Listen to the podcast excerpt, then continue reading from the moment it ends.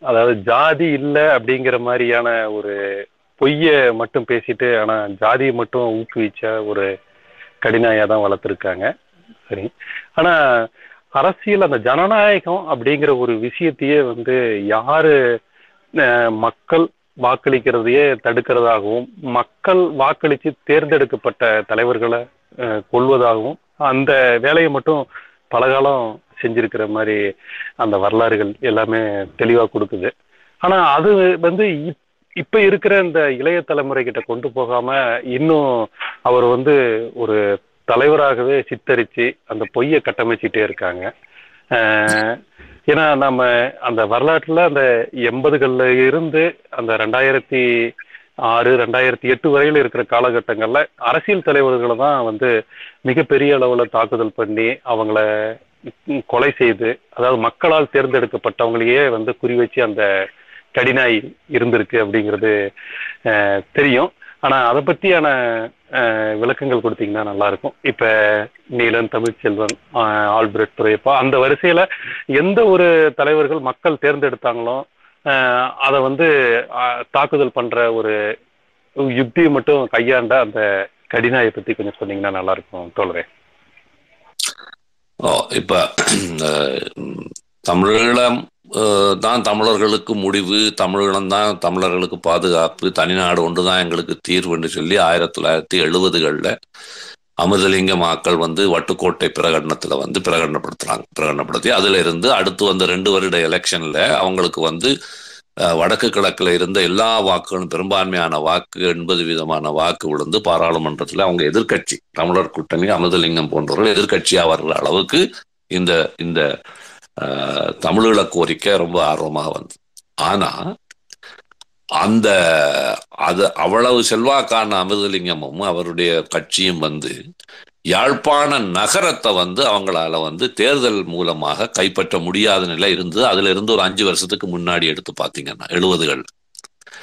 இந்த எழுபதுகள் காலத்துல வந்து யாழ்ப்பாணத்துல வந்து யாழ்ப்பாண நகரத்துல வந்து அல்ஃபிரட் துரையப்பான்னு சொல்லி அவர் ஒரு யாழ்ப்பாணத்தினுடைய மேயராக இருந்தார்.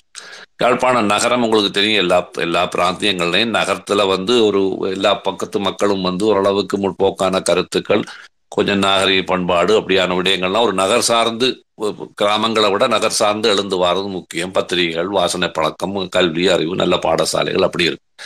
அப்ப அப்படியான ஒரு சூழலுக்குள்ள இருந்து அல்ஃபிரட் துரையப்பா போன்ற ஒரு நகர பிதா வந்து அவர் அந்த நகரத்தை வந்து ஒரு நவீனமயப்படுத்தி செய்தார் என்ற ஒரு குற்றத்தை காட்டி அவரை தேர்தலில் வந்து முறியடிக்க முடியல. பல முறை தேர்தலில் அவரை முறியடிக்க முடியாத நேரத்தில் தமிழர் விடுதலை கூட்டணி அமிர்தலிங்கங்கள் மூணு அமிர்தலிங்கம் உட்பட அவருடைய கட்சியைச் சேர்ந்தவர்கள் ம- அரசியல் பிரச்சார கூட்டங்கள்லயே துறையப்பா உனக்கு இயற்கை மரணம் இல்லை. துரோகி துரையப்பா என்ற பட்டத்தை கொடுத்து துரோகிகள் இல்லாமல் அளிக்க வேண்டும் என்ற இந்த இந்த இந்த கருத்தியலை உருவாக்கி அந்த துரோகி ஒழிப்புகளுக்கு வந்து இந்த தம்மார்களுக்கு செய்து தருவார்கள் என்றதாக ஆரம்பித்து விட்டார் அல்ஃபிரட் துரையப்பாவை கொலை செய்து போட்டு அவரை வந்து கடைசியாக அவரை முதல் முறை ஒருக்க அவருடைய காருக்கு கீழே ஒரு குண்டு வைத்து அந்த குண்டு தப்பிட்டு அது அவர் அவர்- அவர் சாகல அவர் போக முதலே அது வெடிச்சிட்டு பிறகு அவர் கோயிலுக்கு தன்னுடைய மகளோட கோயிலுக்கு வணங்க போன நேரத்துல வரதராஜ பெருமாள் கோயிலை கிட்ட வச்சு பிரபாகரன் உட்பட இன்னும் மூன்று பேர் அந்த கொலையில ஈடுபடுறாங்க. அப்போ இந்த இந்த துரோகி அரசியல் என்பதை கொண்டு வந்து ஏன்னா இந்த துரோகி அரசியலை கொண்டு வந்ததுக்கான காரணமே அரசியல் கருத்து ரீதியாக ஒருவரோடையும் போராட முடியாத பலவீனமான ஒரு ஒரு தேசியம் தான் எங்களுடைய தேசியம். இப்ப இலங்கை அரசு உங்களை ஒடுக்குனது இலங்கை அரசு இராணுவ ஒடுக்குமுறையை கட்டவிழ்த்து விட்டன்ற யதார்த்தத்துக்கு எல்லாம் அப்பால அந்த தமிழ் சமூகத்தினுடைய போராட்ட தேசிய கோட்பாடு வந்து ஒரு ஆழமான கருத்தியல் இருந்து வரையில். அப்ப சும்மா மேம்போக்காக உணர்ச்சியில வெறும் உணர்ச்சியில இந்த தமிழ் தேசியம் தமிழ் வீரன் தமிழன் இல்லாத நாடு இல்லை தமிழனுக்கு கொண்ட ஒரு நாடு இல்லை என்று இந்த தமிழ்நாட்டிலையும் கத்திர கோஷ்டி இருக்கு அதே பாணி அங்கேயும் இருந்தது. அதற்கு ஏற்ற தகுதியான ஒரு கடினாயாகத்தான் பிரபாகரன் வளர்க்கப்பட்டார். அந்த அந்த நாட் அந்த தமிழ் சமூகத்துக்குள்ள இருந்த ஊடகங்களுக்குள்ளாலேயும் அரசியல் கட்சிக்குள்ளால். இப்ப குறிப்பாக அல்ஃபிரட் துரையப்பாவை கொலை செய்துட்டு அவர் ஓடி வந்து யாழ்ப்பாணத்துக்கு ஓடி வந்து போய் தேத்தனி டீ வாங்கி குடிச்சதே வந்து தமிழரசு கட்சி கு- தமிழர் விடுதலை கூட்டணியினுடைய பாராளுமன்ற உறுப்பினராக இருந்த திரு யோகேஸ்வரனுடைய வீட்டுக்குள்ள தான் போய் அவங்க தான் மனைவி தான் ஊத்தி தேத்தனி கொடுத்தது பிரபாகரன் உட்பட. அப்போ இந்த இந்த இந்த அரசியலை நீங்க தொடர்ச்சியா பார்க்கணும். தனியாக புலிகளுக்குள்ளால வந்ததில்லை. புலிகளை ஊட்டி வளர்த்த தமிழரசு கட்சி தமிழ் கூட்ட தமிழர் விடுதலை கூட்டணியினுடைய கருத்தியலுக்கு ஏற்ற ஒரு ஒரு எஜமா அவர்களுடைய எஜமானர்களுக்கு ஏற்ற மாதிரி வளர்க்கப்பட்டதுதான் இந்த புலி. அப்ப அதனாலதான் அது கடைசி வரைக்கும் தமிழ் சமூகத்துக்குள்ளால வந்து அதுக்கு எதிராக எந்த விமர்சன பார்வையோ அதனுடைய தவறுகளை சுட்டி காட்டுற முதுகெலும்போ அந்த தமிழ் அரசியல் பரப்பில் இருக்கல அது அல்ஃபிரட் துறையப்பாவில் இருந்து இறுதி வரை. இறுதியாக அவ்வளவு பெரிய பங்களிப்பை செய்த கிழக்கு மாகாணத்தை சேர்ந்தவர்களை போய் நூற்று கணக்கில் கொலை செய்கிற அளவு வரைக்கும் அந்த அந்த படுகொலை அரசியல் வந்து நின்றுருக்கு அப்போ இவங்களுக்கு இந்த துரோகி ஒழிப்புன்னு சொல்றது வந்து ஒரு மாற்று அரசியல் கருத்தை கதைச்சா அதை கருத்தியல் ரீதியாக முகம் கொடுக்கறதுக்கு இவங்கள்ட்ட ஆக்கடையில ஆழ உடல் ரீதியாக சுட்டு அழிச்சு விடுறதுன்றது மிக முக்கியமானது. இப்ப இந்த நாங்க இன்னைக்கு கலந்துரையாட போற இந்த இந்த மாவீர தின உரையில நுனி முதல் அடி வரை எத்தனை முறை பிரபாகரன் வந்து அதை உச்சரிக்கிறாருங்கிறத நீங்க இந்த நாங்க இது முடிஞ்சதுக்கு பிறகு தனியா நீங்க போய் கேட்டு பாருங்க. அதுக்குள்ள எங்கேயாவது ஒரு ஆழமான அரசியல் பேசப்படுகிறதாங்கிறத பாருங்க இல்ல அதுக்குள்ள வந்து திருப்பி திருப்பி திருப்பி திருப்பி மீண்டும் மீண்டும் இதுதான் அவருடைய முதலாவது மாவீரர் தினவர். அப்ப இதுக்குள்ள அவரை அடையாளம் காணலைன்னா அதுதான் அவங்களுடைய அரசியல். இந்த அப்போ அது மக்களுடைய வாக்கு மக்களுடைய வாக்குக்கு ஒரு மதிப்பு இருக்கின்றது. அந்த மக்களுடைய வாக்கின் மூலம் மக்கள் தங்களுடைய தெரிவை அரசியல் ரீதியாக சொல்லுகிறார்கள் என்பதும் அப்படி மக்களுடைய வாக்கில் வருபவர்களோடு அரசியல் ரீதியாக அவர்களோடு முரண்பட்டு அவர்களை தோக்கடிக்க பண்ணுகிற தைரியமோ பலமோ அவர்களுக்கு கிடையாது. அது கிடையாதுன்றதை விட அப்படி அரசியல் ரீதியாக முகம் கொடுக்க முடியாத ஒரு பிற்போக்குத்தனமான சக்தியால வளர்க்கப்பட்டதுதான் புலிகள். அதாலதான் அது அங்கே உயிர் வாழ்ந்தது.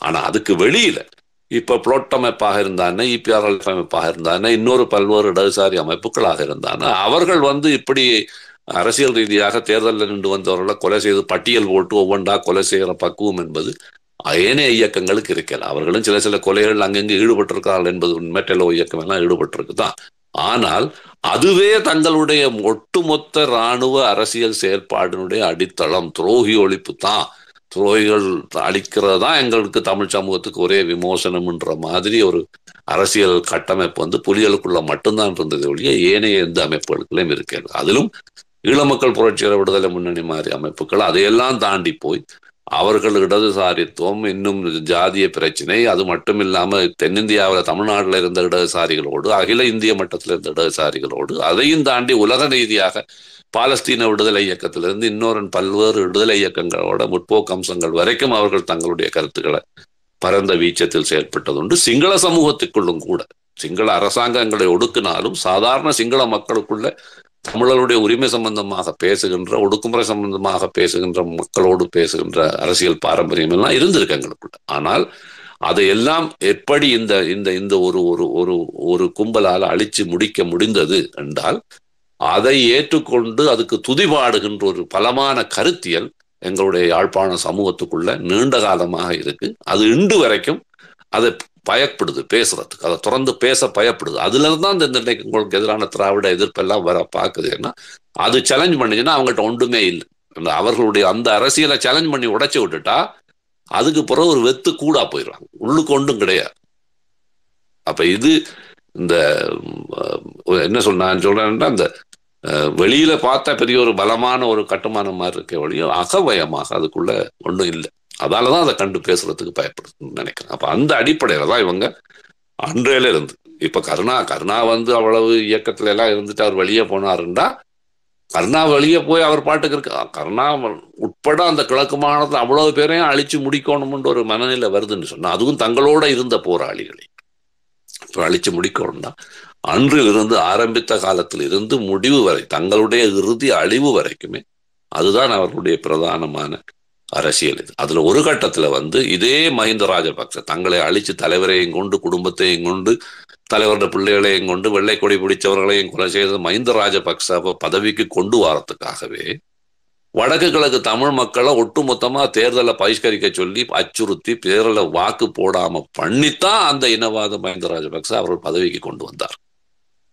அப்போ அந்த இனவாதிய பதவிக்கு கொண்டு வந்துட்டா தங்களுக்கு தங்களோட அரசியல் செய்யறதுக்கு வசதியா இருக்கும்னு அவங்க நினைச்சாங்க. ஆனால் அது அதை விட இவரை விட பெரிய ஒரு சண்டையை வந்துட்டு இவங்களை விட திறமையாக விஷயத்தை கையாண்டனால இவங்க எதிர்பார்த்ததை விட முடிவு வேற பக்கம் போய் முடிஞ்சுது. அப்போ அதுலேயும் வந்து அந்த மக்களுடைய வாக்குகளை வந்து போட பண்ணாமல் பண்ணது இலங்கையில் ரெண்டே ரெண்டு காலகட்டத்தில் தான் அது நடந்திருக்கு. ஆயிரத்தி தொள்ளாயிரத்தி எண்பத்தெட்டு எண்பத்தொன்பதுல இலங்கையில தென்னிலங்கையில இருந்த ஜேவிபி என்ற இயக்கம் வந்து மிகப்பெரிய ப பயங்கரவாதத்தை கட்டவிழ்த்து விட்டு சிங்கள மக்கள்கிட்ட வந்து வாக்குகளை வந்து வாக்கு போடுற வாக்குச்சாவடிகளுக்கு போக முடியாம பண்ணினாங்க.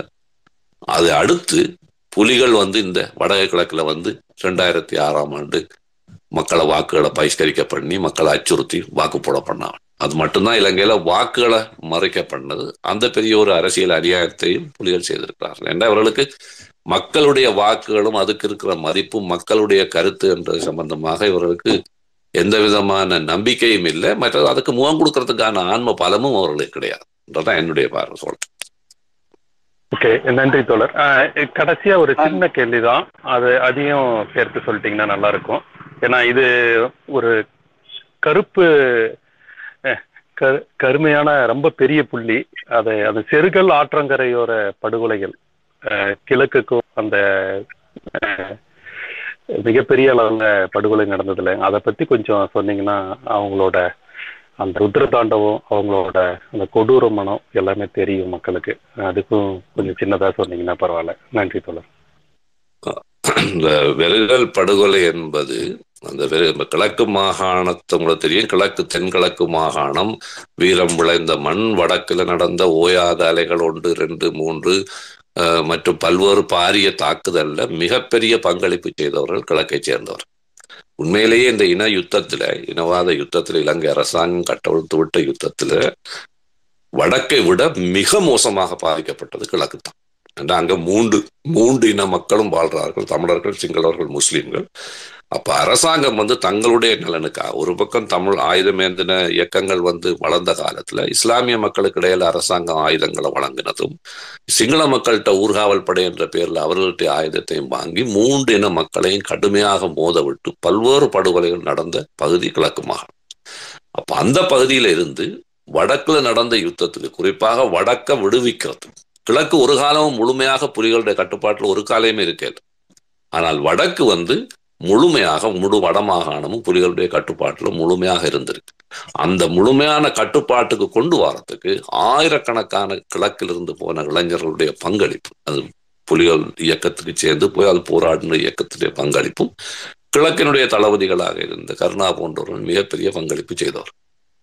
ஆனால் அந்த சமாதான காலம் ரெண்டாயிரத்தி ரெண்டு மூன்று நாலாம் ஆண்டு காலகட்டத்துல அந்த கா சமாதான காலகட்டத்தை பயன்படுத்தி இவர்களுக்கு நோர்வே அரசாங்கம் உட்பட ஜப் நோர்வே ஜப்பான் உட்பட பல்வேறு நாடுகள்ல இருந்து இவர்கள் சமாதான பேச்சுவார்த்தைகளுக்கு ஊடாக வந்து தீர்வுக்கு வரப்போகிறார்கள் என்ற நம்பிக்கையில பல்வேறு விதமான நன்கொடைகள் இவர்களுக்கு வழங்கப்பட்டன. வாகனங்கள்ல இருந்து நவீன தொழில்நுட்ப கருவிகள்ல இருந்து தொடர்பு சாதனங்கள்ல இருந்து பெருந்தொகையான பணங்கள் உட்பட நிறைய பெருந்தொகையான செல்வங்கள் இவங்களுக்கு புலிகளுக்கு வழங்கப்பட்டு அப்ப இவை வழங்கப்படுற நேரத்துல கிழக்கு மாகாணத்துல இருந்த போராளிகள்கிட்ட இருந்து ஒரு கோரிக்கை போனது நாங்க இவ்வளவு காலம் உங்களுக்காக போராடி இருக்கிறோமே இந்த வார வளங்கள்ல எங்களுக்கு நீங்க என்ன அனுப்புறீங்க? கிழக்கு மாகாணத்திலேயும் நாங்க இங்க இருக்கிறோம். எங்களுக்கும் இந்த மக்கள் இவ்வளவு அனுபவிச்சிருக்கிறார்கள் இவ்வளவு கஷ்டத்தைப்பட்டிருக்கிறார்கள். இவ்வளவு பாடசாலைகள் உடைஞ்சிருக்கு இப்ப வைத்தியசாலைகள் உடைஞ்சிருக்கு இத்தனை குடும்பங்கள் இளைஞர்கள் உயிரிழந்திருக்கிறார்கள். இதையெல்லாம் நீங்க அங்கேயே கொண்டு போய் குமிக்கிறீங்களே இந்த கிழக்குக்கு. அதுலதான் உண்மையா அந்த முரண்பாடு ஆரம்பிக்குது. அப்ப கிழக்குல சாதாரண மக்கள்கிட்ட இருந்து புலிகளோடு இருந்தவர்கள் புலிகள் இயக்கத்துக்குள்ள இருந்தவர் உட்பட இந்த விஷயம் பேசப்படும். அது மட்டும் இல்லாமல் இந்த பேச்சுவார்த்தைகளுக்கு கருணா வந்து புலிகளுடைய நபர்களோட வந்து போய் வெளிநாடுகளுக்கு போற நேரம் வெளிநாடுகளில் இருந்த கிழக்கு மாகாணத்தை சேர்ந்தவர்களும் இந்த கேள்வியை கர்நாடகா கேட்டிருக்கிறாங்க. நீங்க கேட்கணும். உங்களோட தலைவர்கிட்ட ஏன் இப்படி ஒதுக்குறீங்க கிழக்கு மாகாணத்தை? அப்போ அதுல ஆரம்பித்த அந்த முரண்பாடு இறுதியாக கருணானுடைய தலைக்கு அவர்கள் குறிவைக்க துவங்கினவன அவர் விட்டுட்டு வெளியே வந்து கிழக்கு மாகாணம் வந்து தாங்கள் இனி இந்த போராட்டத்துல பங்கு பெற்ற மாட்டோம் என்றோ நிலப்பாடு எடுக்கிற நேரம் அந்த கிழக்கு மாகாணத்துக்கு எதிராக சிங்கள அரசாங்கத்தோடு சமாதானம் அந்த நேரத்தில். இலங்கை அரசாங்கத்தோடு யார் இராணுவத்தோடு யுத்த சமாதானம் ஆனால் கிழக்கு மாகாணத்தின் மீது மிகப்பெரிய ஒரு படையெடுப்பை நடத்தி. மிக மோசமாக அதை கொலை செய்தது மட்டுமல்ல அவர்களுடைய போட்டிருந்த அந்த புலி சீருடைகளை எல்லாம் களைந்து ஆண் பெண் அந்த போராளிகளை வந்து நிர்வாணமாக இருநூறு முந்நூறு போராளிகளை நிர்வாணமாக விட்டு அந்த பிரேதங்களை எடுத்து புதைக்கிறதுக்கு கூட கிழக்கு மாநிலத்தில் உள்ள மக்களுக்கு அனுமதி கொடுக்காம அது நாய் நிறைய இழுத்துட்டு போய் தின்னட்டுமன்ற அளவுக்கு அதை விட்டுட்டு போன மிகப்பெரிய ஒரு வீர பாரம்பரியம் புலிகளுக்கு இருக்கு. அப்போ இவர்கள் வந்து தமிழ் மக்களுடைய ஐக்கியம் தமிழ் மக்களுக்கு நாடு வேணும் எங்களுக்கு தமிழ் நாங்கள் உலகத் தமிழருடைய தலைவர் என்றெல்லாம் அவங்க பேசுறவங்க தங்களுக்காக போராடின அந்த கிழக்கு மாகாண தங்களுடைய போராளிகளுக்கே இவர்கள் எப்படி இறுதியில வந்து கொலை தீர்ப்பு வழங்கினார்கள் என்பதும் அது எவ்வளவு கேவலமாக. ஒரு எதிரி இராணுவம் கூட செய்ய தயங்குறத அவ்வளவு காலம் போராடின அந்த பிள்ளைகளுக்கு கொடுத்த இந்த விஷயத்தை எல்லாம் வந்து ஒரு சமூகம் பேச வேணும் மீளாய்வு செய்ய வேணுமா இல்லையா? அப்படியெல்லாம் செய்யறதுக்கு வந்து ஒரு மிகப்பெரிய ஆன்ம பலம் வேணும் அந்த சமூகத்துக்கு. அது எங்கள்கிட்ட இருக்காங்கிறது ஒரு பெரிய கேள்வி தொடர் இதுதான் தொடர் என்னுடைய பதில் இது. நன்றி நன்றி. உங்களுக்கு வேற கேள்வி இருக்கா? ஆனா எனக்கு ஒரு கேள்வி. என்னோட கேள்வி ஒண்ணு தோழர் மனோரஞ்சன். இப்ப அந்த விடுதலை புலிகளுக்கு வந்து இந்த தலையில கொத்தி சாக வைக்கிறது அவங்களோட ஒரு பாணியா வச்சு இது பண்ணிருக்காங்க இந்த பிரபாகரன் கடைசியா வந்து நந்திக்கடல்ல அந்த மண்டையில கொத்தி தான் இறந்தார் அப்படிங்கும் போது அந்த அந்த அவங்களுக்குள்ளே அதை கொலை பண்ணிக்கிட்டாங்களா? இல்ல வந்து ராணுவம் பிடித்து அவரை வந்து இது பண்ணதா? அது பத்தின தகவல்கள் பகிர்ந்துன்னா ரொம்ப பயனுள்ளதா இருக்கும். இல்ல நீங்க ரெண்டு விஷயங்கள். ஒன்று வந்து புலிகள்ல வந்து புலிகள் இருந்த நிரோமின்னு ஒரு எழுத்தாளர் வந்து இந்த தமிழ் டைகர்ஸ் அந்த இதுல புக்ல எழுதியிருக்காங்க. இந்த மாதிரி வந்து புலிகள் மத்தியில அந்த தலையில கொத்தி சாக வைக்கிற அந்த பழக்கம் இருந்தது அப்படின்னு சொல்லி. இல்ல அப்படி தலையில கொத்தி சாக வைக்கிற பழக்கம் வந்து எனக்கு தெரியாது. ஆனா மண்டையில போடுறன்ற ஒரு சொல் வழக்கே இருக்கு. மண்டையில் போடுறது அப்படிங்கிறது புலிகளுடைய அரசியலில் ஆக்களை கொலை செய்யறதுக்கு மண்டையில் வைக்கிறது அப்படிங்கிறது மண்டையில் வைக்கிறது மற்ற காதில் வைக்கிறது காதுல பூன்னு சொல்லுவாங்க. காதில் விடுறா ஒரு பக்கத்தில் காதில் வச்சா மற்ற பக்கத்தில் வந்து மூளை வந்து வெள்ளை வெள்ளையாக பூ பூ மாதிரி சிதறி போகும்ன்றதை காதுல பூன்னு சொல்லுவாங்க. இப்போ மண்டையில் போடுதல் இதெல்லாம் வந்து எங்களுடைய போராட்ட காலத்தில் உருவாக்கப்பட்ட தமிழ் சொல் பழங்கள் அப்போ மண்டையில் போடுதல்ங்கிறது புலிகளில் வந்து இருந்த ஒரு மிக அதிலும் வந்து பொட்டு அம்மான். பொட்டு அம்மான்ற பேர் என்னன்னா அவர் நெத்தியில வந்து பொட்டு வைக்கிற மாதிரி சுடுவார். அதுதான் அந்த பேர் பொட்டு அம்மான் வந்தது. அதுதான் அவங்களுடைய இன்டெலிஜென்ஸுக்கு பொறுப்பானவர். அப்போ புலிகளுடைய கலாச்சாரத்தில் மண்டையில் போடுதல் என்று இருந்தது. கடைசியாக இலங்கை ராணுவம் அவரை பிடிச்சதின் பின்னால இவர் உயிரோட தான் பிடிபட்டிருக்கார். பிடிபட்டதின் பின்னால அவர் மண்டையில வந்து கோடாலியால கொத்தப்பட்டு கொல்லப்பட்டிருக்கிறார். ஏன்னா அந்த அந்த காயம் வந்து துப்பாக்கி வடியால் வந்த காயம் இல்லைங்கிறத ஒரு மிக மண்டை ரெண்டாக பிளந்திருக்கிற காயம்ன்றதை வச்சு பலரும் பல்வேறு விதமாக சொல்லுகிறார்கள். ஆனால் எனக்கு அதுக்கு அது எப்படி அந்த கொலை நடந்ததுங்கிறத பற்றி என்னட்ட எந்த ஆதாரமும் இல்லை. ஆனால் அதை அந்த எழுதுறவர்கள் வந்து இது அவரே ஆரம்பிச்சு வச்ச மண்டையில போடுற கலாச்சாரம் கடைசியா அவருக்கே மண்டை பிளந்து தான் அவர் சாக வேண்டி இருந்ததுன்றதை சிலர் சுட்டி காட்டி எழுதுறதுக்காக எழுதியிருக்கிறாங்களே ஒழிய அந்த இது ரெண்டுக்கும் சம்பந்தம் கிடையாது. ஆனா இந்த மண்டையில் போடுதல் என்பது நீங்க யாழ்ப்பாண சமூகத்துல யார்கிட்டயும் மண்டையில் போடுறேன்னா என்னன்னு கேளுங்க. உடனே சொல்லுவாங்க என்ன? நீங்க இலங்கை ஈழத்தமிழர்கள் யாரிடமும் நீங்க கேட்கலாம் பயப்படாம. மண்டையில ஏதோ சொல்றீங்களே அது என்னன்னு கேட்டீங்கன்னா இது ஒன்றுதான். நன்றி நன்றி. அடுத்து தீனா தோழர் உங்களோட ஏன்னா நீங்க ஒரு கேள்வி கேட்டுட்டு போயிட்டீங்க. உங்களுக்கு அந்த உங்களோட முடிச்சுங்க அடுத்து உங்களோடது. தீனா சுருக்கம் பிரச்சனை. இப்ப ஒப்பீட்டளவுல பார்த்தா இந்தியாவில் உள்ள ஆர்எஸ்எஸ் இயக்கத்தை ஒத்ததாகவே இருக்கிறது எல்டிடியோட செயல்பாடுகள்.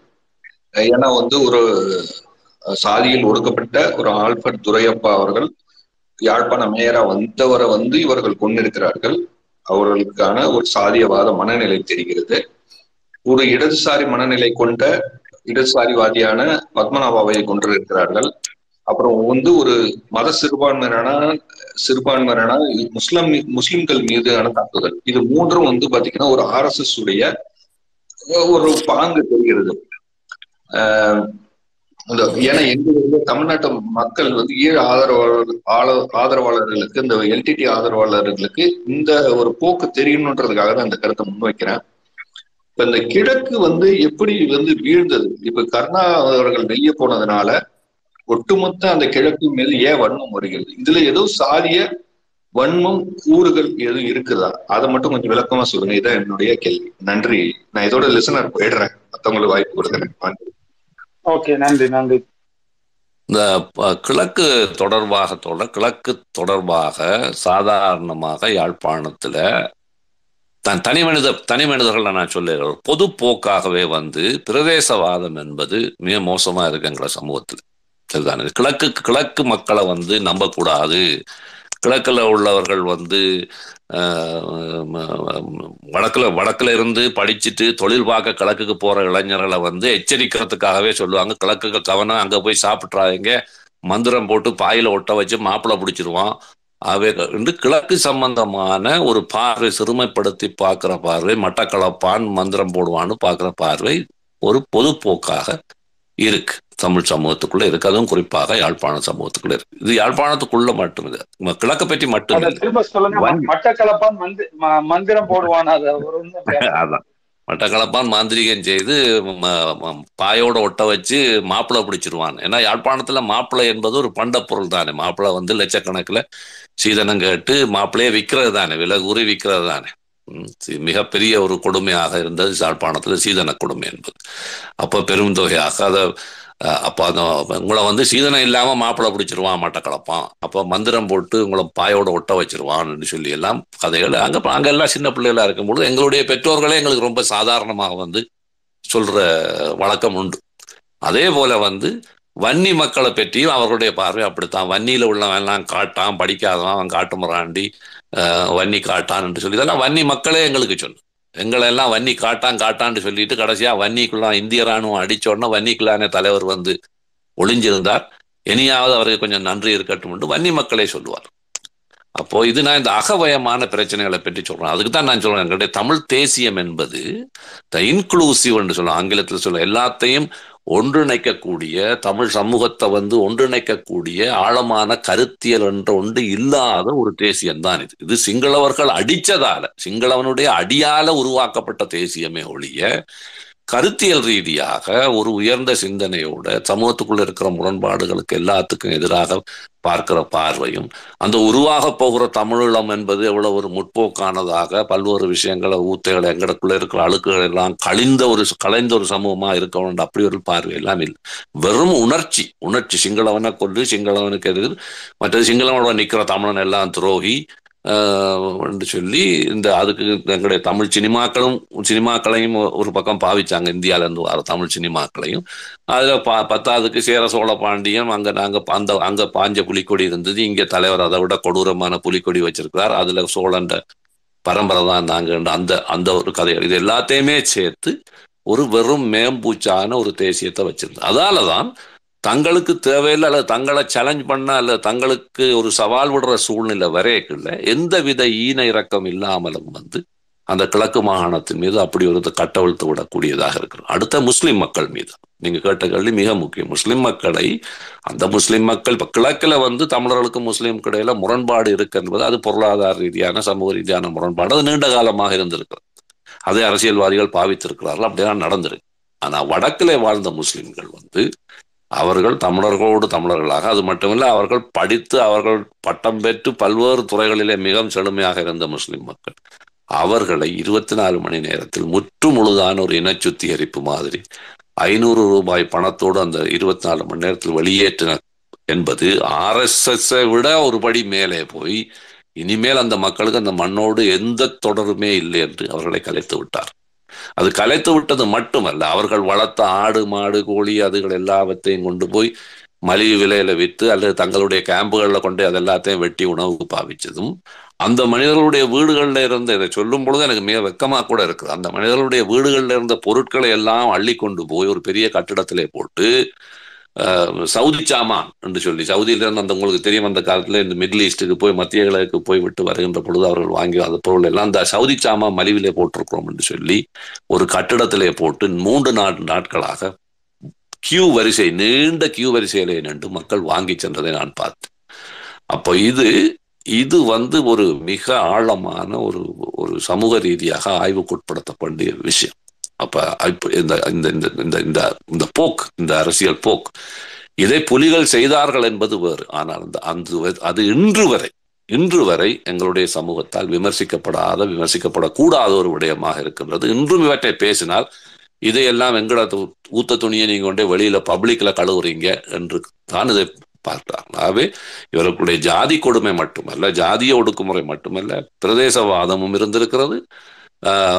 மத ரீதியான மத வறுப்புணர்வு இருந்திருக்கிறது மிக விரைவில் மிக விரைவில் நீங்கள் பாருங்கள் இந்த ஆர்எஸ்எஸ் உட்பட இந்த இந்துத்துவ கருத்தியல் யாழ்ப்பாணத்திலே மிக மோசமாக கொடி கட்டி பறக்கின்ற ஒரு ஆபத்து வந்து கொண்டிருக்கிறது. அதற்கான எல்லா வேலைகளையும் தற்போதைய இன்- மத்திய அரசினுடைய சில இதுகளோடு அங்கே அந்த பணிகள் நடந்து கொண்டிருக்கின்றன. அந்த ஆபத்தை நாங்கள் எதிர்நோக்கி கொண்டிருக்கோம். நன்றி நன்றி. மிக நீண்டமா ஒரு கேள்விக்கு பதில் சொன்னீங்க. தானி தானியங்கி உங்களோட கேள்வி வைங்க.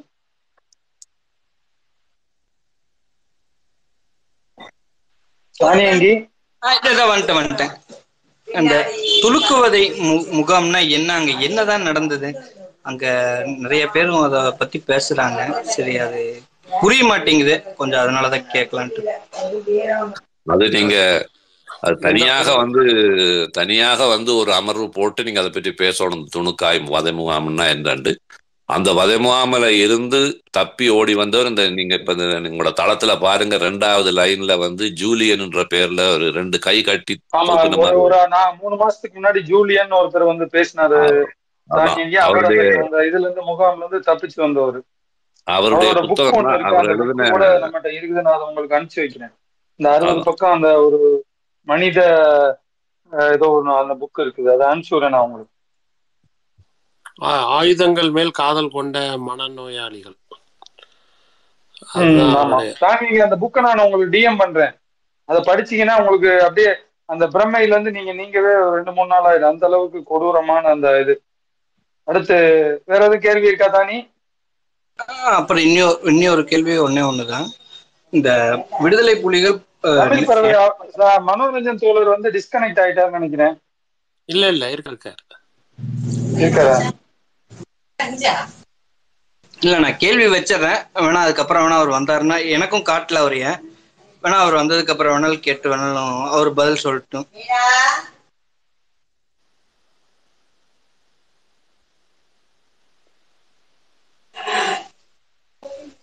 இந்த விடுதலை புலிகள் ஏகப்பட்ட பணங்கள் சம்பாதிச்சாங்க. அதை வச்சு இங்க இருக்கக்கூடிய இப்ப கஷ்டப்படக்கூடிய புலிகளுக்கு ஏதாச்சும் அந்த பணத்தை வச்சு உபயோகப்படுற மாதிரி ஏதாவது வேலை செய்யறாங்களா? இல்ல அந்த பணத்தை எல்லாம் இப்ப யார் தான் யூஸ் பண்ணிட்டு இருக்காங்க? இல்ல அங்கங்க அப்படியே ஃப்ரீஸ் ஆகி தான் இருக்குங்களா? அந்த மாதிரி தான்.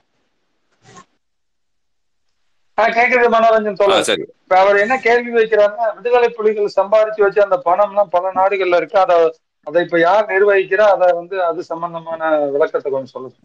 சரி. விடுதலை புலிகள் சம்பாதிச்ச பணம் இப்போ எல்லா நாடுகள்லையும் பல பல தனிப்பட்ட நபர்கள்ட்டையும் அவர்களுடைய ஆதரவாளர் கையில மிக பெருந்தொகையா இருக்கிறது. அதுல பலர் வந்து இந்த யுத்தம் முடிந்ததன் பின்பு எந்த மஹிந்த ராஜபக்ச இனத்தை அழிச்சுட்டான் நாங்க ம- ஜெனீவாக்கு கொண்டு போக போறோம் தூக்குல போட போறோம்னு சொன்னாங்களோ அதே மஹிந்த ராஜபக்சவை போய் கண்டு அவருடைய மகனோடும் அவருடைய அந்த அரசியல் கட்சியை சார்ந்த பிசினஸ்காரங்களோடும் கொழும்புல போய் சட்டபூர்வமாகவும் சட்டவிரோதமாகவும் பல்வேறு முதலீடுகள் செய்த கதைகளும் உண்டு. அப்போ அந்த அந்த ப- அந்த பணம் மக்களுக்கு போராட்டத்துக்காக சேர்த்த அந்த பணத்தை பல்வேறு பேர் வந்து கோரிக்கை வச்சாங்க. வன்னியில வந்து அந்த கடைசி நேரத்துல கைகால் இழந்து எவ்வளவோ மக்கள் இருக்கிறார்கள். இந்த யுத்தத்தால் அழிந்த மக்கள் உயிர் குடும்பங்கள்ல வந்து ஆண்கள் இல்லாம தனியாக பெண்களே தவிக்கிற குடும்பங்கள் இருக்கு. அதுகளுக்கு கொண்டு போய் செய்யுங்க. ஆனா அப்படி அந்த பணங்கள் எங்கேயுமே கொண்டு போய் செய்யப்பட இல்லை அப்படி ஒரு பெரிய ப்ராஜெக்டுகள் எதுவுமே அந்த பணத்தால செய்யப்பட இல்லை வெளிநாடுகளில் சேர்த்த பணங்களை தங்கள் தங்கள் பணங்கள் ஆக்கி தங்களுக்கு முதலீடுகள் ஆக்கி வெளிநாடுகளிலே முதலீடு செய்து அந்த பணத்தை தங்கள பொக்கெட்டுக்குள்ள சுருட்டி போட்டதை பற்றி அவர்களே தங்களுக்குள்ளேயே முரண்பட்டு ஃபேஸ்புக்லேயும் அங்கேயும் இங்கேயும் எழுதின நிறைய கதைகள் இருக்குது. ஆனால் அது மட்டுமில்லை அதை விட கேவலமான விடயம்தான். அந்த பணத்தை கொண்டு போய் கொழும்பிலே இருந்த இந்த இலங்கையை நாசமாக்கி ஒட்டுமொத்தமாக இலங்கையை ஒரு ஒரு பிச்சைக்கார நாடு மாதிரி ஆக்கி வச்சிருக்கிற நா- ஜனாதிபதியோடு சேர்ந்து அவருடைய பிள்ளைகளோடு சேர்ந்து முதலிட்டவர்களும் இதே புலிகளுடைய பணத்தை சேர்த்து வச்ச புலிப்பினாமிகள் தான் என்பதை நான் அந்த இடத்துல சொல்றேன் அதுக்கான ஆதாரங்கள் எல்லாம் நிறைய இருக்கு. அவர்களுடைய பெயர்கள் உட்பட நிறைய ஆதாரங்கள் இருக்கு. நன்றி நன்றி தோழர். என்கியூ உங்களோட கேள்வி வச்சிருங்க. ஆ ஓகே. அஹ், நன்றி நன்றி. அனைவருக்கும் வணக்கம். சார் இப்போ இந்த கடைசி முல்லைவாய்க்கால் அப்படிங்கிற ஒரு ஈவெண்ட் தான் வந்து இப்ப திராவிட முன்னேற்ற கழகத்துக்கோ இல்ல கலைஞருக்கோ ஒரு மிகப்பெரிய பிரச்சனையை வந்து அந்த அந்த ஈவெண்ட்டை தான் கொண்டு வந்து நிறுத்துச்சு. ஏன்னா அந்த இறுதி போர் அதுல வந்து இவ்வளவு மக்கள் இறந்ததற்கான காரணம் வந்து ஆஹ், திராவிட தலைவர் I திமுக தலைவர் தான் அப்படிங்கிற மாதிரி ஒரு மிகப்பெரிய குற்றச்சாட்டு அதுல தான் இருந்துச்சு. இப்ப இதுல எனக்கு கேள்வி என்னன்னா மொத்தம் அதுல எத்தனை பேர் ஆஹ், போராளி குழுக்கள் அந்த அந்த பட்- அந்த பகுதியில ஒளிஞ்சிருந்தாங்க இல்ல சண்டைகிட்டு இருந்தாங்க. ரெண்டாவது வந்து இந்த இவங்க சரணடைகிறதுக்கான வாய்ப்பு ஸ்ரீலங்கன் ஆர்மி கொடுத்தாங்களா? இதுதான் என்னோட கேள்வி. எனக்கு இருக்கிற தகவலின்படி நான் அறிந்த தகவலின்படி முள்ளிவாய்க்கால் வரைக்கும் அந்த மக்கள் கிளிநொச்சி மாவட்டத்தில் இருந்து அப்படியே படிப்படியாக படிப்படியாக புலிகள் என்றால் என்றா ஒரு கட்டத்துல வந்து புலிகள் வந்து பலவந்தமாக குடும்பத்துக்கு ஒரு வாரம் குடும்பத்துக்கு ரெண்டு பேர் இளமாக்கள்னு சொல்லி எல்லாரையுமே புலிகளாகவே மாற்றி அவர்களுக்கு வேற எந்த வழியும் இல்லாம ஆக்குனதுக்கு பிறகு அந்த மக்கள் தவிர்க்க முடியாம புலிகளோடையே சேர்ந்து போனார்கள். தப்பி ஓடி வர்றவர்கள் கூட பல்வேறு இடங்களை புலிகளால் மறைத்து சுடப்பட்டிருக்கிறார். தப்பி ஓடுறவர்களை வந்து துரோகிகள் என்று சொல்லி சுட்டிருக்கிறார். அப்போ அதுக்கெல்லாம் பயந்து ஏதோ ஒரு வகையில தங் கடைசியில போய் எங்கேயோ ஒரு இடத்துல ஒதுங்கி நின்றா பாதுகாப்பு இருக்கும்ன்ற நம்பிக்கையில தான் கிட்டத்தட்ட அந்த ஒரு லட்சம் ஒன்றரை லட்சம் மக்கள் வந்து இறுதி வரைக்கும் அங்க போனார்.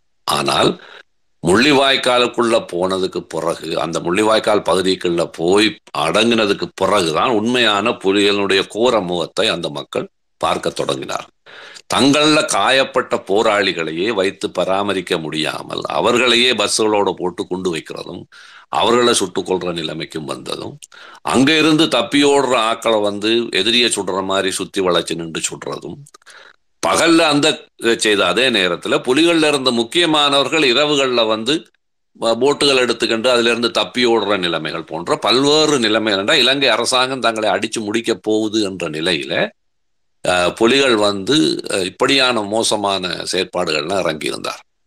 ஆனால் ஒரு கட்டத்தில் இவர்களுக்கு சுற்றி வளைச்சவர்களால் ஓடவே முடியாது என்ற சூழ்நிலையில அரசாங்கம் ஒரு கட்டத்தில் சர்வதேச அழுத்தங்களும் இருந்தது. பொதுமக்கள் இவ்வளோ பேர் இருக்கிற நேரத்தில் இந்த யுத்தத்தை நிப்பாட்டுங்கன்னு சொல்லி. அப்போ ஒரு கட்டத்தில் அரசாங்கம் ஒரு பக்கத்தில் வந்து துறந்து பொதுமக்களை வெளியே வர விட்டு அப்போ அது சர்வ சேட்டலைட் படங்கள்லேயே இருக்கு. மிகப்பெரிய அளவில் மக்கள் வந்து தண்ணீருக்குள்ளால கழுத்தளவு தண்ணிக்குள்ளால வந்து கையில இருந்த கைப்பிள்ளைகள் தவறி வருத்தமானவர்கள் வயது முதிர்ந்தவர்கள் தண்ணிக்குள்ளேயே அமிழ்ந்து செத்து போய் மிஞ்சினவர்கள் வந்து கிட்டத்தட்ட ஒரு லட்சம் ஒன்றரை லட்சம் பேர் வெளியே வந்தார். அப்படி தப்பி ஓடுற மக்களை இவர்கள் சுத்தி வளைத்து கடற்கரையிலே நிப்பாட்டி சுடுற சூழ்நிலைகள் வந்து முள்ளிவாய்க்கால நடந்தது ஆனால் ஒரு கட்டத்துக்கு பிறகு அந்த புலிகளினுடைய நெருக்கமான புலிகளோடு இருந்த ஆயிரக்கணக்கான போராளிகளும் புலிகள் வெளியே வந்தால் தங்களை அரசாங்கம் சுடத்தான் போதேனா தாங்கள் முழுமையாக புலியோடு நின்றோண்டு நின்றுட்டோம் என்ற பயத்தில் இருந்தவர்களும் அதற்குள்ளே அகப்பட்டு போனார்கள். அவர்கள் இந்த அரசாங்கம் நடத்திய செல்வீச்சுக்களால் இறந்தது உண்டு. நூற்றுக்கணக்கில் அவர்கள் இறந்திருக்கிறார்கள். இறுதியாக இராணுவம் வந்து புலிகளினுடைய கடைசியாக தப்பி வராமல் அங்கே நின்றவர்கள் புலிகளினுடைய முக்கியமான தளபதிகள் உட்பட ஹார்ட் கோர் அதாவது புலிகளோட முழு நேரமாக புலிகளோடு இருந்தவர் அடிப்படையில் பலரை வந்து நிர கைது செய்யாமல் அவர்களை அப்படியே சுட்டு அழித்த சம்பவமும் அங்கே நடந்திருக்கிறது. என்னுடைய கணிப்பின்படி இறுதி அந்த அந்த முள்ளிவாய்க்காலிலே ஒரு இருபதனாயிரத்திலிருந்து முப்பதனாயிரம் பேர் வரை போராளிகள் என்று சொல்கிற புலிகளினுடைய போராளிகள் உட்பட பொதுமக்களும் திறந்திருக்கலாம். அதுக்குள்ளே புலிகளுடைய தளபதிகள் என்று எல்லாம் இவர்கள் சொல்லுகிற அளவுக்கு அங்கே ஒரு லட்சம் ஒன்றரை லட்சம் இறந்தன்றது வந்து அது வந்து ஒரு பொய்யான தகவல். என்ன அந்த அளவுக்கு அங்க மக- வெளியில வந்த மக்களும் அந்த உள்ள அவ்வளவு பேர் செத்தன்ற கணக்கின்படி பார்த்தால் அது சாதாரண ஜனத்தொகை அங்க இருந்த ஜனத்தொகையை விட கூடவாகத்தான் இருக்கும்.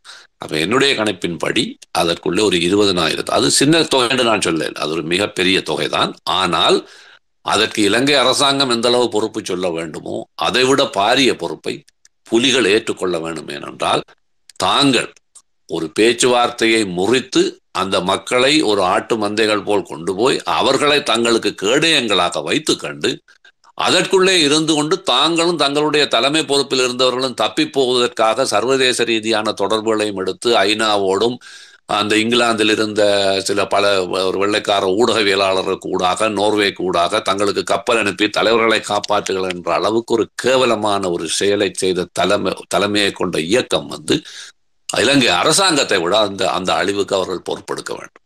இன்று வரை தாங்கள் வெள்ளை கொடிகளை பிடித்து கொண்டு வந்தோம் சுட்டு போட்டார்கள் என்று சொல்லுகின்ற இவர்கள் எண்பத்தி ஏழாம் ஆண்டு இந்திய எண்பத்தி ஒன்பதாம் ஆண்டு இந்திய ராணுவம் புறப்பட்டு போனதற்கு முன்பும் இந்திய ராணுவம் இலங்கைக்கு வருவதற்கு முன்னும் ஏனைய இயக்கங்களை தடை செய்கின்ற பொழுது தங்களிடம் வந்து சரணடைந்தால் தாங்கள் ஒன்றும் செய்ய மாட்டோம் பாதுகாப்பு வழங்குவோம் என்ற ஆயிரக்கணக்கான போராளிகளை இவர்கள் சுட்டு கொண்ட வரலாறு இவர்களுக்கு இருக்கிறது. ஆகவே வெள்ளை கொடி ஏந்தி வந்த எங்களை சுட்டார்கள் என்று சொல்றதுக்கான தார்மீக உரிமை புலிகளுக்கு கிடையாது. ஏனென்றால் தாய் தகப்பனே கொண்டு போய் புலிகள்கிட்ட வந்து ஆஃபீஸில் இந்த எங்களோட மகன் வந்து வேற ஒரு இயக்கத்தில் போயிட்டா நீங்கள் சொன்னதுக்காக நாங்கள் கூட்டிட்டு வந்திருக்கோம். நீங்கள் எதுவும் விசாரிக்கிறேன்டா விசாரிச்சுட்டு அனுப்புங்கன்னு சொன்ன நூற்றுக்கணக்கான இளைஞர்கள் சுட்டுக் கொல்லப்பட்டார் ஆகவே சரணடைந்தவர்களை அரசாங்கம் சுட்டதென்ற குற்றச்சாட்டு மனித உரிமை பேசுகிறவர்கள் வைக்கலாம் ஏனைய அரசியல் கட்சிகள் வைக்கலாம். அதை புலிகளும் புலி ஆதரவாளர்களுக்கும் வைக்கிறதுக்கு தார்மீக உரிமையே கிடையாது என்று நான் சொல்லுகிறேன். ஓ தோழர் அந்த டயர் போட்டு எரிச்சிருக்காங்க. அது வேற. சுட்டு சுட்டு கொள்றது ஒரு பக்கம். அது அது ஒரு இது. இப்ப வந்து கடைசியா என்ன சொல்றாங்கன்னா கனிமொழி தோழர் வந்து அவங்க மெயில் கொடுத்தாங்க. அந்த மெயில்ல வந்து நீங்க உங்களுக்கு பாதுகாப்பு வந்து மத்திய அரசுல இருந்து கொடுக்க இது பண்ணினது உறுதிப்படுத்தியாச்சு அப்படின்னு சொன்ன பின்னாடிதான் வெளியே வந்தாங்க. அப்படின்னு ஒரு மெயில வந்து ஆதாரமா கொடுக்குறாங்க. இதை பத்தின உங்களோட இது ஏன்னா இதோட சேர்ந்த கேள்வினால நான் அதை வைக்கிறேன். தோழர் தமிழ்நாட்டினுடைய முதலமைச்சரும் வந்து தமிழ்நாட்டு அரசாங்கமும் வந்து தங்களை பாதுகாக்கணும்னு நீங்க நினைக்கிறீங்கண்டா? அப்படி ஒரு கோரிக்கை நீங்க வைக்கிறீங்கன்னா நீங்க தமிழ்நாட்டுல அந்த நாட்டு அந்த ஆட்சி கலைக்கிற அளவுக்கு தமிழ்நாட்டுக்குள்ள போய் நீங்க கொலை செய்யிருக்கீங்க உங்களுக்கு என்ன பொறுப்புணர்வு இருக்கு? இந்த ஈழ போராட்டம் ஆரம்பித்த காலத்துல அங்க வந்து ஆயிரக்கணக்கான மக்கள் லட்சக்கணக்கான மக்களுக்கு தங்களால முடிந்த இந்தியா ஒரு பெரிய செல்வ செழிப்பான ஐரோப்பா மாதிரி வாரவர்களுக்கு எல்லாம் வந்து ரெண்டாயிரம் டாலர் கொடுத்து உடனேயே சோஷியல் கொடுத்து வைக்கக்கூடிய நாடா இந்தியா. இல்லையே அங்கேயே வறுமை தலைவிரிச்சு ஆடுற நாடு. அப்ப தமிழ் மக்கள் தமிழ் மக்கள் நாம தொப்புள் கொடி உறவுண்டெல்லாம் நாங்க சொன்னபடியாக போனவர்களுக்கு தங்களால இயன்ற அளவு உதவி செய்த ஒரு மண் அது.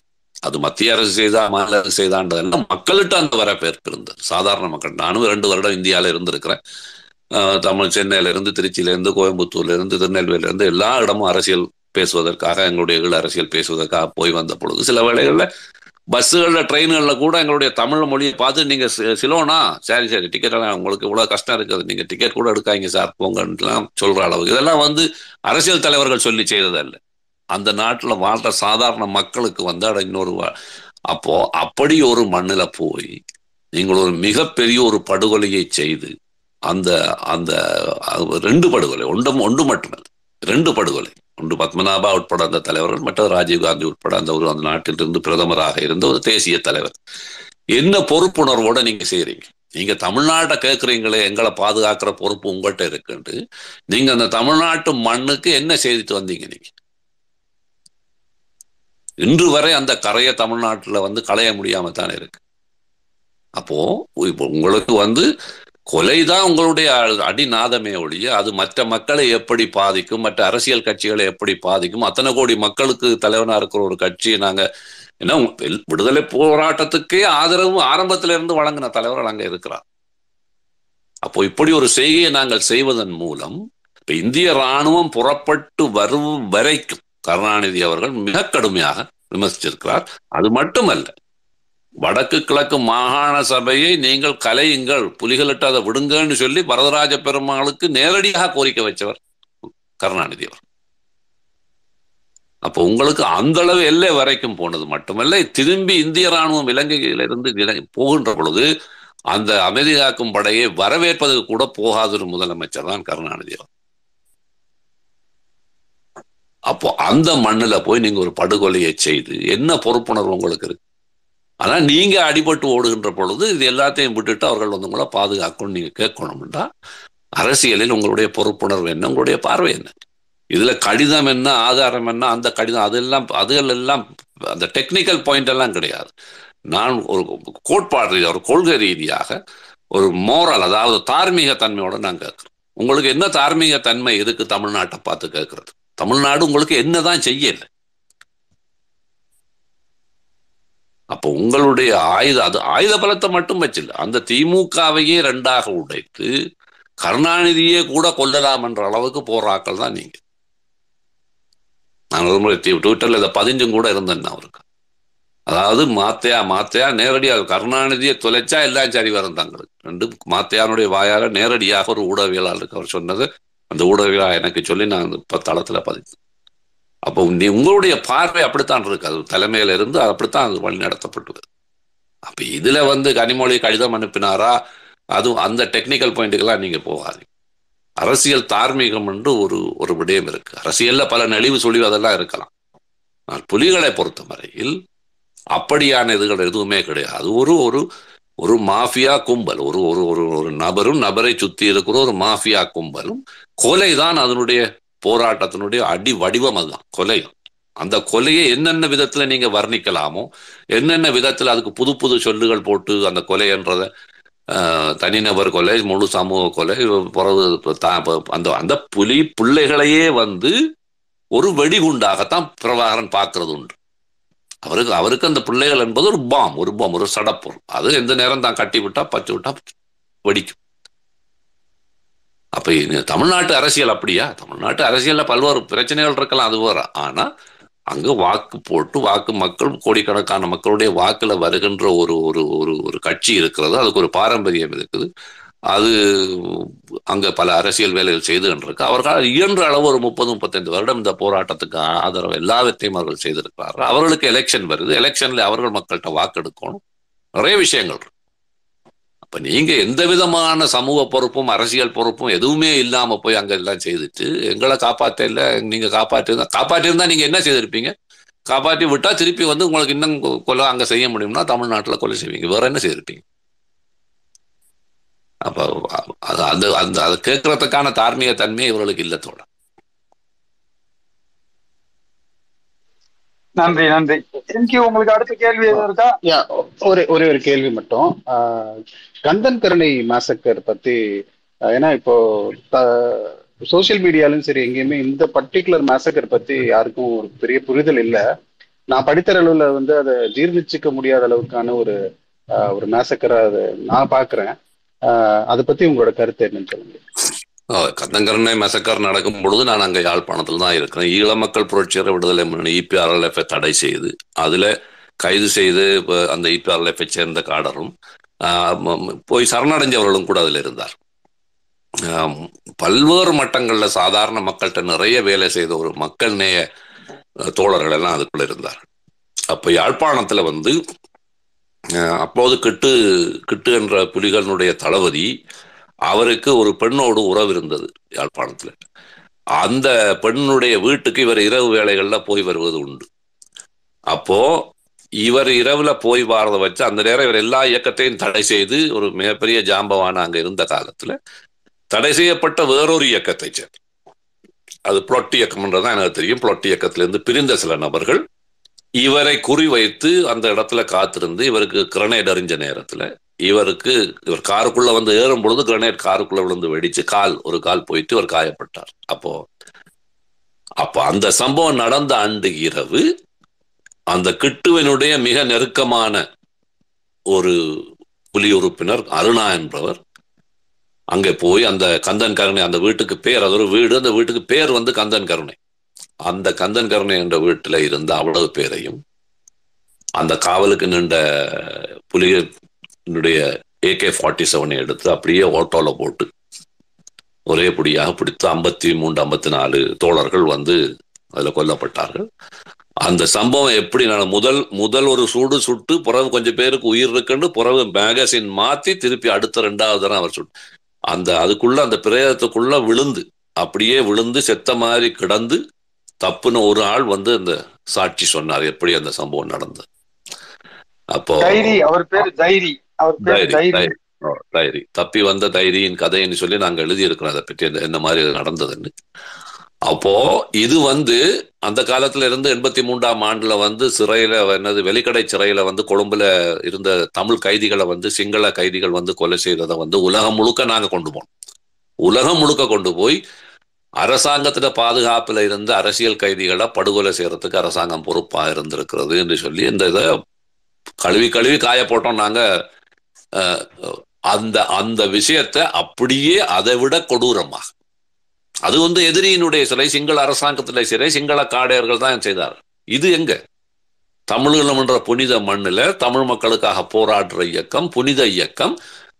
தங்களுடைய ஒரு தளபதிக்கு வந்து இருட்டில் இருட்டுல திருட்டுத்தனமா பொம்பளை பார்க்க போற நேரத்தில் ஒருத்தன் கிரனேட் அறிஞ்சிட்டான்னு பழி வாங்குறதுக்காக அஹ், நீங்க இதை செய்தீங்க.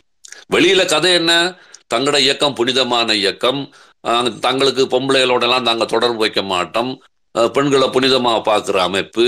யாராவது வந்து பெண்களோடு தொடர்பு வச்சுட்டா மரணாண்டனை கொடுத்துருவோம்ன்றதான் வெளியில பேச்சு. ஆனால் தளபதிக்கு வந்து பொன் சுகம் தேவைப்படுது அவர் போனார்.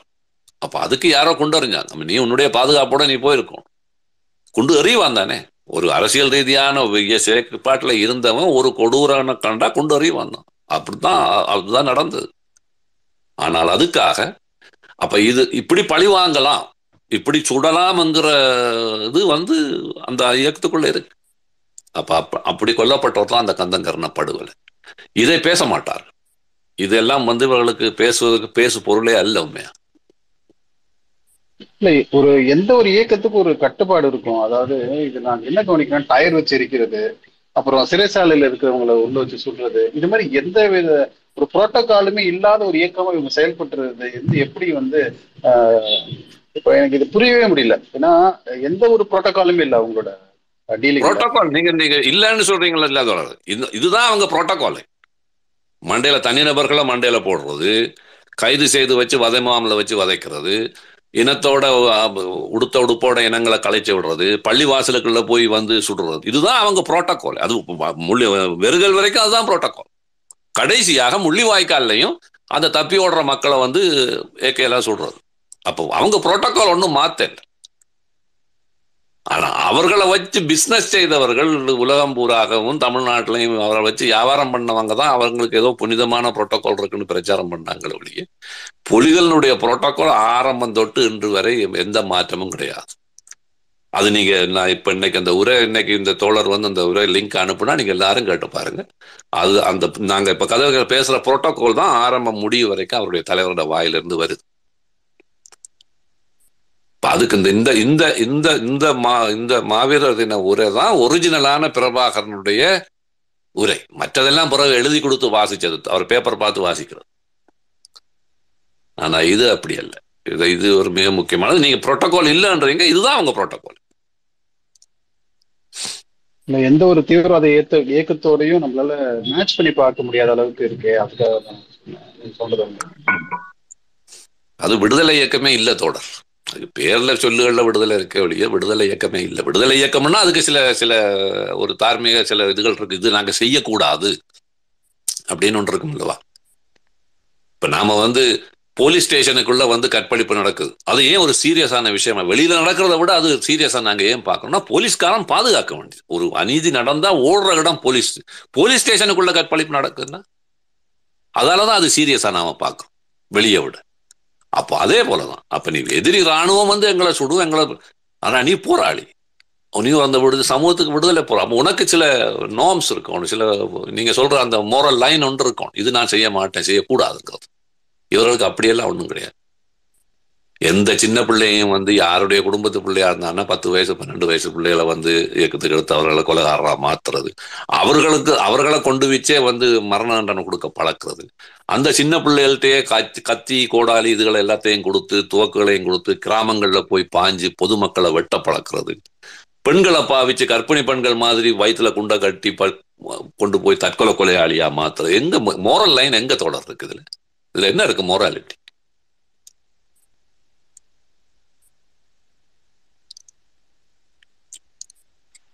நன்றி நன்றி. ஐயர் மாம்ஸ் உங்களோட கேள்வி. என்கியூ அவ்வளவுதானே முடிஞ்சதா? ஓகே. ஐயர் ஐயர் மாம்ஸ் வணக்கம். வணக்கம் வணக்கம். தேனி. அண்ணா. ஆஹ், மனோரஞ்சன் எனக்கு ஒரு ஆஹ், ரெண்டு கேள்வி. ரெண்டுமே ஒன்னோட ஒன்று சிக்கலான ஒரு கேள்விதான். ஒன்னொன்னா ஏன்னா ஒன்னொன்னு கேட்டா தான் பதில் சொல்ல ஈஸியா இருக்கும். அதுக்கு ஓகே. இவங்களை பொறுத்த வரைக்கும் தமிழ் தேசியத்தின் வரையறை எல்லைகள் எப்படி இருந்துச்சு? ஆஹ், இத எதுக்காக இந்த கேள்வி கேட்கிறேன்னா இலங்கை கடந்து இன்னைக்கு சொல்றாங்க இல்லையா நாடு கடந்த தமிழையும் தமிழர்கள் இருக்கிற இடம் எல்லாமே வந்து தமிழ் அப்படின்னு சொல்லிட்டு.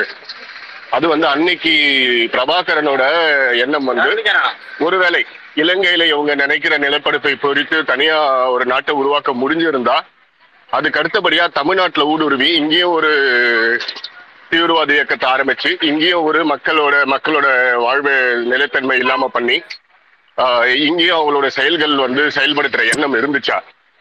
இது முதல் கேள்வி.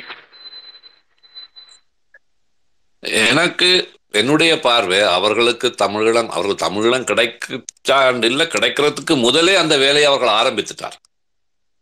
தமிழ்நாட்டு மண்ணை ரத்த கலரியாக்குற வேலையை அவர்கள் முதலே ஆரம்பித்துட்டார். கிடைக்கு ஈழம் கிடைக்கிறதுக்கு முதலே. அவர்கள் ஈழம் கிடைத்திருந்தால் மிக மோசமாக.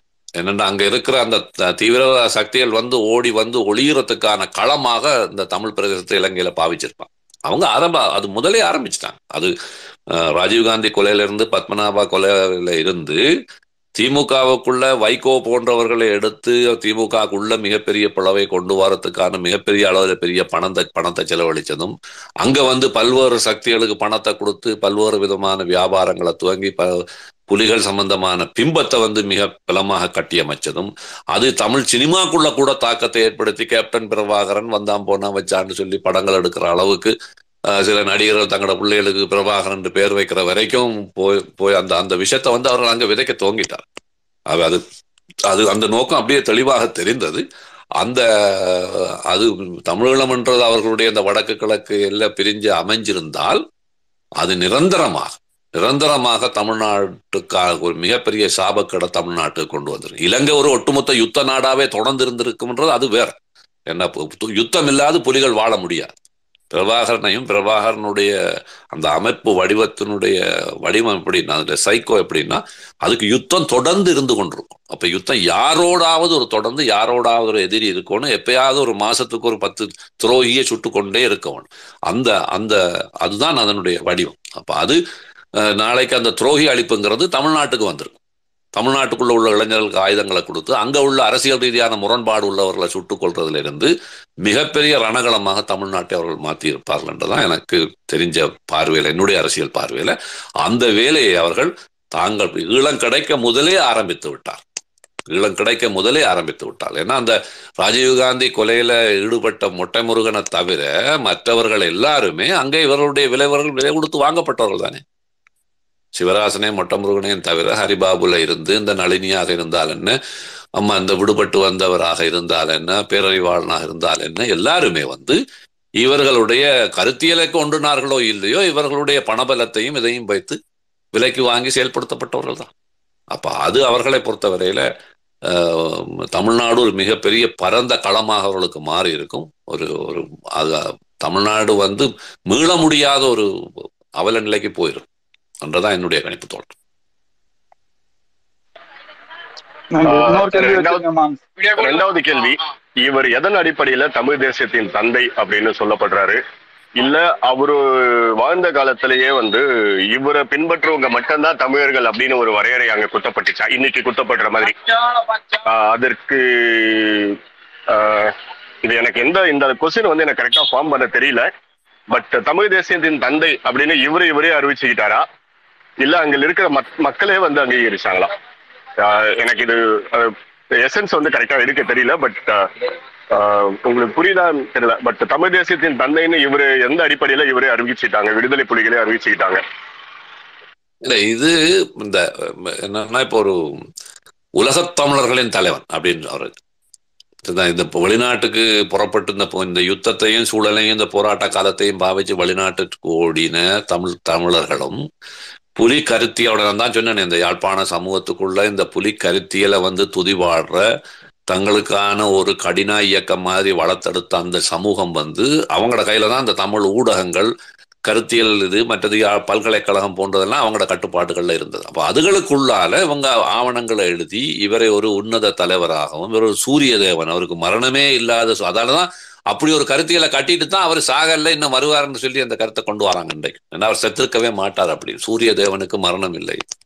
அப்போ இது வந்து இப்படியான இப்படியான அந்த கூளை கும்பிடு போடுகின்ற தமிழ் புத்திஜீவிகளையும் இலக்கியவாதிகளையும் பத்திரிகையாளர்களையும் வச்சு தான் இதை கட்டி அமைச்சாங்க.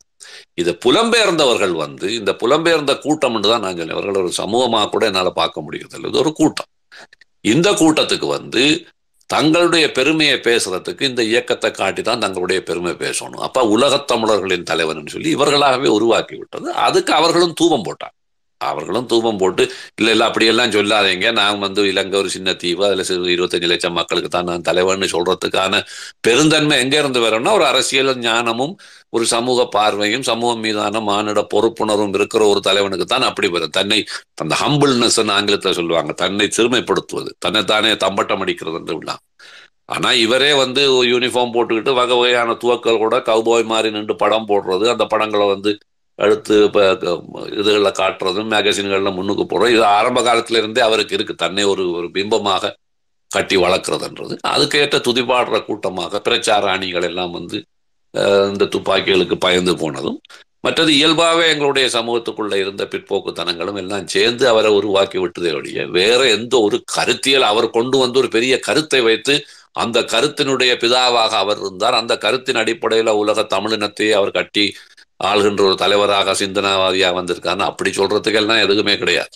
அது அவருடைய உரையை நீங்க கேட்டீங்கன்னா அவருடைய அரசியல் அறிவு ஞானம் எவ்வளவுன்றது தெளிவா போயிடும் ஆகவே அந்த அப்ப அப்படி அல்ல. ஒரு ஒரு ஒரு ஒரு ஒரு ஒரு ஒரு இனத்தின் அல்லது ஒரு சமூகத்தினுடைய தந்தை அல்லது அதனுடைய தலைவன் என்று வர்றான்னா அவர் அதுக்கு ஒரு கொள்கை கோட்பாடை வகுத்து அந்த கொள்கை கோட்பாடு மட்டும் அந்த சமூகத்தை அறிவு ரீதியாக வளர்த்தெடுத்து அதை பின்பற்றுபவர்களாக அந்த கருத்தியலை வச்சு உச்சரிக்கிற சமூகமாக அதை மாற்றி அது பல்வேறு கல்வித்தலங்கள் எல்லாம் பேசப்பட்டு அப்படி வந்து ஒரு பிம்பமாக வர்றதுன்றது வேற. இது சும்மா ஒரு ஒரு ஊருக்குள்ள தெருச்சண்டியும் அந்த அந்த அந்த அந்த அந்த அந்த அந்த சண்டிதனத்தால ஊருக்குள்ள பேர் வருமே அந்த மாதிரி வந்த ஒரு பேர் தானே ஒழிய. இவருக்கும் உலக தமிழினத்துக்கும் என்ன சம்பந்தம் இருக்கு?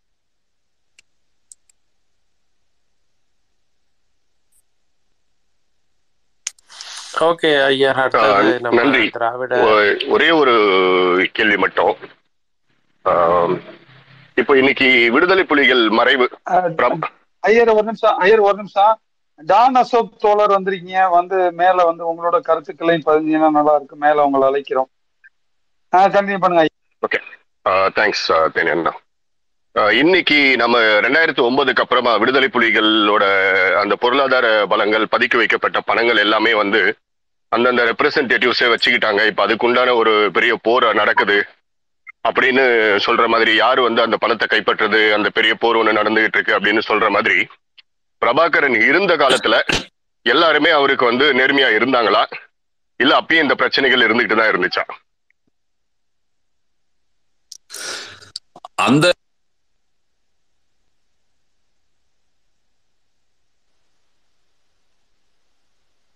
அவர் மைக் தெரியாம மியூட் பண்ணிட்டீங்க அவர் கொஞ்சம் மைக்கா மனோரஞ்சன் சார் கேக்குதா கேக்குது கேக்குது கேக்குது கேக்குது ஓகே அப்போ புலிகளுடைய பிரபாகரன் இருந்த காலத்துல அவருடைய இயக்கத்தினுடைய உளவு பிரிவும் இந்த பிஸ்டல் குரூப்னு சொல்லுவாங்க அவருடைய பிஸ்டல் குரூப்னா அவங்க தான் போய் இப்போ உளவு பிரிவால சொல்லிட்டு இவரை தூக்கு மண்டையில போடுன்னா போட்டுருவாங்க அப்போ அந்த அதுகளுக்கெல்லாம் பயம் இருந்தது அந்த நேரத்தில் இப்போ வெளிநாட்டில் பணம் சேர்த்தவர்களும் கூட சில வேளைகளில் சிலர் வந்து அங்கே தமிழத்துக்கு வர சொல்லி தங்களோட தமிழோட மண்ணுக்கு வாங்க தலைவர் சந்திக்க விரும்புகிறான்னு சொல்லி அங்கே கொண்டே சிறையில் போட்ட விஷயங்கள்லாம் நடந்திருக்கு.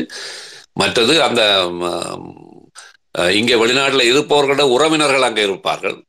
இங்கே வந்து பணம் சேர்த்து தலையை சுத்திட்டு அங்கே தங்களுடைய உறவினர்களுக்கு பிரச்சனை வந்துடும் அண்ணன் தம்பிக்கு பிரச்சனை வந்துடும் அச்சம் எல்லாம் இருந்தது. அப்போ அது ஒரு லோயலிட்டி என்றது லோயல்ட்டி என்றது கருத்தியல் ரீதியாக லோயலாக புலிகளுக்கு இருந்தவர்கள் இருந்தார் இல்லாமல் இல்லை. அதாவது தங்களுடைய சொந்த வீடுகளை வந்து அடமானம் வச்சு அந்த பணத்தை கொண்டு போய் கொடுத்து நட்டப்பட்டவர்கள் புலிகள் தான் சரி அவர்கள் தான் போராடுகிறார்கள் அவர்களால் எங்களுக்கு வெற்றி வரும் என்று நம்பி தங்களுடைய சொந்த பணத்தையும் செலவழித்த நபர்களும் இருந்திருப்பார்கள் இருந்து இருந்திருக்கிறார்கள். இல்லை என்று நான் சொல்ல எப்படி போராளிகள் பல பேர் ஆயிரக்கணக்கான போராளிகள் வந்து நாங்கள் இலங்கை அரசாங்கத்துக்கு எதிராக போராடுறோம் தலைவர் சொல்றார். நாங்கள் இந்த போராட்டத்துக்கூடாக தமிழர்களுக்கு ஈழம் எடுக்க போறோம் போய் நம்பிக்கையாக போய் செத்தப்போ ஆயிரக்கணக்கான போராளிகள் இருந்த மாதிரியே மக்களுக்குள்ளேயும் இருந்திருப்பார்கள் ஆனா அதெல்லாம் ஆனா பெருந்தொகையாக பணங்களை கையாண்டவர்கள் இன்றைக்கு இவர்கள் எல்லாம் வந்து இந்த கொள்கை ரீதியாக வந்து அந்த இயக்கத்தோட நின்றவர்கள் அல்ல. இவர்கள் வந்து வெறும் வியாபாரிகள். சந்தர்ப்பம் முடிஞ்ச கையோட பிரபாகரன் செத்துட்டார் என்றதை உறுதிப்படுத்தின கையோட அவர்கள் வெளியில வந்து தலைவர் செத்துட்டாருன்னு இவங்க சொல்ல இல்லை சொன்னா அந்த மிச்சம் எல்லாம் உடஞ்சு விழுந்துரும்னு தெரியும். ஆனா இவர்களுக்கு தெரியும். தலைவர் செத்துட்டார். இனி வந்து தங்களை வந்து கேள்வியாக்க மாட்டாங்கன்ற துணிவில் அவர்கள் பணத்தை சுருட்டினவர்கள். இவர்களுக்கும் கொள்கைக்கு எந்த சம்பந்தம் கிடையாது. அப்போ இதுக்கு இந்த இந்த இந்த அந்த நேரத்திலையும் வந்து அந்த லோயலிட்டி என்பது புலிகளுக்குள்ள இருந்த லோயலிட்டியினுடைய பிரதான காரணம் வந்து அச்சம்.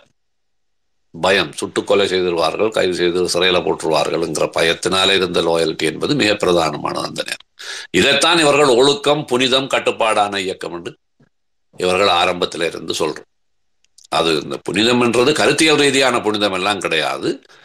இந்த தலைமைக்கும் தலைமைக்கு கீழே இருக்கிற இந்த இந்த கொலை இயந்திரத்துக்கும் பயந்து நடுங்கி வாழ்றது. அது அதுதான் அவர்களுடைய அந்த இது. அப்ப அதுதான் அதால தான் நீங்க பாத்தீங்கன்னு சொன்னா ரெண்டாயிரத்தி ஒன்பதாம் ஆண்டு தலைமைத்துவம் முடிஞ்சதோட இன்று வரைக்கும் இன்று வரைக்கும் அந்த பெரிய ஒரு போராட்ட இயக்கத்துல இருந்தவர்கள் கீழே கருத்தியல் ரீதியாக இருந்திருப்பார்களா இருந்தா எங்கேயோ அங்கங்க அங்கங்கு நின்று கடைசி நேரம் வரைக்கும் இலங்கை அரசாங்கத்தோட போராடி தொடர்ச்சியாக அந்த போராட்டம் வேற வகைகளால் எங்கேயாவது அந்த போராளிகள் வந்திருப்பார்.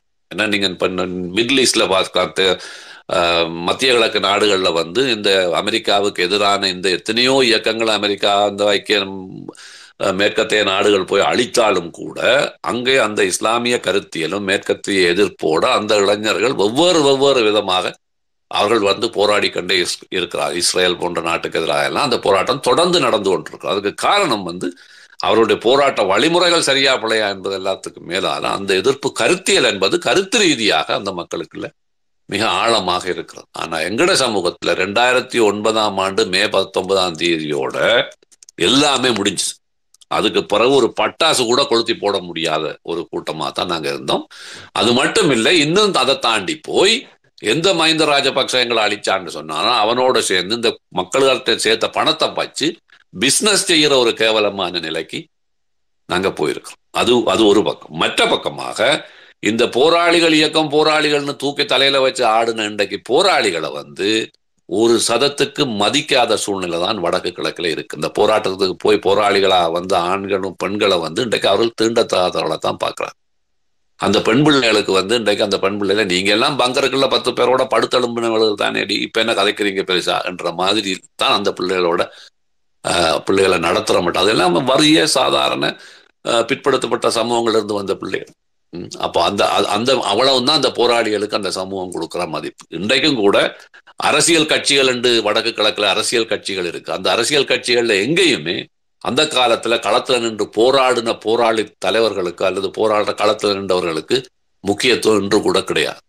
கிழக்கு மாகாணம் ஏற்கனவே பிரிஞ்சு போனபடியால இன்றைக்கு கிழக்கு மாகாணத்துல ஏற்கனவே முன்ன புலிகளோட இருந்த பிள்ளையான் போன்றவர் அங்கே ஒரு அமைச்சராக வந்திருக்கிறாரே அல்லாது வடக்குல வந்து அந்த அந்த அந்த அந்த அந்த அந்த போராளிகளை வந்து மதிக்கிறது கூட கிடையாது.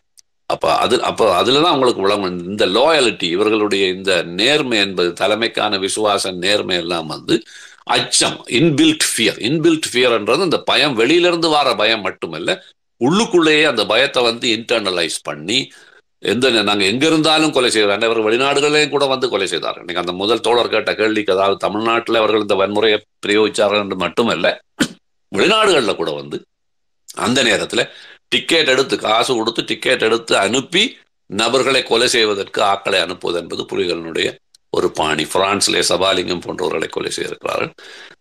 கனடாவிலே ப பல்வேறு பேருக்கு கை கால் அடித்து முறித்து அவருடைய வாகனங்களை அடித்து நொறுக்குவது கடைகளுக்கு தீ வைப்பது போன்ற வேலைகள். இது சர்வதேச ரீதியாக தாங்கள் ஒரு சர்வதேச பயங்கரவாத இயக்கம் மாதிரி தான் அவர்கள் செயல்பட்டார் அப்ப அந்த பயம் அந்த அச்ச உணர்வு என்பதுதான் வெளிப்படையில வழியில வந்து எங்களுக்கு பலருக்கு வந்து நேர்மையாகவும் கொள்கை பற்று மாதிரியும் தலைமைக்கு விசுவாசமாக எல்லாம் இருக்கிறார்கள்ன்ற மாதிரி ஒரு மாயையை கொண்டு வந்திருந்தே வழியே அதை அடிச்சு நொறுக்கின உடனே தலைவர் முடிஞ்சது எல்லாம் கோவணத்தோட படத்தை காட்டினதோட அப்படியே எல்லாம் முடிஞ்சு.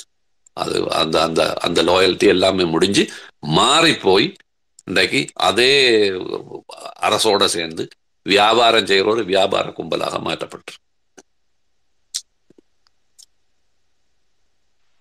Thanks Manoranjan sir okay Thani Oruvan உங்களோட கேள்வி வச்சுன்னா அடுத்து திராவிட வைக்கணும் தனி ஒருவன்? ஆ ஓகே இல்ல கிராமங்களுக்குள்ளும் வீடுகளுக்குள்ளும் புகுந்து சிறுவர்களை வந்து ரொம்ப பயங்கரமா செய்த கொலைகளை பற்றி அவங்க எவ்வளவு கொடூரமா நடந்துக்கிட்டாங்க. ஆஹ் பச்சிலம் குழந்தைகளோட கூட பார்க்காம ஈவிரக்கம் இல்லாம அவங்க பண்ண கொலைகளை பற்றி கொஞ்சம் சொல்லுங்க தோழர். இப்போ இந்த முஸ்லிம் கிராமங்கள் சிங்கள கிராமங்களுக்குள்ள போய் கொலைகள் செய்வது என்பது மற்ற இயக்கங்கள். எத்தனையோ இயக்கம் இருந்தது. வடக்கு வடக்கு கிழக்கில் வந்து குறிப்பாக வடக்கில் வந்து பா- பெரிய இயக்கங்கள் சொன்னால் பிளாட் இருந்தது இபிஆர்எல்எஃப் இருந்தது ஈரோஸ் இருந்தது டெலோ இருந்தது. இதை தவிர பல்வேறு இயக்கம் எந்த ஒரு இயக்கம் எந்த ஒரு இயக்கமுமே கிராமங்களுக்குள்ள போய் சாதாரண சிங்களம் அங்க சிங்கள மொழி பேசுற மக்கள்ன்றதுக்காக அரச படைகள் வந்து ஒரு தாக்குதலை நடத்திட்டு போனா அதுக்கு பழி வாங்குறதுக்காக இ- அந்த பொதுமக்கள் ஏன்னா அது ஒரு விடுதலை போராட்டத்தில் இருக்க வேண்டிய அடிப்படையான அம்சம். அதாவது நாங்கள் எதிரியோடு போராடுறோம். எதிரி இராணுவத்தோடு போராடுறோம். ஆனால் அந்த அந்த இராணுவம் உருவாக்கப்பட்ட மக்கள் வந்து எங்களுடைய எதிரிகள் அல்ல. அவர்கள் அந்த கருத்தியல்ல இருந்தா கூட அந்த அவர்களை பொதுமக்களை தாக்குவது என்பது அது விடுதலை போராட்டத்துல பண்பாட்டில் இருக்கக்கூடாத ஒரு விஷயம்ன்றதை எல்லா அமைப்புகளுக்கும். தனிநபர்கள் சில விட அங்கங்கே கொலை செய்திருக்கலாம். ஆனால் கிராமங்களுக்குள் போய் பொதுமக்களை குறிவைத்து தாக்குவது என்ற செயல்பாடு வந்து விடுதலை புலிகள் ஆரம்பத்தில் ஆரம்பத்திலிருந்து இறுதி வரைக்கும் அவர்கள் இதை செய்திருக்கிறார் அதில் அந்த கொலையண்டு கிராமங்களுக்குள்ள போனதுக்கு பிறகு அங்கே வயது முதிர்ந்தவர்களா இளைஞர்களா இளம்பிள்ளைகளா குழந்தைகளான்லாம் பார்க்க பார்க்கறது இல்லை இது வந்து அந்த டெரரை டெரரை வந்து விதைக்கிறது. அதாவது ஒரு அச்சத்தை வந்து கொடிய அச்சத்தை வந்து விதைக்கிறதுக்காக அந்த கொலைகளை கொடூரமாக செய்வது. அது ஒரு விஷயம். ரெண்டாவது அந்த கொலைகளை செய்வதற்கு அனுப்புற இளம் பொடியங்கள் பதினஞ்சு பதினாறு வயது இளம் பிள்ளைகளில் வந்து துவக்குகளும் கொடுத்து இப்போ நான் நேரடியாக நேரடியாக அந்த அதுல போ ஒரு ஒரு ஒரு முஸ்லீம் கிராமத்தை போய் வெட்டுன ஒரு இளைஞனை வந்து அவனுக்கு மனநோயாளி ஆகி யாழ்ப்பாண ஆஸ்பத்திரியில கையில செயின் போட்டு ஆஸ்பத்திரி கட்டலோட போட்டிருந்த அந்த ஒரு பையன். அந்த பையனோட பேசின பொழுது தனக்கு துவக்கும் தந்து வாளும் கையில கொடுத்த நீண்ட வாள். பாப்ப நீ எத்தனை குண்டு மிச்சம் கொண்டு வர? அதாவது துப்பாக்கிய பாவிக்காம வாழால வெட்டி கொண்டுட்டு துப்பாக்கி குண்டு மிச்சம் கொண்டு வரவன் தான் கட்டிக்காரன்ற அளவுக்கு தான் இவரங்களை அனுப்பியிருக்கு. அப்போ அந்த அந்த மக்களை கொல்ல கொடூரமாக கொல்லுவது மட்டுமல்ல அந்த போகின்ற சின்ன சிறு பிராயத்து இளைஞர்களை இளம் பெண்களையும் அந்த கிராமங்களை வெட்டி சரிச்சு போட்டு வந்ததுக்கு பிறகு அவர்களை ஒரு கொடூரமான நபர்களாக மாற்றி அந்த கொலைகளை செய்த குற்ற உணர்விலேயே அவர்கள் மனநோயாளியாக போய் அவர்களை அவுத்து விட்டா இன்னொரு கிராமத்துக்கு அந்த மனதில் இருக்கிற அந்த தாக்கத்தால இதையும் விட படு பயங்கரமாக மோசமாக கொலை செய்கிற மனிதர்களாக மாத்தினதுதான் புலிகளினுடைய இந்த கொலை எந்திரத்தினுடைய விஷயம். இது போய் வெட்டி செத்த மக்கள் மட்டுமல்ல கொலைகளை செய்த பிள்ளைகளுடைய மனநிலை இப்போ இந்த மாதிரியான விஷயம் நீங்க the the scar of the mind அதாவது மனித மன வடு என்று டாக்டர் தயா சோமசுந்தரம் என்றவர் ஒரு மன வைத்தியர் யாழ்ப்பாணத்தில் இருந்தவர். இந்த இதெல்லாம் ஆய்வு செய்த ஒரு புஸ்தகமாக எழுதியிருக்கிறார் இப்போ ஆஸ்திரேலியாவில் இருக்கிறார். அந்த புஸ்தகத்தை எல்லாம் எடுத்து வாசிச்சிங்கன்னா இந்த சின்ன பிள்ளைகளை பாவித்து இவர்கள் செய்த படுகொலைகள் போன்ற பல்வேறு விஷயங்கள். அந்த பையன் கடைசியா சொன்னா நீ சுகமாகி வந்து சுகமாகி வந்தா என்ன செய்ய போகிறோம் மனநோய்க்கு தான் ட்ரீட்மெண்ட் கொடுக்குறாங்க. புலிகள் வந்து அவனை ஆஸ்பத்திரியில் விட்டுட்டு போயிருக்காங்க. காவலுக்கு ஒரு பையன் நிற்கிறான் அவன் முதல் சொன்ன பதில் நான் சுகமாகி வந்தோன்னே கரும்புலியில் போய் சேர்ந்து வெடிகுண்டா மாதிரி சாக போகிறேன் இந்த பையனுக்கு பதினாலே பதினாலு வயசு தான். அப்போ அந்த மனிதன் அந்த அந்த- பையன் வந்து எவ்வளவு தனக்குள்ள ஒரு விரக்தி நீங்கள் யோசிச்சு பாருங்க. அதாவது நாம் மனித வெடுகுண்டா மாறி கரும்புலியில் போய் செத்து போக போகிறோம்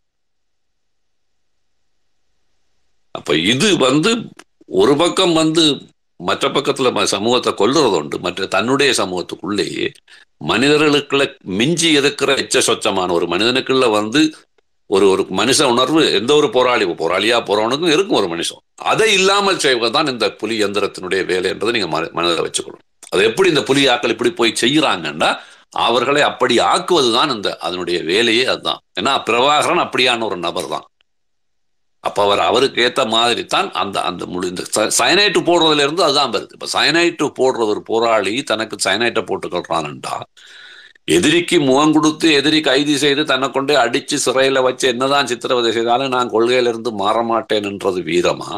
அல்லது எதிரி இப்போ என்ன பிடிச்சா அடிச்சு சித்திரவதை செய்வான்றதுக்காக நஞ்ச கடிச்சு சாகுறது எது வீரமா?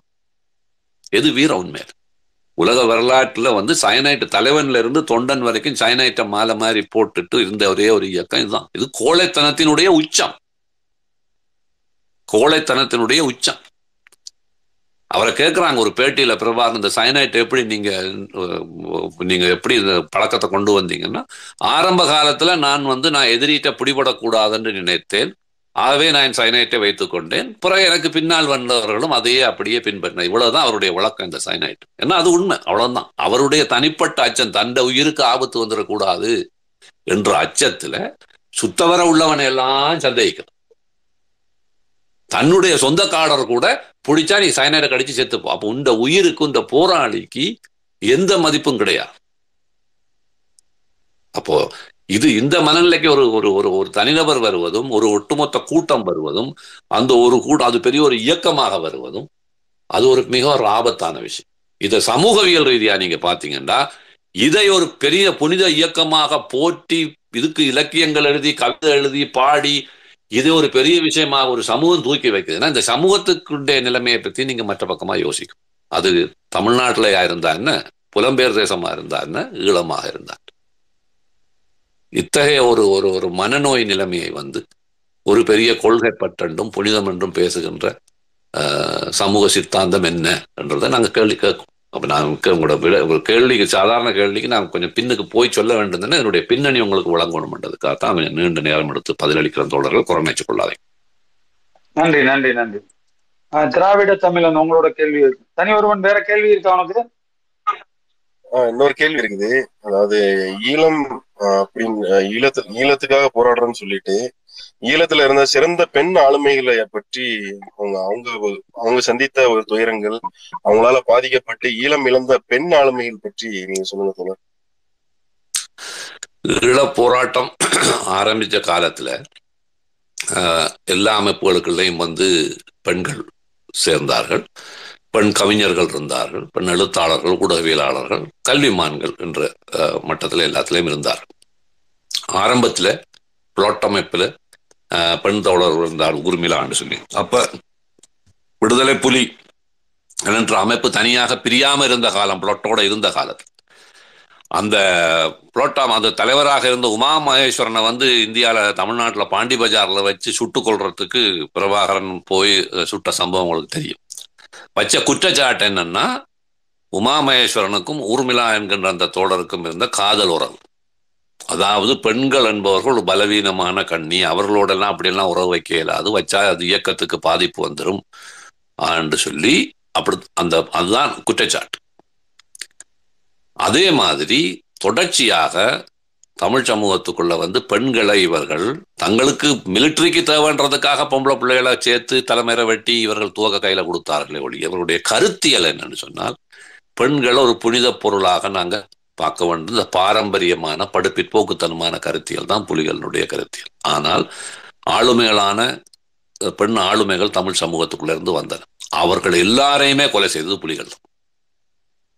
வேறு எந்த இயக்கமுமே பெண் ஆளுமையால கொலை செய்ய நான் உங்களுக்கு பேர்கள்னு சொல்றேன்னா யாழ்ப்பாணத்தினுடைய பல்கலைக்கழகத்தில் இருந்த விரிவுரையாளராகவும் நூல் ஆ- ஒரு ஒரு ஒரு துறைக்கு பொறுப்பாளராகவும் இருந்த ஆஹ், ராஜினியை சுட்டுக் கொண்டவர்கள் புலிகள்.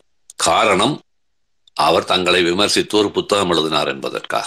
அவருடைய புத்தகம் தனியாக இவர்களை மட்டும் விமர்சித்ததல்ல ஒட்டுமொத்த போராட்டத்தில் இருந்த பல்வேறு விமர்சனங்களை விமர்சிச்சிருக்கிற ப- விடயங்களை விமர்சிச்சிருக்கிறது. குறிப்பாக அந்த புத்தகத்தினுடைய பாதி முறிந்த பனை என்ற புத்தகத்தை நீங்க எடுத்து வாக்கினால் அரைவாசிக்கு மேல இந்தியா தொடர்பாகவும் இந்தியாவினுடைய அரசியல் அஹ், தவறுகள் தொடர்பாகவும் இந்திய ராணுவத்தால் ஏற்பட்ட பாதிப்பு தொடர்பாகவும் எழுதியிருக்கிறார். அதுதான் முதல் முதலாக இந்திய இதுக்கு எதிராக வந்த ஆவணம் ஒரு ஒரு ஒரு ஒரு படிச்ச சமூகத்தில். அதிலே அந்த இந்திய ராணுவம் அந்த நிலைமைக்கு போவதற்கு புலிகளினுடைய பங்களிப்பு என்னன்றதும் புலிகளுடைய அரசியல் வந்து எவ்வளவு மோசமான அரசியல்ன்றதையும் சேர்த்து விமர்சிச்சிருக்கிறார். அவ்வளவுதான் அவர் செய்தார் அப்ப அவரே தெருவில் நாயை சுடுறது போல சுட்டார். அதே மாதிரி யாழ்ப்பாண பல்கலைக்கழகத்துல பெண் கவிஞரான செல்வி நிதி தியாகராஜா என்ற கவிஞரை கைது செய்து கொண்டு போய் சித்திரவதை செய்து அவரை கொலை செய்தார். அதேபோல் யாழ்ப்பாணத்தில் இருந்த ஒரு வழக்கறிஞரும் மனித உரிமை செயற்பாட்டாளரும் இருந்த மகேஸ்வரி என்கின்ற ஒருவரை அவருடைய வீட்டிலே போய் சுட்டுக் கொண்டார். தென்னிலங்கையிலே வந்து வானொலி இல்லை. வானொலி ஒலிபரப்பாளராக இருந்த ரேலங்கி செல்வராஜா என்கின்ற ஒரு பிரபல வானக ஒலி ஒலிபரப்பு ஊடகவியலாளர் அவரை சுட்டுக் கொண்டார். இப்படியாக அந்த தமிழ் சமூகத்திற்குள் இந்த யுத்த சூழலுக்குள்ளாக வளர்ந்து வந்த ஒரு ஒரு ஒரு காத்திரமான பங்களிப்பு செய்யக்கூடிய பெண் ஆளுமைகளை எல்லாம் சுட்டு கொண்டது புலிகள் தான் அது மட்டுமல்ல இவர்களுடைய அந்த மனநிலையை நீங்கள் பார்க்க வேண்டும். புலிகள் அமைப்பிலேயே போய் சிறுபராயத்திலே சேர்ந்து புலிகளுடைய பெண் பெண் பிரிவில் இராணுவ பிரிவில் அரசியல் துறை பிரிவில் மிக முக்கியமான பொறுப்பாக வந்த தமிழினி என்கின்ற அந்த பெண் கடைசி வரைக்கும் புலிகளோட தான் இருந்தார். அவர் பிறகு இந்த இராணுவத்திட்ட சரணடைஞ்சதுக்கு பிறகு கூர்வாளின் நிழலின் கீழ் என்று ஒரு புத்தகம் எழுதியிருக்கார். அது அது உங்களுக்கு நீங்க எடுத்து வாசிக்கலாம். தன்னுடைய புலிகள் இயக்கத்தோடான அனுபவத்தை எழுதியிருக்கிறார். அதுல புலிகள் இயக்கத்துக்குள்ள பெண்களுக்கு இருந்த சிரமங்கள் பிரச்சனைகள் எல்லாத்தையும் அதை எழுதியிருக்கிறார். ஆனால் இந்த புலி பினாமிகளாக வெளிநாடுகளில் இருப்பவர்களோ இன்றைக்கு ஈழத்திலே இருப்பவர்களோ அந்த நூலை கூட எடுத்து பார்த்து அதுல என்ன அவர் எழுதியிருக்கிறார் இவ்வளவு பிரச்சனைகள் இருந்திருக்கிறதா என்று பேசுவதற்கு கூட இன்று வரை தைரியம் இல்லை அப்போ பெண்கள் ஆளு அந்த அவரை நான் ஒரு பெண் ஆளுமையாகத்தான் பார்ப்பேன். அந்த ஆளுமை இருந்தபடியாத்தான் அவர் அந்த இயக்கத்துல போய் சேர்ந்திருக்கிறார். அதுல உழவு உயர் உச்சத்துக்கு வந்திருக்கிறார். வந்து விழிவு வந்த வெளியே வந்ததுக்கு பிறகும் தன்னுடைய அனுபவத்தை துணிந்து பேனா மூலம் எழுதி ஒரு நூலை விட்டிருக்கார் அவர் புலிகளில் இருந்தார் என்பதற்காக ஆளுமை இல்லாத பெண்ணாக நான் பார்க்கவில்லை. ஆனால் அதை இந்த சமூகம் பார்க்க தயாராக இல்லை. பார்க்காது. ஏனென்றால் அந்த அந்த ஆளுமைகளை கண்டு இவர்களுக்கு அச்சம். அதுதான் அப்ப அந்த அந்த சமூகத்திற்குள்ள வந்து ஆளுமை உள்ளவர்களை கண்டு அஞ்சி நடுங்குகின்ற ஒரு கோழை ஒரு கூ- ஒரு- ஒரு கோழை கூட்டத்தினுடைய காவல் நாய் தான் பிரபாகரனும் அவருடைய இயக்கம் என்றுதான் என்னுடைய பார். அப்ப இதுதான் தொடர் நான் இதுல சொல்லக்கூடியது. நன்றி தோழரே. அததான் வைக்கலான் இருந்தேன். தமிழினி என்ற சிவகாமி வந்து அந்த நூல்ல ரொம்ப சிறப்பா சொல்லியிருப்பாங்க. ஒரு பூர்வாளின் நிழலில். அது ஒரு சிறு பகுதியை படிச்சேன். புலிகள் இயக்க- இயக்கத்திலே கடைசி வரைக்கும் அவங்க பயணிச்சது. புலிகள் கை விட்டுட்டு போனாங்க. அதுக்கப்புறம் இலங்கை ராணுவத்துல அவங்க சரணடைஞ்சதுல இருந்து திரும்ப அவங்களுக்காக வாதாடி வெளியே கொண்டு வந்த வழக்கறிஞர்கள் வரைக்கும் படிச்சேன். நன்றி நன்றி. சிறப்பு தோழர். உங்க சிறப்பான பதிலுக்கு நன்றி. நன்றி நன்றி. திராவிட தமிழன் உங்களோட கேள்வியை வச்சிருங்க அடுத்த சுமோ அப்படி போகும் இப்போ புலிகள் மீண்டு வர்றதுக்கான வாய்ப்பு இருக்கா? அப்படி வந்தா தமிழகத்திற்கு அதுக்கான பாதிப்பு இருக்குமா? எந்த அளவு இருக்குன்றது என்னோட கேள்வி. புலிகள் மீண்டு இயக்கமாக வருவதற்கான வாய்ப்புகள்லாம் எதுவுமே கிடையாது. என்ற அதுக்கான தட்பவெட்ப சூழ்நிலை எதுவும் ஈழத்திலையும் இல்லை. நான் நினைக்கல அவர்கள் இயக்கமாக வந்து பழைய பாணியில் அவர்கள் பெரிய இராணுவ அமைப்பாக அப்படியெல்லாம் வர முடியாது. ஒன்று. ஆனா அந்த கருத்தியல் இருக்குத்தான் இவர்கள். கட்டி வளர்த்தந்த ஒரு மாய கருத்தியல் ஒன்று. புலிகள் ஒரு பெரிய வீரஞ்சறிந்த ஆஹ், இயக்கம். அந்த புலிகளுக்குள்ளால தான் தமிழ் சமூகத்துக்கு வீரமே இருக்குன்னு சொல்லி ஆஹ், காட்டுறோம் உலகத்துக்கு உலகமே வந்து வீர தமிழர்களை வீரனா பார்க்கறது வந்து புலிகளால தான் பார்க்குது. இந்த மாய கருத்தியல் இருக்கு. இன்னும் கொஞ்சம் காலத்துக்கு இருக்கும். ஆஹ், அந்த கருத்தியல் உடைக்கிறதுக்கு அடுத்த சந்ததி ஓரளவுக்கு ஏதாவது செய்தால் அது உடையலாம். இப்போ எங்களுடைய காலத்தோட இது எங்களோட காலத்துல இது பலமாக இருக்கேன்னா எங்களுடைய காலத்துல இருப்பவர்கள் எல்லோருமே அதுக்குள்ளால வந்தவர்கள் தான். இப்ப நாங்க அதே சம குறுக்கீடு. வங்காள விரிகுடா கடல் புலிகள் தான் பாதுகாத்துக்கிட்டு இருந்தாங்க அப்படின்னு ஒரு உருட்டு உருட்டுறாங்க. ஆமா அந்த உருட்டும் இருக்குது இப்போ. தமிழகம் எப்பயோ அழிஞ்சிருக்குங்கிற மாதிரி தான் பேசிட்டு இருக்காங்க இப்படியான ஒரு பைத்தியக்காரத்தனமான கதைகள்னா அவங்க கதைப்பாங்க தோழர். இப்ப இப்ப உங்களுக்கு இப்ப இப்ப புது கதை என்னன்னு சொன்னா அந்த தங்களுடைய தாங்கள் இருந்தபடியா தான் சீனா கூட ஒரு கட்டுப்பாட்டில் இருந்து இப்போ புலிகள் இல்லாதனால சீனா இலங்கைக்கு வந்து இறங்கிட்டு மாதிரி கதையெல்லாம் ஒரு அளவுக்கு இருக்கிறாங்க. புலிகள் இருந்தா சீனாக்கும் அடிச்சிருப்பாங்கிற மாதிரியான பேச்சுகள்லாம் வருது. இதெல்லாம் இப்படி இப்போ இந்த பெரும்பாய் மெல்ற கூட்டம் இருக்கும் இது இப்போ அங்கே அங்க சீமானுக்கு பின்னாடி ஒரு கொஞ்சம் ஆயிரம் கணக்கான கூட்டம் இருக்கு இல்லையா? அது மாதிரி இருப்பாங்க அவங்க. அது பழைய பாணியில் அவர்களால் வந்து ராணுவ அமைப்பு கட்டி அப்படியெல்லாம் வர முடியாது. இப்ப நாங்க உண்மையிலேயே ஈழப்பகுதியில நாங்கள் எங்களை இப்ப நாங்க செய்யற பணி வந்து இந்த கருத்தியலை உடைக்கிறதும் இது ஒரு கோமாளித்தனமான கருத்தியலாக இதை எள்ளி நகையாடி இந்த புனிதத்தன்மை என்ற மாயை கிழிச்சறிகிறதும் உண்மையான வரலாறை வந்து அடுத்த சந்ததி படிக்க வேணும் என்பதும் இந்த போராட்டத்துக்குள்ள மற்ற எல்லாரையும் அழித்து இந்த தமிழ் சமூகத்தை இருந்த இடத்திலிருந்து இன்னும் கீழே இறக்கி ஐம்பது வருஷம் அதை பின்னோக்கி கொண்டு போய் தள்ளி தமிழ் அரசியல்ல தமிழ் அரசியல் என்றாலே கொலைகார அரசியல் என்று கொண்டு வந்து விட்டுட்டு போன இந்த அரசியலை வந்து அம்பலப்படுத்துறது போன்ற வேலையை தான் நாங்க செய்யறோம் ஏன்னா எங்களுக்கு அந்த கடந்த கால அந்த தகவல்கள் தெரிந்தபடியால் இப்போ இதில் வந்திருக்க நிறைய தோழர்கள் ஈழத்து தோழர்கள் நிற்கிறா எல்லாம் நிறைய தகவல் தெரிந்த தோழர்கள் தான். அப்போ அதை நாங்கள் கொண்டு போய் சேர்க்க முயற்சிக்கிறோம். இயன்ற அளவுக்கு ஏன்னா ஆஹ், அடுத்த சந்ததியாவது என்னுடைய உண்மை பக்கத்தை பார்க்க பழகணும். அதாவது ஈழத்துல இருக்கிற புதியதாக வர்ற அடுத்த சந்ததி. அது அதுதான் எங்களுடைய பணியாக இருக்கு. மற்றபடி அப்படி புதுசு புலிகள் திருப்பி மீண்டெழுந்து வந்து அஹ், ஒரு கட்டி தமிழ் தமிழ்நாட்டுக்கு அச்சம் தருவார்கள்னு நான் நினைக்கல. இந்த கதைகள்லாம் விட்டுட்டு இருப்பான் இப்படியான கதைகள் அவர்கள் விடுவார். நன்றி நன்றி தோழர். இப்ப அதுக்குதான் இப்ப இன்னைக்கு வந்து நம்ம இதுல இருந்து நம்ம நண்பர்கள் எல்லாம் சேர்ந்து பங்கர் கோமாளி அப்படின்னு ஒரு ஹேஷ்டாக் ஓட்டி இன்னைக்கு ட்ரெண்டிங் ஆயிடுச்சு. நீங்க இப்ப கோமாளின்னு சொன்னீங்கல்ல அதனால அதை இப்ப உங்களுக்கு தெரியப்படுத்திக்கிறேன். பங்கர் கோமாளி அப்படின்னு சொல்லிட்டு இன்னைக்கு ஒரு ஹேஷ்டாக் ஓடி அது ட்ரெண்டிங்ல இருக்குது இப்ப. ம். சுமோ தோழர் உங்களோட கேள்வியை வைங்க. ஓகே. அதாவது இதுக்கு முன்னாடி அவர் பேசினதோட கண்டினியூஷன் தான். சார் ரொம்ப தேங்க்ஸ் நீங்க உங்களோட டைமை ஸ்பெண்ட் பண்ணி எங்களுக்கு பதில் சொல்லிட்டு இருக்கீங்க. இதுக்கு முன்னாடி அவர் ஒரு கேள்வி கேட்டார் நீங்க அதுக்கு ஒரு பதில் சொன்னீங்க. அதோட கண்டினியூஷனை தான் நான் கேட்குறேன் இப்போ வந்து இந்த நீங்க வந்து ஒரு ஒரு கட்டமைப்பை உடைக்கிறீங்கன்னு சொல்றீங்க. ஆனா இதே இடத்துல சீமான் போன்ற திருமுருகன் காந்தி போன்ற ஆட்கள் வந்து அந்த கட்டமைப்பை வந்து மீட்டு எடுத்துட்டே இருக்காங்க. அது முதல் கேள்வி. அடுத்தது ரெண்டாவது உங்களை போன்றே இருக்கிற ஒரு புலம்பெயர் தமிழர்களா சாரி அப்படின்னு சொல்லலாமான்னு எனக்கு தெரியல பட் சாரி நான் அப்படி சொல்லிடுறேன். அதாவது அஹ், தொப்புள்கொடி உறவுகள்னு கூப் சொல்லப்படுற பல பேர் கனடாவிலேயோ இங்கிலாந்துலேயோ ஆஸ்திரேலியாவிலேயோ வாழற மக்கள் வந்து தினம் தினம் இந்த சோஷியல் மீடியாவில் உட்காந்து அவங்க அதாவது திராவிடர்கள் சொல்றது எல்லாமே தவறு. இந்த திமுக காரங்க சொல்றலாம் தப்பு.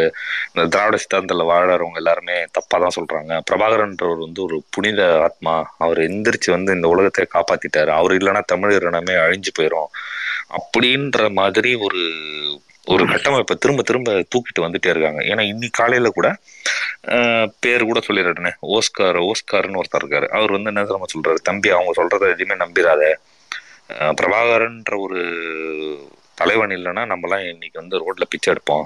நீ தமிழ்நாட்டிலே இருந்தாலும் நீ பிச்சை எடுக்கிற அளவுக்கு தான் நம்ம வாழ்ந்துட்டு இருக்கோம் அதாவது திராவிடம் முன்னை அழித்தது திராவிடம் எங்களை அழித்தது நாளைக்கு முன்ன அழிச்சிடும் அப்படின்ற மாதிரி பல விஷயங்களை சொல்லி அதை அவங்க எதை நோக்கி நகர்றாங்க? ஏன்னா நம்ம வரலாறு பத்தி பேசுறது ஒரு பக்கம் இருந்தாலும் நிகழ்காலத்துல அவங்க திரும்ப திரும்ப அதை செஞ்சுட்டு இருக்காங்கன்றதான் என்னோட கேள்வி. சாரி நான் ரொம்ப கேள்வியை ரொம்ப லென்த்தா கேட்டிருந்தா அஹ் ரெண்டு ரெண்டு பகுதியா கேட்டிருக்கேன் நான் இல்ல அது நீங்க சொல்றது சரி. ஏன்னா இப்ப அவங்க இப்ப ரெண்டு இப்ப இந்த ஈழத்துல இருந்து இந்த புலி அரசியல்ல தங்களை முழு முற்று முழுதாக முதலீடு செய்தவர்கள். ரெண்டு காரணத்துல முதலீடு செய்திருப்பார்கள். ஒன்று இந்த இந்த பழமைவாதம் தமிழ் சமூகத்துக்குள்ள இருக்கிற யாழ்ப்பாண தமிழ் சமூகத்துக்குள்ள இருக்கிற மிக மோசமான ஜாதிய வரியோட கூடிய பழமைவாதமும் அந்த பழமைவாதத்தின் அடிப்படையில இனவாதம் போன்ற பிற்போக்கு கருத்துக்களோட இருந்தவர்களுக்கு புலிகள் ஒரு மிகப்பெரிய ஒரு வீரர்களாகவும் அவர்களால தான் நாங்கள் திறந்து நிற்கிறோம் என்ற ஒரு மாயும் இருந்தது. அந்த தமிழ் சமூகத்துக்குள்ள இருந்து வந்த புரட்சிகரமானது எல்லாத்தையும் அடிச்சு நொறுக்கிறதுக்காக இவர்கள் பல்வேறு விதமான ஆதரவுகளை புலிகளுக்கு கொடுத்து அப்படி தங்களை அவர்கள் புலிகளோட இன்வெஸ்ட் பண்ணி அந்த அந்த தங்களை மூல அந்த புலிகளிட்ட தான் தங்களை மு- முழுமையாக மூலதனமாக வைத்தார். இது ஒரு ஒரு கூட்டம். ரெண்டாவது ஆஹ், இலங்கை அரசாங்கம் வந்து எங்களை அடிச்சிட்டுது சிங்கள ராணுவம் வந்து எங்களை அடிச்சிட்டுது அவனுக்கு திருப்பி அடிக்கிற பலம் புலிகளுக்குள்ளால தான் வந்தது. புலி இருந்தபடியாக தான் திருப்பி நாங்கள் சிங்கள ஆக்களை அடிக்கக்கூடியதாக இருந்தோம் அது ஒரு நியாயமான கோபம். ஏன்னா பல்வேறு இனக்கலவரங்களில் பாதிக்கப்பட்டு பல இடங்களில் இராணுவத்தால் போலீஸால் வந்து இப்போ நான் எல்லாம் சிறு வயசுல இருந்து வந்து இப்போ அஹ், கண்டி மத்திய இலங்கைன்னு மத்திய பகுதியில் படித்து வளர்ந்தேன். பள்ளிக்கூடத்தில் படிக்கிற நாளில் இருந்தே நான் சிங்கள மாணவர்கள்ட்ட அடி வாங்கி தான் நான் படித்தேன் அப்போ என்னுடைய அண்ணனும் நானும் வந்து இனக்கலவரத்தில் பாதிக்கப்பட்டு போனதுக்கு பின்னாடி நானும் என்னுடைய அண்ணனும் தீர்மானிக்கிறேன் இயக்கத்துக்கு போகிறதுன்னு சொல்லி அப்போ வீட்டை பார்க்கணும் ஒரு ஆள் போவோம் ஒரு ஆள் வீட்டை நிற்போம்னு சொல்லி என்னுடைய அண்ணன் வந்து விடுதலை புலி இயக்கத்துக்கு தான் போறாரு முதல். சரிதான் அப்போ அப்படித்தான் போனேன். ஏன்னா இந்த இனக்கலவரத்தினுடைய பாதிப்பு. அப்படி நேர்மையாக தான் ஒடுக்கப்பட்டு நாங்கள் தமிழ் தமிழரா மனுஷனா தமிழனா பிறந்ததுக்காக இந்த நாட்டில் கஷ்டப்படுறோம். அப்போ புலிகள் அடிக்கிறாங்க. மற்றவங்க எல்லாம் தத்துவம் பேசிக்கிட்டு இருக்கான். இவன் தான் போய் பயப்படாம போய் அடிச்சுட்டு வரான். இப்போ பழி வாங்குறான். அப்போ அப்படி போய் அதால புலிகளுக்குள்ள தங்களை இன்வெஸ்ட் பண்ணாங்க. இப்போ புலிகளுடைய அழிவோட இவர்களுடைய மூலதனம் போச்சு. கருத்தியல் ரீதியான இவருடைய முழு முதலீடும் போச்சு. அப்போ இந்த பிஸ்னஸ்ல கொண்டு போய் காசை கொட்டி எல்லாம் அழிஞ்சு போனதுக்கு பிறகு வெளியில சொல்றதுக்கு வைக்கும். நான் நட்டப்பட்டு போயிட்டேன். பைத்தியக்காரத்தனமா பிசினஸ்ல காசை போட்டு எல்லாம் அழிச்சு போயிட்டு நடுத்தரில் கோணத்தோடு நிக்கிறேன்னு சொல்ல பயந்த ஒரு கூட்டம். ஏதோ ஒன்றை சொல்லுவேன். என்ன இருந்தாலும் நான் அதுல நல்லா உழைச்சேன். நல்ல தரமான பிசினஸ் தான் அதுன்னு இப்படி சும்மா மாயில சொல்லிட்டு இருக்கிற மாதிரி ஒரு கூட்டம் இருக்கு. இப்ப சொல்லிட்டு இருக்கு இன்னொரு கிரவுட் கவலையும் இருக்கு. அட நாங்க இவ்வளவு பெரிய ஒரு இயக்கத்துக்கு நாங்க ஆதரவெல்லாம் அழிச்சா இப்படி அழிஞ்சு போயிட்டாங்களே ஒன்றும் இல்லாம நிக்கிறோமே நாங்க.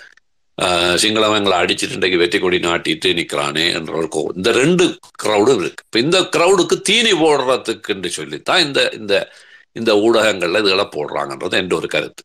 ஆனால் இதை திராவிடத்தோட எதிர்க்க பண்றதுல வந்து இன்றைக்கு நான் நினைக்கிறேன் பிஜேபி உட்பட ஆர்எஸ் உட்பட இவங்களோட பின்னணி இருக்கு.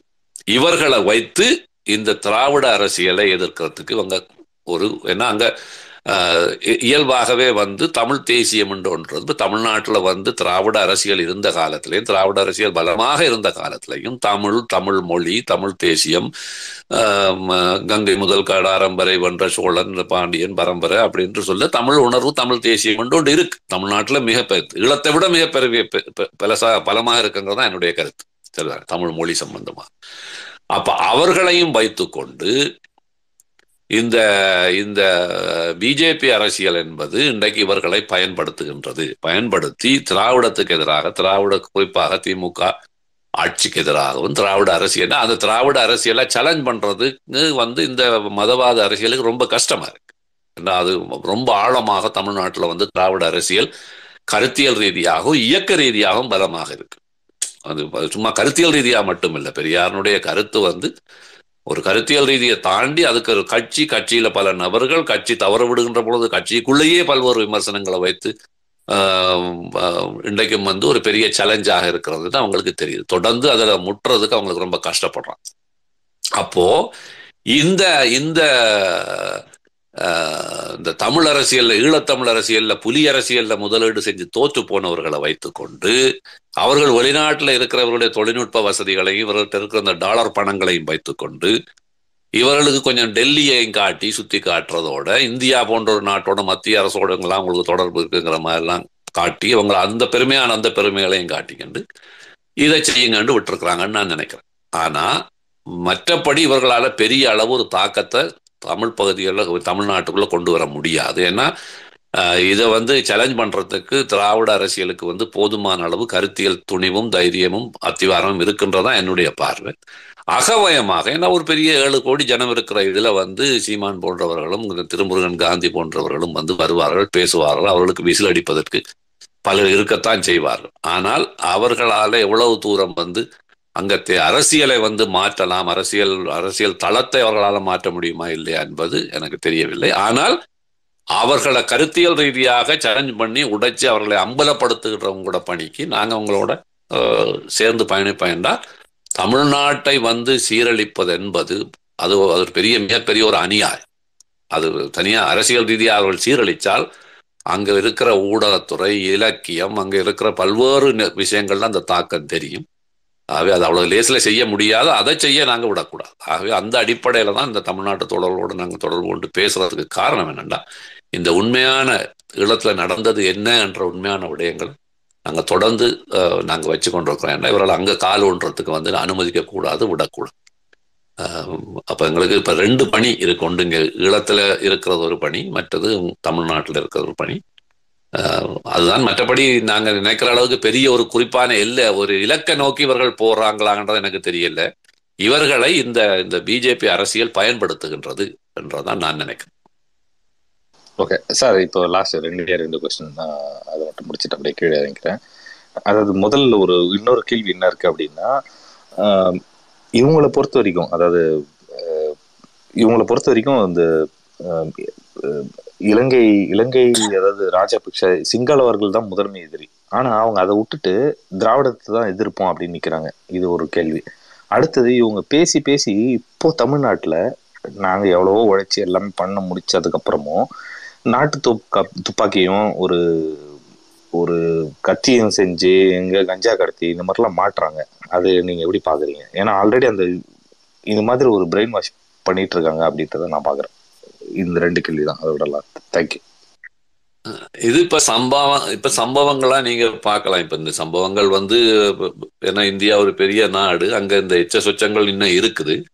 ஆஹ் இதை வச்சு அவங்க செய்யலாம். ஆனா அது ஒரு பெரிய ஒரு அது பிழைப்பும் தானே. இப்ப இந்த விட்டுட்டு ஓடுனவங்களுக்கு இப்போ வேற வேலை செய்ய வேற ஒரு தொழிலும் செய்ய தெரியாது. இதுதான். இப்ப எங்களுடைய தமிழ்ல போராட்டத்துல ஒரு பெரிய நடந்த ஒரு பெரிய அவலந்தோடர் நிறைய போராளிகள் வெவ்வேறு இயக்கத்தில் இருந்த போராளிகள் கூட புலிகள் எல்லாம் அடிச்சு கலைச்சு இலங்கையில நின்று அரசியல் செய்ய முடியாதுன்றதுக்கு பிறகு ஏன்னா தங்களுடைய கல்வி படிக்கிற காலங்களும் போய் முடிஞ்சுது.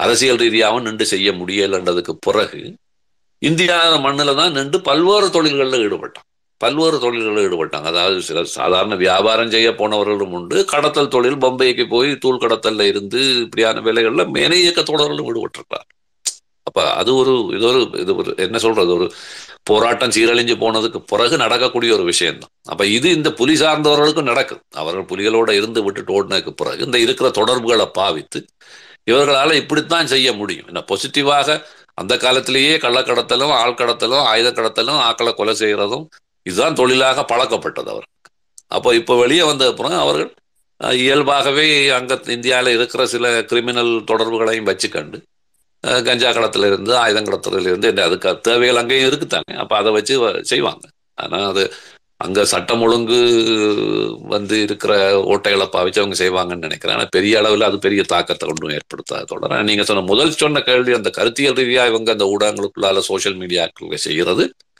ஒரு தாக்கத்தை கொண்டு வரும். ஆனா அதை நாங்கள் கருத்தியல் ரீதியாவே தொடர்ந்து சேலஞ்ச் பண்றதுக்கான வேலையை நாங்கள் தொடர்ந்து செய்ய வேணும். அது அது இருக்கும். ஒரு இன்னொரு கொஞ்ச காலத்துக்கு இருக்கும்னு நான் நினைக்கிறேன். நன்றி நன்றி.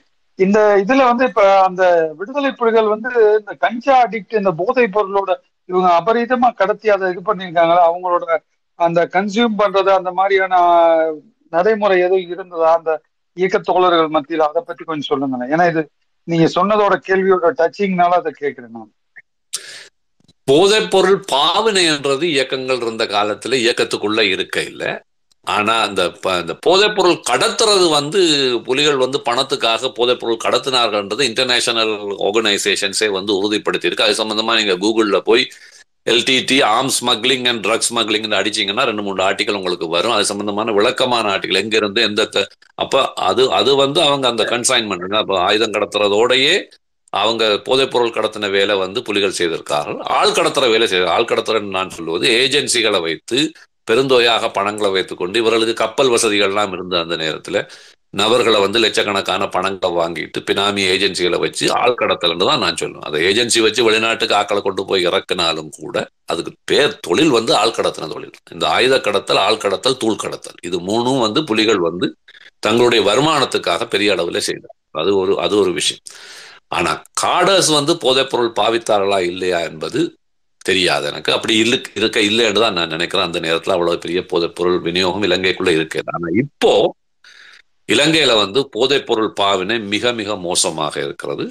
அது அதுக்கு இலங்கை அரசாங்கமும் இலங்கை அரசாங்கத்தோட இருக்கிற இந்த இருக்கிற பிசினஸ்காரங்களும் அவர்களோடு தொடர்பாக வடக்கு கிழக்கிலே இருக்கின்ற சில அரசியல்வாதிகளும் கூட அதுக்கு காரணம் மிகப்பெரிய அளவில் இன்றைக்கு போதைப் பொருள் பாவனை இலங்கையில மிகப்பெரிய பிரச்சனையாக வந்திருக்கிறது.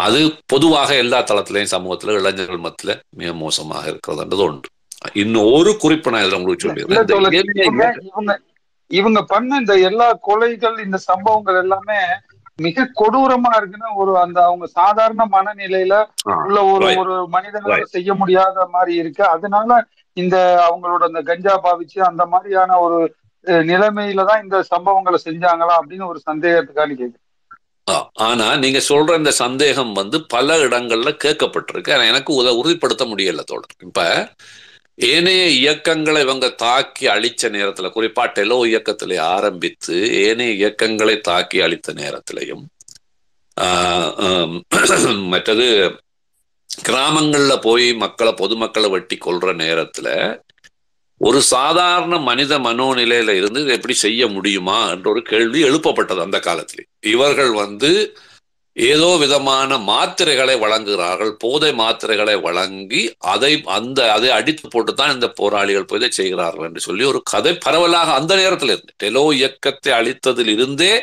அது பேசப்பட்டது. ஆனா அதை உறுதிப்படுத்துறதுக்கான எந்த இதுகளும் என்னட்ட இல்லை.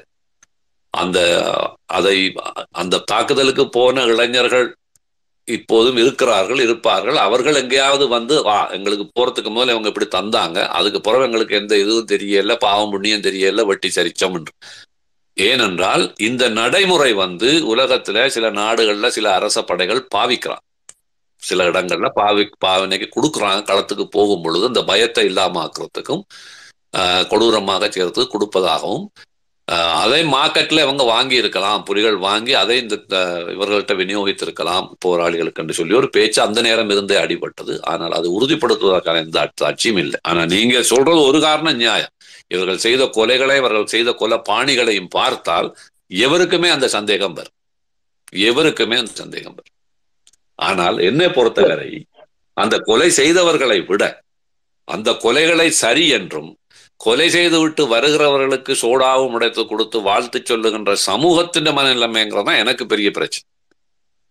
அது ஒரு இயக்கம் செய்யுதுங்கிறது வேறு. அதை அதை வந்து இன்று வரை ஒரு சமூகம் பேசாமல் இருக்கிறது பேசுவதற்கு தவிர்க்கிறது அதை கேள்வி இயக்க தவிர்க்கிறது என்றால் அதுதான் இன்றும் இருக்கிற பெரிய ஆபத்து. சரி தோட சொல்லுங்க. இல்ல அத அத தூய்மைப்படுத்துறது அது இன்னும் ரொம்ப இருக்கு. அதை தூய்மைப்படுத்துறது. ஒரு கேள்வி. அவரோட அவரோட பதில்ல உங்க பதில்ல இருந்தே எனக்கு ஒரு கேள்வி வருது. இப்ப இவங்க இந்த ஸ்மக்லிங் பண்றாங்க ஆயுதங்களும் போதைப் பொருட்களும் ஸ்மக்லிங் பண்ணிருக்காங்க அப்படின்னா நீங்க சொல்ற பதில் என்னன்னா இயக்கத்துல இருக்கவங்க யூஸ் பண்ணல அப்படின்னா நிச்சயமா அங்க இருக்கிற அதாவது ஆளுகைக்கு உட்பட்ட மக்களுக்கு வந்து இவங்க விநியோகிச்சாங்களா? அப்படி இல்லை அப்படின்னா இது ஒரு பிசினஸா மற்ற நாடுகளுக்கோ இல்ல மற்ற இடங்களுக்கோ இல்ல இலங்கையில இருக்க மக்களுக்கோ கொடுத்த ஒரு வியாபாரமா பண்ணாங்க ஏன்னா ஆயுதங்களா இருந்தாலும் அவங்களுக்கா வாங்கியிருக்கலாம். அதுல ஒரு நியாயம் உண்டு. ஏன்னா அவங்களுக்கு வேணுங்கிறதுக்காக ஸ்மகிள் பண்றாங்க. ஆனா இந்த போதைப் பொருளுங்கிற ஒரு விஷயம் வந்து என்ன பாதிக்காம மத்தவனையும் பாதிக்க போகுது. அப்ப அதை வந்து ஒரு ஸ்மக்லிங் கண்டென்ட்ல அவங்க யாருக்கு கொடுத்தாங்க? அப்படிங்கிற ஒரு கேள்வி வருது இல்லை? ஏன்னா ஏக்கம் யூஸ் பண்ணல அப்படின்னா மக்களுக்கு கொடுத்தாங்களா? இல்ல வெளியே அது மூலியமா பண லாபத்தை பார்த்தாங்களா? அப்படிங்கிற ஒரு கேள்வி வருதுல்ல அது மார்க்கெட்ல பணம் தானே அதோட ராய தூள் அந்த என்னது போதைப் பொருள் கடத்தலுங்கிறது பணத்துக்காகத்தானே பெரிய அளவுல. இவங்க ஆழ்கடத்தல் வந்து பணத்துக்காகத்தான் இவங்க பண்ணது. இவங்க ஆழ்கடத்தலுங்கிறதும் வந்து பணத்துக்காக தான் அவங்க பண்ணாங்க. ஏன்னா பெருந்தொகையான பணம் அந்த நேரம் வந்து கட்டித்தான் தமிழர்கள் வந்து வெளிநாட்டுக்கு போவாங்க. அப்ப இவர்களுடைய ஏஜென்சி வந்து தாய்லாந்து சிங்கப்பூர் மலேசியா எல்லாரும் இவங்களுடைய ஏஜென்சி ஆக்களை வச்சு அந்த பெருந்தொகையான பணம் வந்து புலிகளுக்கு போனது. அதே போல தூளும் வந்து கடத்தி இவர்கள் பணத்துக்காகத்தான் பெருந்தொகையான பணம் வந்து என்ன ஆயுத ஆயுத க- கப்பல் இருந்தது. அந்த கப்பல் வசதிகளையும் வைத்து கண்டு அந்த கப்பல் அதெல்லாம் நடத்தினவர் வந்து கே பத்மநாதன் பத்மநாதன் சொல்றவர் அவர் தான் கேபி அவர் இப்பவும் உயிரோடு தான் இருக்கிறார். அப்ப அவர் அவர் கடைசியா இலங்கை அரசாங்கத்துக்கு கொடுத்த வாக்கு மூலங்கள்ல எங்கெங்க கப்பல் வச்சிருந்தது என்னென்ன கடத்தல் செய்தது என்றெல்லாம் முழு விலாவாரியான ரிப்போர்ட் அவர் கொடுத்திருக்காரு. அவர் அங்க இன்னும் இன்னும் உயிரோட இருக்கிறார் அங்க. அப்போ அந்த அது தூள் வந்து அவங்க குறிப்பாக தென்னாசியா நாடுகள்ல இந்த போன்ற நாடுகள் மற்ற ஆப்பிரிக்கா போன்ற நாடுகளுக்கு வந்து தூள் கடத்துறது மிகப்பெரிய அளவில் அவங்க செய்திருக்காங்க பணத்துக்காக. பண தங்களுடைய ஆயுதங்கள் வெடிபொருட்கள் வாங்குறதுக்காக. இவர்கள் வெளியில் இங்கே மக்கள்கிட்ட எல்லாம் புனிதம் கணிதம் என்று கதைச்சதுக்கு என்ன? இவர்கள் பெருந்தொகையான பணம் வந்து ஆஹ், வாங்கி குவிச்சார்கள் என்ன அதுதான் அவர்களுக்கு அவர்களை பாதுகாக்கிறதுக்கான ஒரே காரணமாக. போராட்டத்துக்காக ஆயுதம் வாங்குறோம்ன்ற நியாயம் இருந்தாலும் கூட அதை எந்த வழியிலையும் நாங்க செய்து வாங்கலாம் என்றதான் அவருடைய பாணி. அப்ப அதுல தூள்கடத்தல் வந்து அந்த நேரம் அவர்கள் பெரிய அளவுல செய்தது ஆயுதத்துக்கு அந்த பணத்துக்காக அது இலங்கைக்கும் வந்து போயிருக்கும் இலங்கையும் ஒரு தளமாக இருந்தபடியால அங்கேயும் வந்து போயிருக்கும். ஆனா குறிப்பாக தென்னாசியாவில் அந்த பல்வேறு நாடுகளுக்கு அந்த நேரம் இவர்கள் கடத்தினதுக்கான நிறைய ஆர்டிகல்ஸ் இருக்கு. நீங்க போய் கூகுள்ல அடிச்சீங்கனாலே வரும். அதுதான் என்னோட கேள்வி தோழர். என்னன்னா இவங்க அங்கிருந்து மத்த நாடுகளுக்கு ஒரு ஹப்பா இருந்திருக்காங்க இல்லையா? ஆமா ஆமா. சரி ஏன்னா இங்க இங்க இங்க இங்க பேசுற பல பேர் என்னென்ன நினைக்கிறாங்கன்னா அது எப்படி அவங்களுக்காக கடத்தி இருப்பாங்களா கடத்தி இருப்பாங்களாங்கிறத தாண்டி அப்ப அவங்க அதை கடத்தி மற்ற நாடுகளுக்கு ஒரு ஹப்பா இருந்திருக்காங்க. இது வந்து ஒரு கேடுகட்ட செயல் தானே? அதுதான். அது கன்ஃபர்மேஷன் தான் கேட்டேன். ஆமாம் அதான். இப்ப இவங்க புலிகள் அதான் நான் கேட்கிறேன். புலிகளை பொறுத்த வரையில அவர்கள் தங்களை ஒரு விடுதலை இயக்கம் என்று சொன்னால் அவர்கள் விடுதலை இயக்கம் என்று சொல்றதுக்கான ஒரே ஒரு இது அவர்கள் ராணுவத்தை கட்டி புலி இலங்கை ராணுவத்தோட அடிபடுகிறார்கள் என்ற ஒரே ஒரு காரணம் தான் விடுதலை இயக்கத்துன்றதுக்கு ஒரு வரையறை அவங்க வச்சிருக்காங்க. அதை தவிர அவர்கள் செய்த மற்ற எல்லாமே வந்து விடுதலை இயக்கம் என்ற வரையறைக்கு வராத அந்த அந்த அந்த அந்த தார்மீக தன்மைக்கு அப்பாற்பட்ட வேலைகள். உள்ளுக்குள்ள மக்களை கொள்றதா இருந்தா என்ன? சாதாரண சின்ன பிள்ளைகளை கொண்டு வந்து அவர்களோட மனத்தை விகாரப்படுத்தி கொலைகாரர்களா மாற்றதா இருந்தால் என்ன? ஆஹ் ஒரு தங்களுக்குள்ளேயே வாழ்கிற ஒரு சிறுபான்மை இனத்தை அழிக்கிறதா இருந்தா என்ன? போதைப் பொருள் கடத்துறதா இருந்தா என்ன? ஆள் கடத்துறதா இருந்தா என்ன? எல்லா விதமான வேலைகளும் ஒரு விடுதலை இயக்கம் என்றது செய்யக்கூடாத செய்ய தவிர்க்கிற வெக்கப்படுற விஷயங்களை தான் அவர்கள் தொடர்ந்து செய்து இருந்தார் அப்ப இதைத்தான் இவர்கள் இது ஒன்றையுமே பார்க்காம புனிதம் புனிதம் என்று பேசுகிறவர்கள் சம்பந்தமாகத்தான் எனக்கு பிரச்சனை ஒளி அந்த செய்த இயக்கத்தை கூட நான் பெரிய பிரச்சனையா பார்க்கலன்னா அது அந்த இயக்கம் அதை அப்படித்தான் செய்திருக்கு. ஆனால் அதை அந்த நேரம் போட்டுன எங்களுடைய சமூகத்தில் இருந்தவர்களும் அதற்கு வெளியில இருந்து தமிழ்நாட்டிலையும் கண்மூடித்தனமாக இதை காண மறுத்தவர்கள் அதை பார்க்க முடியாமல் இருந்தவர்களும் இன்றைக்கும் அதை போற்றிக்கின்ற பொருள் தான் எங்களுக்கு இன்றைக்கு கேள்வி. அவர்களுக்கு தான் நாங்கள் பதில் சொல்லணும்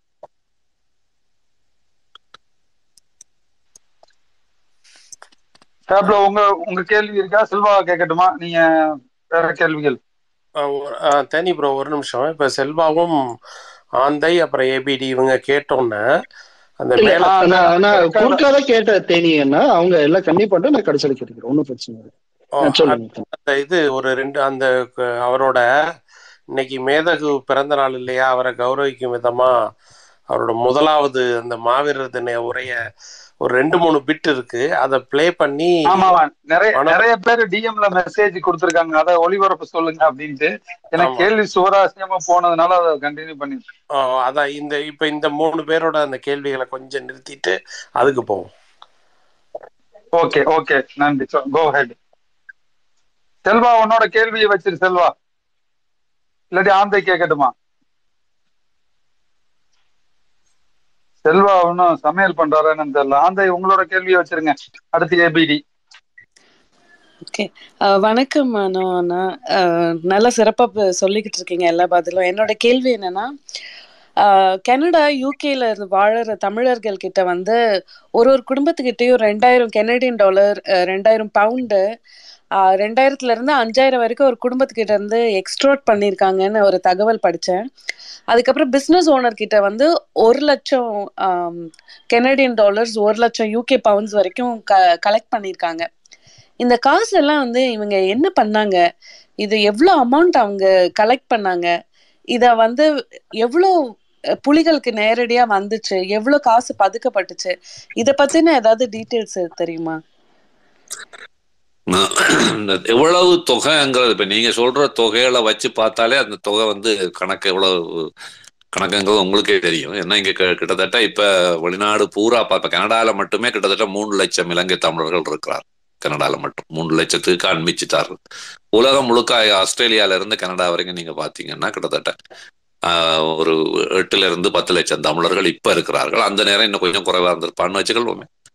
இப்ப இங்க டாலர்ல இவங்க இவங்க வந்து எடுத்தது எல்லாருமே கொடுத்தாங்கன்றது இல்ல. பெரும்பான்மையான பெரும்பான்மையானவர்கள்ட்ட போய் இவர்கள் வீடுகள்ல போய் வேண்டினார்கள். பல இடங்கள்ல வந்து பெரிய ஷோ மாதிரி வச்சு பெரிய நிகழ்வு மாதிரி வச்சு பெண்கள் வந்து தங்களோட தாலி கொடிகள் நகைகளை எல்லாமே கலட்டி மேடைகள் அப்படி கொடுத்து பெரிய ஷோ காட்டி அதை பார்த்து உணர்ச்சி வசப்பட்டு இன்னும் கொஞ்சம் பேர் கொடுக்கறது. சில பேர் வந்து தங்களுடைய வீடுகளை டபுள் மோகேஜ் ரெண்டாவது மோகேஜ் பண்ணி ரீமோகேஜ் பண்ணி பணம் கொடுக்கறது. இப்படியாக பெரும் பெருந்தொகைகள் ஏன்னா இறுதி யுத்தம் எப்போதும் பணம் செய்ய வரும். வருஷத்துக்கு ரெண்டு தரம் மூணு தரம் இவர்கள் இறுதி யுத்தம் வருது. பல்வேறு தாக்குதல் நடத்த போறோம்னு இங்க ஒரு பிரச்சாரத்தை செய்து இவர்கள் பணம் சேகரிப்பார்கள். சேகரித்து கண்டு இருக்கும் பொழுது அங்க எங்கேயாவது ஒரு முகாமை அங்கே தாக்குவார்கள். தாக்கி அந்த வீடியோ படங்கள் காட்சிகள் எல்லாத்தையும் இங்கே கொண்டு வந்து ஒளிபரப்பி அதை பார்த்து நிகழ்ச்சி பெரிய மண்டபங்களை எடுத்து மண்டபங்கள் இந்த காட்சிகளை போட்டு அதுல பணம் செய்து இப்படி பல்வேறு விதமாக செய்தார். இந்த படத்தை அவர்கள் ஒன்று இதில் ஒரு தொகை வந்து ஆயுதம் வாங்குறதுக்கு அனுப்பினாலும் மிச்ச தொகையை இங்கே அவர்கள் வியாபார நிலையங்களை ஆரம்பித்து பல்வேறு வியாபார நிலையங்கள்ல அவர்கள் முதலீடு செய்து அதிலிருந்து பெருந்தொகையான லாபத்தை எடுத்தார்கள். அவ்வாறான வியாபார நிலையங்கள் தான் இந்த கனவேர் வந்து புலிகளுடைய அழிவுக்கு பிறகு சுருட்டி தங்கட பேர்ல போட்டுக்கணும் அந்த குற்றச்சாட்டு வந்துரு. இது ஒரு பக்கம் இருக்க. இந்த ஆயுத கடத்தல் தூள் கடத்தல் ஆள் கடத்தல் அவங்களுக்கு அது ஒரு பெரிய தொகை. அங்க இலங்கையில வந்து யாழ்ப்பாணத்துல ஒவ்வொரு குடும்பத்திட்டையும் வந்து ஆரம்பத்துல ரெண்டு பவுன் நகை பிறகு ஐந்து பவுன் நகைன்னு சொல்லி அது வேறையாக அவர்கள் அங்கே பணம் சேர்த்தார்கள். அது மட்டும் இல்லாமல் வடக்கு அவர்களுடைய முழுமையான கட்டுப்பாட்டுக்குள்ள வந்த நேரத்துல யாழ்ப்பாணத்துக்குள்ள வடத்துக்குள்ள இருந்து வடக்குல இருந்து வெளியே வந்து மக்களுக்கு அத்தியாவசிய பொருட்கள் கொண்டு போற வியாபாரிகள் எல்லார்ட்டையும் வரி விதிச்சு பெருந்தொகையான பணத்தை அவர்கள் எடுத்தார்கள். பஸ் போக்குவரத்து பஸ் போக முடியாத இடத்துல போட்டுகள் வள்ளங்கள்ல மக்கள் போனால் அந்த வள்ளங்கள் எல்லாம் பாவிக்கிறது புலிகளுடைய வள்ளம். அதுல எல்லாம் பணம் அள்ளி சாக்கு சாக்காக அள்ளி கொண்டு போய் பணம் சேர்த்தார்கள்.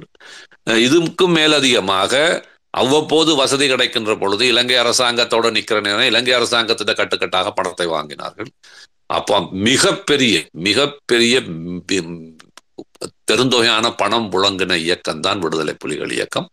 அப்ப இந்த பண பண பலத்தை வைத்து கொண்டுதான் இவர்கள் தென்னிலங்கையில் பல்வேறு தாக்குதல்கள் செய்யறதுக்கு வந்து பணத்தை கொடுத்து இலங்கை அரச படைகளுக்குள்ளேயே ஆக்கள உளவாளிகளை உருவாக்கி தென்னிலங்கையிலேயே வந்து போய் வந்து அங்க பல்வேறு கொள்றதுக்கெல்லாம் பெருந்தொகையான பணங்களை இவர்கள் செலவழித்தார். ஆனால் இந்த பணத்தின் தொகை எவ்வளவு இருக்குங்கிறத பற்றி எனக்கு தெரியல. ஆனா அவர் புலிகளுக்குமே தெரிந்திருக்குமான்றது எனக்கு தெரியாது. அவ்வளவு பெரிய மிகப்பெரிய பண சுழற்சி இந்த சமூகத்துக்குள்ளால இந்த போராட்ட காலத்துக்குள்ள வந்து புலிகளுக்குள்ள இயக்கப்பட்டது. ஆனா அதுல எவ்வளவு புலிகளுக்கு போச்சு வந்தது என்றதெல்லாம் முக்கியம் இல்லை. அதனால் அது புலிகளுக்கு போயிருந்தா சரி புலிகளுக்கு தான் போச்சுன்னு சொல்லி நாங்க நியாயத்தை கதை கற்பிக்க முடியாது. ஏனென்றால் அவ்வளவு துகையில புலிகளுக்கே போயிருந்தாலும் கூட அந்த பணத்தை வைத்துக்கொண்டு அவர்கள் செய்ததெல்லாம் அந்த தலைமையும் இயக்கம் அந்த இயக்கத்தையும் அதனுடைய தலைமையும் பாதுகாக்கிறதுக்கான வேலையை மட்டும்தான் அவர்கள் செய்தார்களே ஒழிய அந்த வடக்கு அந்த வடக்கிலே வந்து அவர்கள் மக்களை பாதுகாக்கிறன்ற பேரில் அவர்கள் செய்தார்களே ஒழிய அந்த மக்களுக்குள்ள தங்களோட தலைமையும் தலைமையின் குடும்பமும் நபர்களும் இருந்தபடியால் அந்த பிரதேசத்தை பாதுகாத்தார்கள் என்றதான் என்னுடைய பார் அங்கு மக்களுக்கு பாதுகாப்பு கொடுத்தார்கள் என்றதெல்லாம் கிடையாது. மக்கள் ராணுவம் பெரிய அளவுல வரும்பொழுது விட்டுட்டு ஓடி ஓடி ஓடி ஓடி ஓடி போய் கடைசியா வெள்ளக்கொடி தூக்குனதான் அவர்களுடைய பாதுகாப்பு பொறிமுறையை அல்லாமல் ராணுவம் பெரிதாக அடிக்க போகிறது என்று சொல்லி இவ்வளவு பணம் வாங்கினவர்கள் நின்று அடிபட்டிருக்கணும் முன்வரியில மக்களை பாதுகாத்து. ஆனால் இவர்கள் மக்களை பணைய கைதிகளாக வைத்ததுக்கு தான் அந்த பணம் அங்கே போய் சேர்ந்தது வெளியே அது புலிகள் இயக்கத்துக்கு போய் இருந்தாலும் அது பாதகமாகத்தான் முடிந்தது. ஆகவே அது பணம் எங்க போட்டதுன்றது ரெண்டாவது ஆனா பெருந்தொகையால் நான் கணக்கு வழக்கு இல்லாத பணம் இவர்களுக்குள்ள புழங்கினது. அது அவரவர் தனிப்பட்ட சுருட்டி கண்டது போக ஆஹ் நிறைய ஒரு யுத்தம் அழிவுல வந்த பொழுது எவ்வளவோ நகைகள் ப பெருந்தொகையான இப்போ தங்க நகைகள்லாம் இராணுவத்தினர் கைப்பற்றினதுக்குள்ள பல்வேறு தொகைகள் போய் இலங்கை அரசாங்கத்திட்ட போய் சேர்ந்தது பாதுகாப்பு பிரிவிட்ட போய் சேர்ந்தது. அங்கே இருந்த அரசியல்வாதிகள் பாதி கொள்ளை அடித்தது போய் ஆஹ் வெளிநாட்டில் உள்ளவர் தங்களுடைய சொத்துக்களாக மாற்றிக்கொண்டது என்றுதான் இருக்குது அந்த அந்த ஓகேண்ணா ஒரே ஒரு ஃபைனல் அது. தமிழ் ரீஹாபிலிட்டேஷன் ஆர்கனைசேஷன் சொல்லிட்டு அவங்க இன்னொரு அமைப்பு உருவாக்கி இன்னமும் அந்த மாதிரி காசு கலெக்ட் பண்ணிட்டு இருக்காங்க. அதை யூஸ் பண்ணி ரீஹாபிலிட்டேஷன் பண்றேன்னு சொல்றாங்க. இது உண்மையாலே இந்த காசு இப்போ கலெக்ட் பண்ற காசு வந்தா சேருதா? அங்க இருக்க தமிழ்ஸ் ஏதாவது அவங்க ரீஹாபிலிட்டேட் பண்றாங்களா? இல்ல அது மாதிரிலாம் எதுவுமே இல்லை. தொடர்ந்து ஆனா வெளிநாட்டுல இருந்து காசு மட்டும் கலெக்ட் பண்ணிட்டு இருக்காங்களா? இப்ப அப்படி பெருந்தொகையாக பணம் சேர்க்கிறதாக எனக்கு தெரியல. ஆனால் அந்த ரீஹாபிலிட்டேஷன் ஆர்கனைசேஷன் பெரிய அளவுக்கு வந்து அங்க பெரிய புனர்வாழ்வு நடவடிக்கைகளோ அல்லது அந்த மக்களுக்கு போய் அந்த அவர்கள் இங்கே சேர்த்து கொண்டு போய் அந்த தங்களோட பாதி தங்களால பாதிக்கப்பட்ட அல்லது அந்த போர்ல பாதிக்கப்பட்டவர்களுக்குன்னு சொல்லி பெரிய தொகையான எந்த நிவாரண பணியும் அங்கு செய்கிறதாக தகவல் எனக்கு கிடையாது. ஆனால் இந்த இந்த இந்த அமைப்புகளோடு தொடர்பாக இருந்தவர்கள் இருப்பவர்கள் தங்கள்கிட்ட தாங்கள் சுருட்டின பணத்தை கொண்டு போய் இலங்கையில இருக்க இலங்கை அரசாங்கத்தோடு கதைச்சு தங்களுக்கு தனிப்பட்ட வியாபாரங்கள் செய்வதும் அங்க கொழும்புல பெரிய கட்டிட தகுதிகளை கட்டி அவற்றை வாடகைக்கு விடுவது மற்றது அரசியல்வாதிகளோடு சேர்ந்து வெவ்வேறு முதலீடுகளை செய்வது மற்றது ஊர்களில் போய் வந்து கோயில் கட்டி கோயிலுக்குள்ளால தங்களுக்கு வருமானம் எடுக்கிறது மாதிரி வேலைகளை செய்து கொண்டிருக்கிறார்களே ஒழிய அங்கே அங்கே பாதிக்கப்பட்ட மக்களுக்கு போய் புனர்வாழ்வு நடவடிக்கை செய்வதாக பெரிய அளவுக்கு அங்கேயும் தகவல் இல்லை. அந்த தேவையை பற்றி அதை பற்றி அங்குள்ள தமிழ் கட்சிகள் பெருசாக பேசுவதும் கிடையாது. அப்ப அது அதுகளுக்கு அவங்களுக்கு அந்த அக்கறை கிடையாது. இது பிசினஸாக மாத்தி கொண்டிருக்கிறார்களே ஒழிய பாதிக்கப்பட்ட மக்களுக்காக அந்த அது தொடர்ந்து இப்ப ஊடகங்கள்ல தமிழ் ஊடகங்கள்ல பலர் எழுதி கண்ணும் இருக்கிறார்கள் அதை பற்றி. ஆஹ் அப்படி ஒரு சேவை நடப்பதாக எனக்கு தெரியவில்லை தோழர். தேங்க்யூ தேங்க்யூ இல்ல தோழர் அதான் இவங்க இந்த இதை பத்தி கேக்குறாங்க தோழர். டிஆர் ஒன்னு அந்த சுனாமி அடிச்ச காலத்துல ரீஹாபிலிட்டேஷன் சொல்லி புலிகள் இருந்தப்ப சில இது புனர்வாழ்வு இது செய்தாங்கல்ல. அதை சொல்றாங்கன்னு நினைக்கிறேன். இந்த அது இப்ப புலிகள் இல்லாதப்ப ஏது என்னது யாருக்கு புன- புனர்வாழ்வு கொடுக்கறது? அதுல ஒண்ணும் இப்ப அந்த டிஆர்ஓங்கிறது இயங்குதா என்னன்னு எனக்கு தெரியல. அந்த அமைப்புகள் பெயர் போர்டுகள் எல்லாம் இருக்கும் தோழர் வச்சிருப்பாங்க. அதுல சில பிரமுகர்களாக இருப்பார்கள் சில பேர். இப்ப உலக தமிழர் அமைப்புன்னு ஒன்று கனடால இருந்தது. டிஆர்ஓன்னு இருந்தது. பிரிட்டிஷ் தமிழ் ஃபோரம் ஒன்று இது. எல்லாமே புலி பினாமி அமைப்புகள் தான். புலிகள் இருந்த நேரம் இவங்க எல்லாம் சேர்ந்து இந்த புனர்வாழ்வுண்டு காசு எல்லாம் சேர்த்து கொண்டு போய் அங்க புலிகள்கிட்ட தான் கொடுக்குறது. இவர்கள் வந்து அங்க சுதந்திரமாக அங்க ஒன்றும் பெருசா போய் அங்க புனர்வாழ்வு பணிகள் செய்யல. அங்க எல்லாம் புலிகளுக்கு என்ன தேவையோ அதுகளுக்கு ஏற்ற மாதிரி இந்த பணங்கள் அங்க பாவிக்கப்பட்டு. இப்ப சுனாமி நேரத்துல போன இந்த வீர தமிழர் பேரவைன்னு ஸ்ரீமான் குரூப் ஒண்ணு வச்சிருக்காங்க. வீர தமிழர் பேரவை. அப்ப அப்படி அந்த பணம் எல்லாம் அங்க போகணும் சுனாமி நேரத்துல வந்து போன பணமும் சுனாமி நேரத்துல இவங்களுக்கு இங்க இருந்து போன பணத்துக்கு மேலதிகமாக வெளிநாடுகள்ல இருந்து சில உதவிகள் போனது அரசு தரப்புல இருந்து இவங்க பணம் எடுத்தாங்க இலங்கை அரசாங்கத்துல அந்த நேரம் சமாதான பேச்சுக்கள் நடந்து இருந்தபடியால சுனாமி நேரத்துல வந்து அந்த பாதிக்கப்படும் அது எல்லாமே புலிகளுக்கு பொக்கெட்டுக்குள்ளதான் போய் முடிஞ்சது. ஏன்னா அவர்களை மீறி அங்க ஒரு தடவை ஒன்றும் செய்ய முடியாது. அதான் அதுதான் இந்த பிரதானமாக கிழக்குக்கும் வந்த பிரச்சனை என்னன்னா நீங்க வந்து இந்த எல்லாத்தையும் வைத்து இதால முழு செல்வத்தையும் நீங்க உங்களுக்கு வடக்குல உங்களோட பாதுகாப்பை நோக்கி தான் நீங்க குமிக்கிறீங்க அதுக்கு மட்டும்தான் நீங்க கொண்டு போறீங்களே ஒழிய கிழக்குல எங்களுக்கு வந்து நாங்க இந்த இவ்வளவு காலம் நின்று போராடினோமே இந்த காலகட்டத்துல சரி ஒரு தீர்வு வரப்போகுதுங்கிற சூழ்நிலையில இவ்வளவு பெருந்தொகையான பணம் உங்களுக்கு வருது சாதனங்கள் வருது வாகனங்கள் வருது. இதுல கொஞ்சத்தையாவது இந்த கிழக்குக்கு நீங்க ஏன் தரக்கூடாதுன்றது கேட்டதுலதான் முரண்பாடே ஆரம்பிக்கும். அந்த புலி போராளிகள் வந்து அந்த கேட்க துவங்கினது கீழே இருந்து கேட்கப்பட்டு மேலே சமூகத்துக்குள்ள கிழக்கு மாகாணத்திலிருந்து பல்வேறு மக்கள் படித்தவர்கள் ஊடகவியலாளர்கள்லாம் அதை பற்றி கேட்க துவங்கின உடனே உடனே அவர்களை துரோகியாக்கி அவர்கள் மீது கொலைப்பட்ட இதை கட்டி அவர்களை கொல் கொண்டு வீசினார்களே ஒழிய அந்த தங்களை மையப்படுத்தி தங்க மற்றபடி அங்கே மக்களுக்கு கொண்டு போய் அங்கே எல்லாம் டிஆர்ஓ பெருசாக ரீஹபிலிட்டேஷன் செய்ததாக எனக்கு தகவல் தெரியாது. சரி தோழர் நீங்க அந்த இதை இப்ப இதை ப்ளே பண்ணுங்க. நாங்க அதை இப்ப இப்ப கிட்டத்தட்ட டூ ஹவர்ஸ்க்கு மேல நாங்க பேசிட்டோம். இல்ல ரெண்டு கேள்வி மட்டும் கேள்வி அவ- அவரோட பர்மிஷன் அவரோட பர்மிஷன்ல ஒரே ரெண்டே ரெண்டு கேள்வி தான் எனக்கு என்ன நான் கீழே போனோம் வேலை இருக்கு அதுக்காகத்தான். எப்படி நான் பேசிக்கிட்டுமா? கேட்டுக்கிட்டுமா? ஓகே ஓகே பேசு. ஒரு கேள்விதான். மனோரஞ்சன் தோழர் எனக்கு வந்து இது உங்களுக்கு அஃபென்சிவா பர்சனலா கூட படலாம். ஆனா எனக்கு இந்த கேள்வி கேட்கணும் ஏன் அப்படின்னா இங்க இப்ப நாங்க இந்த விஷயங்கள்லாம் கடந்த ஒரு ரெண்டு மூணு வருஷமா பேச ஆரம்பிச்சப்போ நிறைய அஃபென்சிவா எங்களுக்கு வருது. உங்களுக்கெல்லாம் என்ன தெரியும் அப்படிங்கிற மாதிரி வருது. அதை சார்ந்துதான் உங்ககிட்ட எனக்கு ஒரு கேள்வி என்ன அப்படின்னா இப்போ இந்த விடுதலை புலிகளோட அடிச்சாட்டியங்களை எங்களுக்கு இது வரைக்கும் யாரும் சொன்னதில்லை. ஆனா இதுக்கு முன்னாடி கிட்டத்தட்ட ஒரு ஒரு தலைமுறையாவே அதாவது எங்களுக்கு முன்னாடி இருந்த ஒரு தலைமுறை அப்படியே ஒரு போர் வீரன் மாவீரன் இவர் வந்து ஒரு ராஜராஜ சோழன் ரேஞ்சுக்கு உள்ள வளர்த்து எடுத்துட்டு வந்தாங்க. ஆனா அந்த டைம் அதை உடைக்க வேண்டிய டைம்ல இப்ப பேசுற யாருமே வந்து ஏன் அதை வந்து வெளியே கொண்டு வர முனைப்பு எடுக்கல? அதை வந்து கிளியர் பண்ணணும் இல்ல இதை வந்து இது இப்படி இல்ல அப்படின்னு சொல்ல ஏன்னா ஜெயகாந்தன் ஒரு எண்பத்தி நாலு இல்ல எண்பத்தஞ்சான்னு தெரியல அந்த டைம் எனக்கு தெரியல. ஜெயகாந்தன் இபிஆர்எல்எஃப்க்கு சப்போர்ட் பண்ணி விடுதலை புலிகளை விமர்சிக்கிறார். ஆனா விமர்சிக்கிறாரு. ஆனா இங்க இருந்த ஜெயரஞ்சன் தோழர் உங்களுக்கு மனோரஞ்சன் தோழர் உங்ககிட்டயே கேக்குறேன் உங்களை மாதிரி ஆட்கள் நிறைய பேர் வந்து இப்ப பேசுறீங்க. நீங்க எல்லாம் பேசுறது கேட்டு நாங்க தேடி படிக்கிறோம். ஒரு ஏதோ ஒரு இன்டர்நெட்டுங்கிற ஒரு வசதி இருக்குன்னு நாங்க தேடி படிச்சு எல்லாம் கண்டுபிடிச்சு ஓகே இது இப்படிதான் இருக்குன்னு நாங்க புரிதலுக்கு வரோம். ஆனா இந்த ஒரு விழிப்புணர்வை கொண்டு வரக்கு நிறைய பேர் முன்னெடுக்கல. அதுக்கான காரணம் என்ன? ஏன் வெளியே வரல? பயம். பயம் நிச்சயமா. பயம் வந்து நான் அந்த மாதிரி பயம் சொல்ல நிச்சயமா வந்து ஒரு உயிர் பயம் வந்து எல்லாம் இருக்கு. ஏன்னா ரொம்ப ரொம்ப கேடுகட்ட ஒரு கொடூரமான ஒரு இயக்கம்னா விடுதலை புலிகள் இயக்கம். ஏன் சொல்றேன் அப்படின்னா எனக்கு அந்த புரிதல் இருக்கு. சா- பத்மநாபா கொலை பண்ண அந்த சாந்தன் திரும்ப வந்து ராஜீவ்காந்தி கொலை பண்ணிட்டு போய் இன்னைக்கு வெளியே வந்து இருக்காருங்கிற ஒரு புரிதல் எனக்கு இருக்கு. கிட்டத்தட்ட ஒரு முப்பது வருஷத்துல ஒரு தீவிரவாதி ஏன் கண்ணு முன்னாடி நடந்துட்டு இருக்காங்கிற ஒரு புரிதல் எனக்கு இருக்கு. ஆனா இதெல்லாம் தாண்டி ஒரு தலைமுறையே இன்னைக்கு ஒரு ஜோம்பிகள் மனநிலை அலைய வைக்கிறதுக்கான காரணம் அந்த ஒரு எதிர் திசையிலிருந்து வர அந்த ஒரு கருத்து ஏன் வந்து வரல வரல இல்ல ஆணித்தரமா வைக்கப்படல அப்படின்னு இருக்கிறது உங்களோட பர்சனல் தான் நான் கேட்கிறேன் உங்களை மாதிரி ஆட்கள். நீங்க ஒருத்தர் வந்திருக்கீங்க. இப்போ இன்னொரு ஐயா வந்து டெய்லி எங்ககிட்ட பேசுவாரு. நிறைய பேர்கிட்ட நாங்க பேச ஆரம்பிக்கிறோம். புத்தகங்களை படிக்க ஆரம்பிக்கிறோம். இது முன்னாடியே வந்திருந்தா எங்களுக்கோட முன்னாடி தலைமுறைன்னு சொல்றேன்னா திராவிட பேர் இயக்கங்களும் வந்து சப்போர்ட் பண்ணுது. இடதுசாரி இயக்கங்களும் சப்போர்ட் பண்ணுது. ஆனா இது ஏன் சொல்லல? சொல்லி இருந்தா நாங்களும் தெளிவா இருந்திருப்போம் இல்லையா? அப்படிங்கிறது என்னோட கேள்வி தோழர்.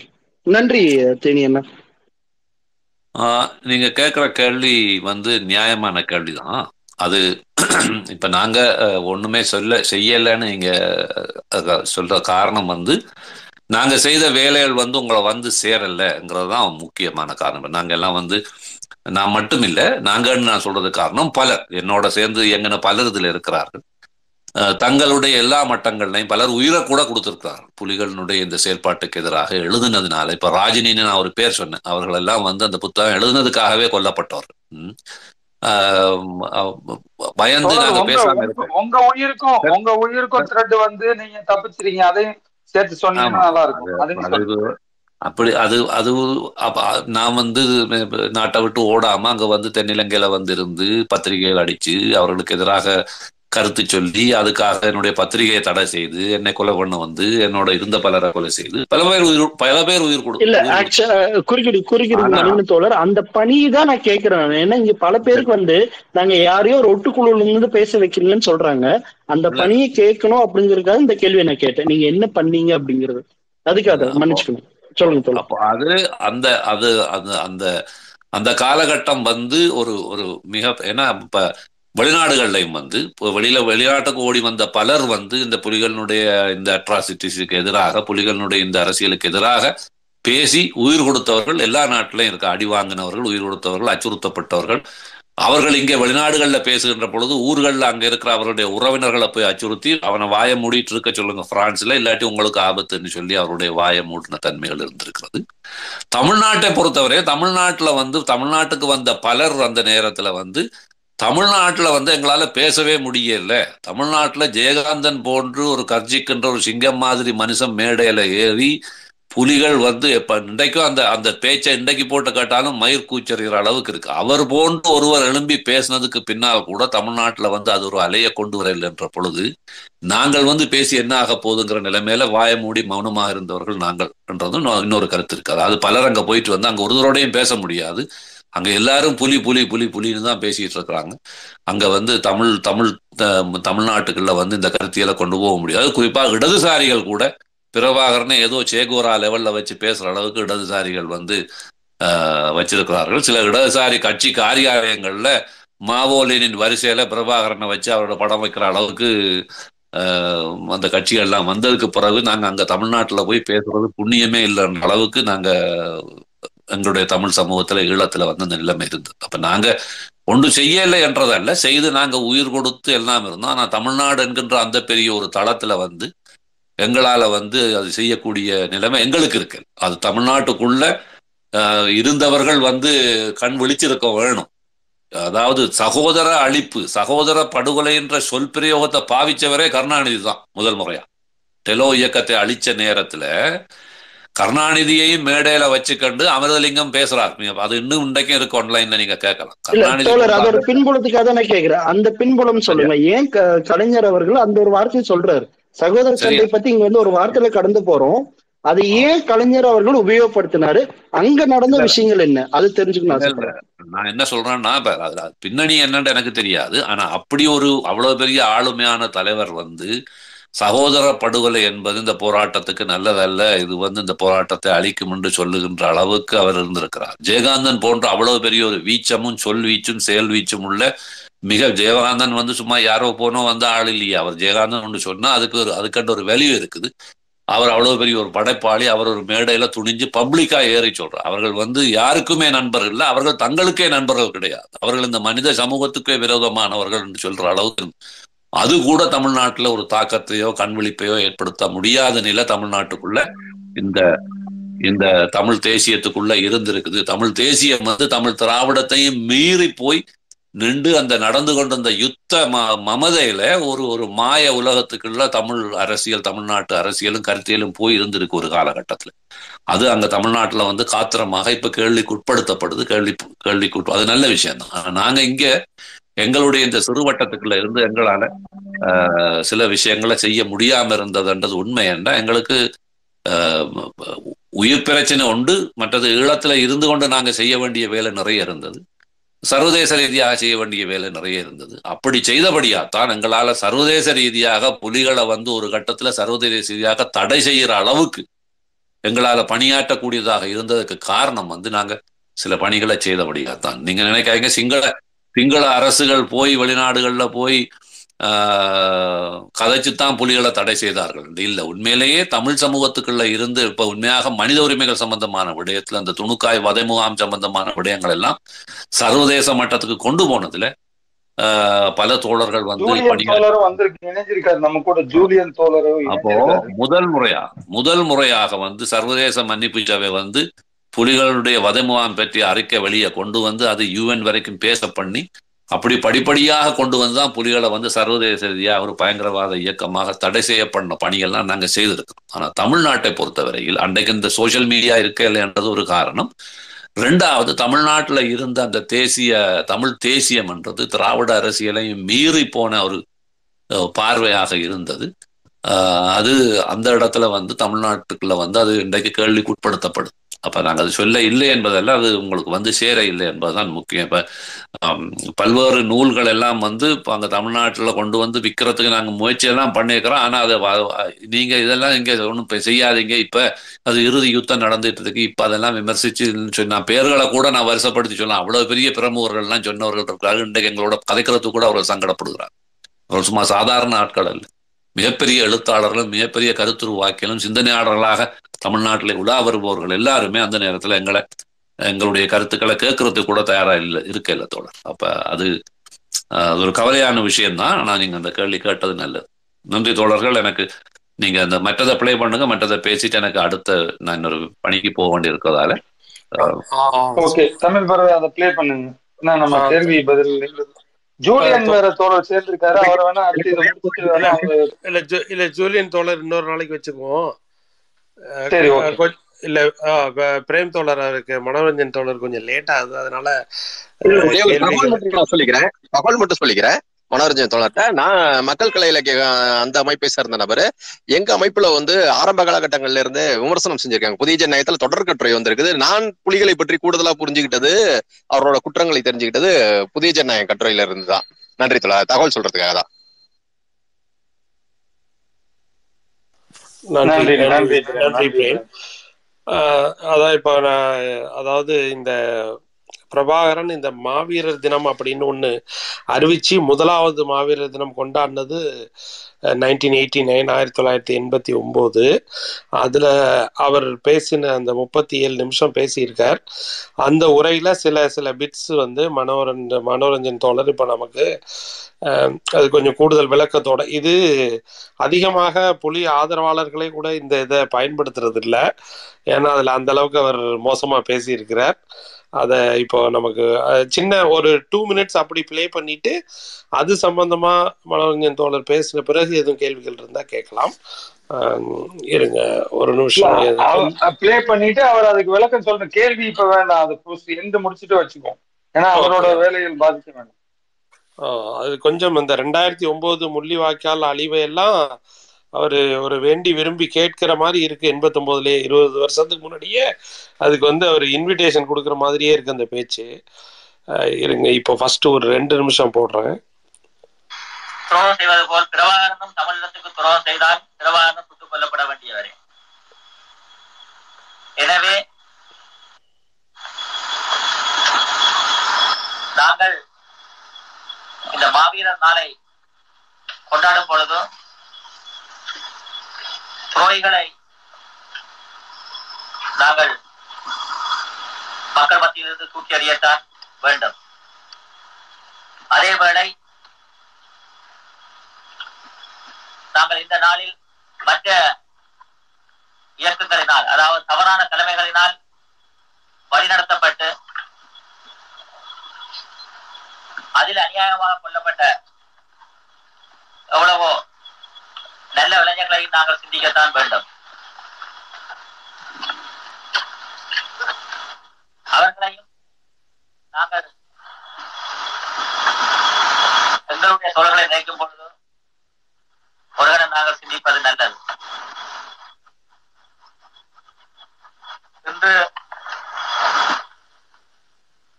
இந்திய ராணுவத்தினுடையான பொருள் ராணுவத்தினுடனான பொருளையே நாங்கள் அறுநூத்தி நாற்பத்தி நான்கு பேர் அதை விட ரெண்டு நாட்டு படைகளுடனான போரிலும் நாங்கள் ஆயிரத்தி முன்னூத்தி ஏழுக்கு தான் ஆனால் அதேவேளை மற்ற இயக்கங்களிலிருந்து தவறான வழிநடத்தினால் இன்று அநியாயமாக இவ்வளவு இளைஞர்கள் கொல்லப்பட்டிருக்கிறார்கள். ஆனால்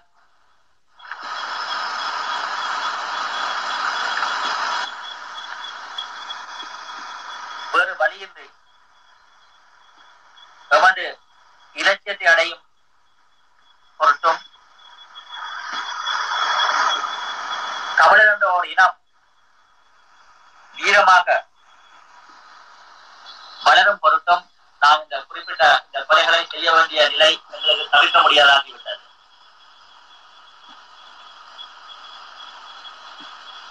கட்டுப்பாடான இயக்கம் ஒன்றினூடாகத்தான் தமிழர்கள் நமக்கென்றோர்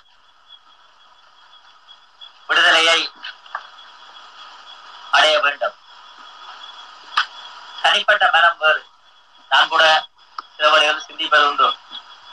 வீடாக எங்களுக்குள்ள இளைஞர்கள் நாங்கள் போராடி அழியத்தான் வேண்டுமா என்று. ஆனால் வேறு வழி இல்லை. யுத்தம் என்று வந்தால் இவரை அழித்தே தீர வேண்டும். அதில் காட்டிக் கொடுக்கும் எங்களுடைய இளைஞர்களாக இருந்தாலும் அதில் நாங்கள் கொஞ்சம் கூட இரக்கம் காட்ட முடியாது. ஏனெனில் நான் முதல் சொன்னது போலத்தான். இப்ப திருவாகரன் எப்படி தனிமனிதன் இல்லையோ அவர் எப்படி ஒரு மொத்த இனத்தின் உணர்வோ அது போலத்தான் எமது இனத்தின் நன்மை கருதி நாங்கள் இந்த மற்ற இயக்கங்களில் உள்ளவர்களை அடித்ததும் தவிர்க்க முடியாது. தொடர்ந்து நாங்கள் அடிக்க வேண்டியும் இருக்கும். ஏனெனில் தமிழர்களுடைய ஒரு காலமும் கட்டப்பர்களுடன் நாங்கள் கூட்டு சேர முடியாது. தோழர் இப்ப இந்த பாட்டுக்கு நீங்க அவரு அஹ், மற்ற இயக்கங்களை எல்லாம் அழிச்சு தான் ஆகணும். ஆஹ், அவர்களை எட்டப்பர்கள் அப்படின்ற வார்த்தையும் பயன்படுத்துறார். இந்த இந்த அரை மணி நேரம் அவருடைய பேச்சு வந்து இதுதான் முதல் முறையாக எண்பத்தி ஒன்பதாம் ஆண்டு இறுதியில அதாவது இந்திய ராணுவம் விட்ரோ பண்ணி போய்க்கண்டிருக்கிற நேரத்துல ஏன்னா தொண்ணூறு முதல்ல அவங்க போயிட்டாங்க இப்ப எண்பத்தி எண்பத்தொன்பது கடைசி. முல்லைத்தீவு காட்டுக்குள்ள இவர் நடத்தின முதலாவது மாவீரன். உங்களுக்கு தெரியும் அந்த வெளியிலேயே அந்த பூச்சி கத்துற சத்தம் எல்லாம் கேட்குது உங்களுக்கு தெரியும் இரவுல நடத்த இதுல எங்கேயும் எழுதி கொடுத்து வாசிச்ச செய்தி அல்ல இது. அதுக்கு பின்னாடி பின்னாடி தொண்ணூறாம் ஆண்டுக்கு பிறகெல்லாம் வந்து மேடையில எழுதி கொண்டு வந்து வாசிப்பார். இது அவராக நேர பேசும். இப்ப இந்த இந்த அரை மணி நேர உரையை நீங்க முழுசா கேட்டீங்கன்னா இந்த அரை மணி நேரத்துக்குள்ள ஒரு அஞ்சு ஆறு இடத்துல எட்டப்புற கூட்டம் என்ற சொல்லி அவர் பாவிக்கிறார். துரோகிகள் அழிக்கப்பட வேண்டியவரோ நாலஞ்சு தரம் பாவிக்கிறார். துரோகிகளை கொல்லுறது தவிர்க்க முடியாதுன்றார். தமிழர்கள் வீரமா நிக்கணும்டா கொலைகள் செய்துதான் ஆகணும் இரக்கம் காட்டக்கூடாதுன்றார். இதுதான் தொடர்ந்து அவர் அந்த காடஸுக்கு சொல்ற விஷயம்.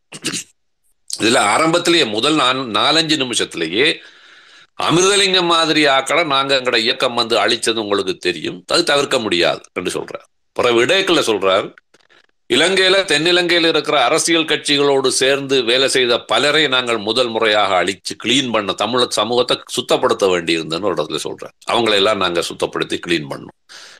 இப்போ இந்த இந்த- இந்த உரையை நீங்க ஒரு பக்க சார்பு இல்லாம நீங்க கேட்டீங்கன்னா இது ஒரு ஒரு சைக்கோபேத் வந்து பேசுற ஒரு ஒரு ஒரு மனநோய் கொண்டவன் பேசுற பேச்சு மாதிரி தான் இருக்கு அதை தவிர்த்து ஒரு விடுதலை போராட்டம் அது அதுல இடையில அப்புறம் துவக்க துப்பாக்கிகளை பத்தி பேசுவார். அந்த துப்பாக்கியை பத்தி பேசும்போது அவர் குரல்லே ஒரு ஒலி ஒரு ஒரு மிக ஒளிமயமான விஷயம் வரும். அப்ப இந்த இந்த இந்த இப்ப இந்த பேசின இந்த துண்டுல நீங்க பாரு ஏனைய இயக்கங்கள்ல இருந்து கொலை செய்யற பற்றி நாங்க யோசிக்கத்தான் வேணும். ஆனா எங்களோட தமிழ் சமூகம் வீரமான சமூகமாக வந்து மாறணும்னா இந்த கொலைகளை நாங்க செய்யத்தான் இது என்ன தர்க்கம் இது? அப்போ இ- இது இவர் ஏன் இதை சொல்ல வேண்டி வருதுன்னா ஏனைய இயக்கங்களை கொலை செய்யறதுல பிரச்சனை அந்த காடசுக்குள்ள இருக்கு. அந்த அந்த புலி போராளிகளுக்கு கேள்வி வருது. ஏன்னா தங்களுடைய சொந்த சகோதரன் தன்னுடைய ஊர்ல தன்னோட பள்ளிக்கூடத்துக்கு போனான் ஒரே வகுப்புல தன்னோட படிச்ச சமகாலத்து தோழ இன்னொரு இயக்கத்துல இருந்தான்றதுக்காக போய் கொல்ல சொல்லி எங்களுக்கு இயக்கம் சொல்லுது. நாங்க போய் கொண்டுட்டு வாரோம். இந்த கேள்வி உள்ள வந்துட்டு. அப்ப இத நியாயப்படுத்தும் இதை நியாயப்படுத்துறதுக்காக திருப்பி திருப்பி திருப்பி அந்த பேச்சு முழுக்க இந்த துரோகி எட்டப்பர்ன்றது தொடர்ந்து வந்துன்றது நீங்க கேட்டுப்பாரு அப்ப இது இவரை வந்து பெரிய விடுதலை போராளி விடுதலை தர பெரிய ஒரு ஆஹ், அறிஞர் பெரிய போராட்ட போராட்டம் சம்பந்தமாக அறிவிருக்கிற ஒன்று பேசுபவர்களுக்கு இந்த உரை ஒன்றே போதும். அவர் யாருங்கிறத காட்டுறதுக்கு. மற்ற இந்த உரையினுடைய ஆரம்பத்துல எங்கள் அந்த எண்பத்தி ஒன்பதாம் ஆண்டு நவம்பர்ல அவர் சொல்றார் எங்களுடைய போரா போராளிகளாக வீரமரணம் அடைந்தவர்கள் ஆயிரத்தி முன்னூற்றி ஏழு பேர் வீரமடைந்து அடைந்திருக்கிறார்கள். இந்த ஆயிரத்தி முன்னூறு பேரோட தியாகம் தான் தியாகம். அவற்றை பேச்சின்படி. மற்ற எல்லாம் கொல்லப்பட வேண்டியவர் இந்த ஆயிரத்தி முந்நூறு பேரை நினைவு கூறுறது தான் இந்த மாவீரர் தினம். அவர்களுடைய தியாகத்தில் தான் இதெல்லாம் கட்டப்பட்டிருக்கு. அப்ப இன்னமும் தியாகம் கொடுக்க நாங்க தயாரா இருக்கோம். அப்ப இந்த இந்த பேச்சு உரை முழுதும் முதலாவது மாவீரர் தின உரை முழுவதுமே கொலையும் அழிப்பும் உயிரிழப்பும் துப்பாக்கியின் சம்பந்தமாகத்தான் ஒரு தலைவன் பேசுகிறான். என்றதான் என்னுடைய இந்த இந்த- இந்த சின்ன பீஸ் இது இது என்னுடைய கொப்பி தான். அங்கால நீங்க எங்க தான் வெட்டி ஒட்டினாலும் அதுக்குள்ள ஒரு எட்டப்பர் என்ற சொல்லும் ஒரு துரோகி என்ற சொல்லு வராம நீங்க ஒரு கிளிப் எடுக்க மாட்டீங்க. சரி தொடர். பிளே பண்ணும்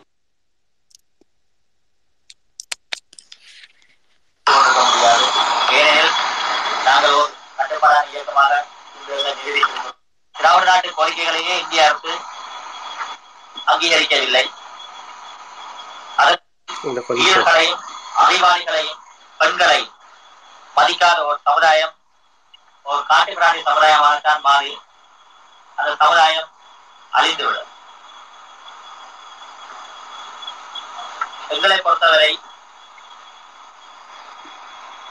மீண்டும் நாங்கள் எங்களுடைய சமுதாயத்தை கட்டி எழுப்புவதற்காக எங்களுடைய சமுதாயத்தில் அறிவாளிகள் இருக்கிறார்கள். பெண்கள் மற்ற நாடுகளில் ஒப்பிடும் பொழுது மிகவும் எங்கள் சமுதாயத்தில் புனிதமாக மதிக்கப்படுகிறார்கள். அதேவேளை வீரர்களுக்கு தான் கஞ்சமாக இருந்தது. ஆனால் இன்று இந்த மாவீரர் நாளில் நாங்கள் வரலாற்றிலும் எங்களுடைய சமுதாயத்திலும் ஒரு மாற்றத்தை ஏற்படுத்தி விட்டோம் ஆம், நமது வீரர்களை கூட நாங்கள் கௌரவிக்க ஆரம்பித்துள்ளோம். இதுவரை காலம் எங்களுடைய இனத்தில் வீரர்கள் என்றாலே யார் என்று கற்கும் அளவுக்கு இருந்தது. ஆனால் இன்று வீரர்களையே நாங்கள் நினைவு கூறும் நாள்களை நாள்களை உருவாக்க நாளொன்றை உருவாக்கியுள்ளோம். எனவே இனி அவர் சமுதாயம் நிச்சயமாக அழியாது.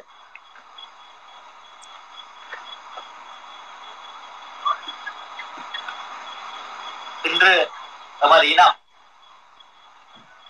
உலகிலேயே மீண்டும் தலைநிமிர்ந்திருக்கிறது என்றால் எமது போராளிகளின் ஆயிரத்தி முன்னூற்றி ஏழு பேர்களின் உயிர் தியாகம் தான். அவர்களுடைய அந்த வீரமான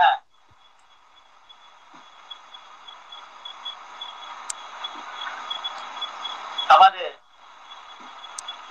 உயிரையே மதியாது போராடிய அந்த உண்மையான தியாகம்தான். எங்களுக்கு இன்று இந்த உலக நாடுகளில் ஓர் கௌரவத்தை ஏற்படுத்தியுள்ளது.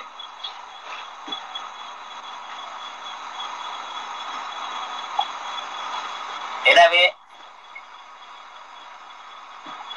இந்த மாவீரர் நாளை நாங்கள் மிகவும்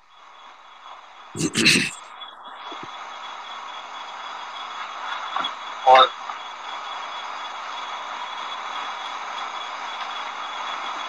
எங்களுடைய வாழ்நாளில் ஒரு முக்கிய விழாவாக நாம் கொண்டாட இன்றிலிருந்து ஒவ்வொரு வருடங்களும் நாங்கள் கொண்டாட ஆரம்பிக்க வேண்டும்.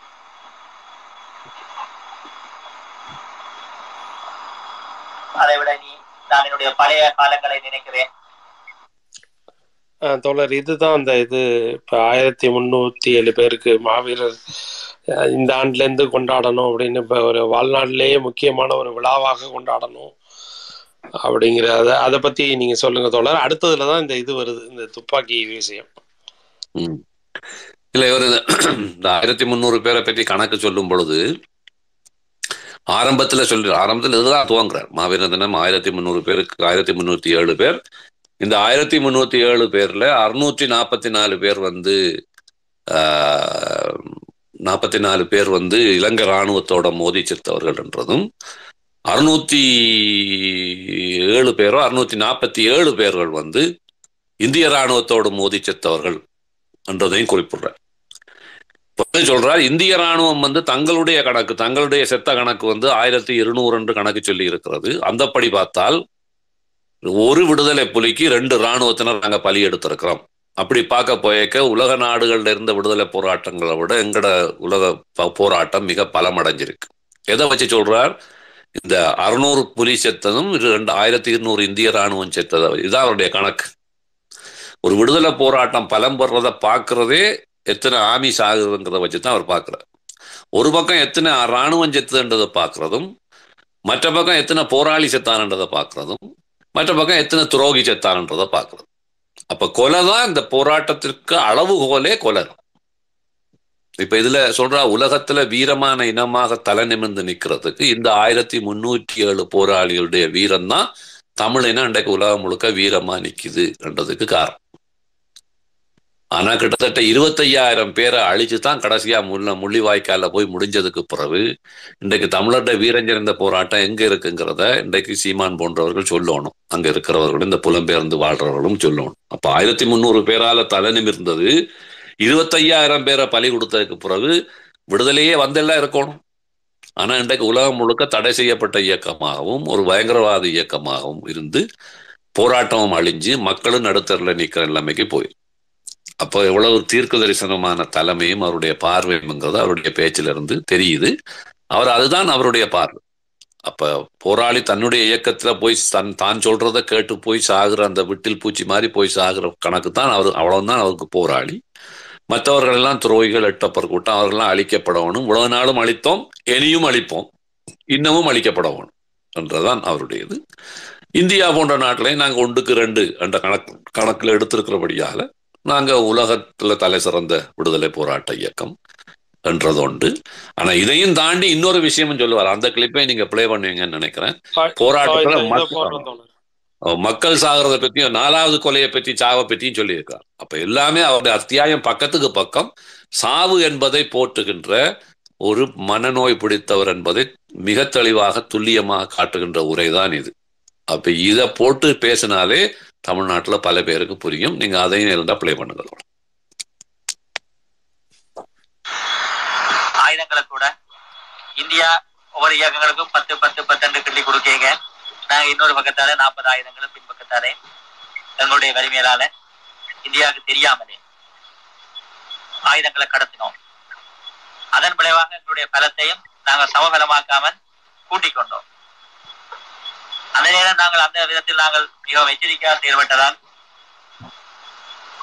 இன்று நாங்கள் இந்தியாவை நம்பியிராது இந்த இரு நாடுகளையுமே வெல்லும் அளவுக்கு நாங்கள் வளர்ந்துள்ளோம். ஆனாலும் இந்த இவ்வளவு வளர்ச்சிகளுக்கும் காரணம் எங்களுடைய ஆயிரத்தி முன்னூற்றி ஏழு போராளிகளின் வீரமிக்க போராட்டமும் உயிர் தியாகமும் தான் என்பதை நாங்கள் மறக்கக்கூடாது. ஆனால் நமது விடுதலைக்கு இவ்வளவு தியாகமும் இத்துடன் முடிய போவதில்லை. ரஷ்யா என்ற ரஷ்ய நாட்டிலேயே ரஷ்ய நாட்டிலேயே அவர்கள் தங்களுடைய சுதந்திரத்துக்காக ஜெர்மனியர்களுக்கு எதிராக போராடின காலத்தில் ஜெர்மனியுடைய ஆக்கிரமிப்புக்கு எதிராக போராடிய காலத்தில் அவர்கள் அழிந்த தொகை ரெண்டு கோடி அதே போல இஸ்ரேல் மக்களும் தங்களில் அவர்களில் அணிந்த தொகை அறுபது லட்சம். இருந்து அவர்களில் நாற்பது லட்சத்துக்கு குறைவாகத்தான் இருந்து இந்த ஒரு நாளை அமைத்திருக்கிறார்கள். அதேவேளை அல்ஜீரியா விடுதலை போராட்டத்தில் ஓர் நாளிலேயே முப்பத்தி ஐயாயிரம் பேரை ஒரு நாளிலேயே கொண்டிருக்கிறார்கள்.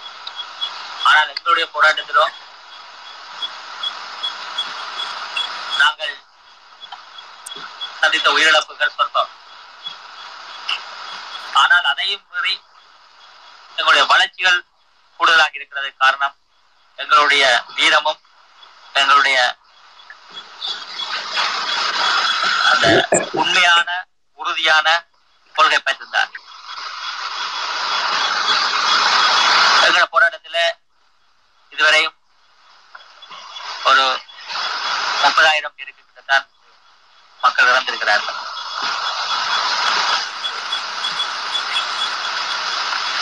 எனவே இந்த போராட்டம் இன்னும் நின்று கொண்டு போகும். எவ்வளவு குறைந்த உயிரிழப்புகளில் நாங்கள் நாட்டை மீட்கிறோமோ அது எங்கள் இனத்துக்கு நல்லதுதான். இல்லாவிட்டு விட்டாலும் இந்த இந்த மாவீரர் நாளில் நாங்கள் தொடர்ந்து போராடி இன்னும் எங்களில் எவ்வளவுதான் உயிர் தியாகங்கள் ஏற்பட்டாலும் எங்களுடைய இறந்த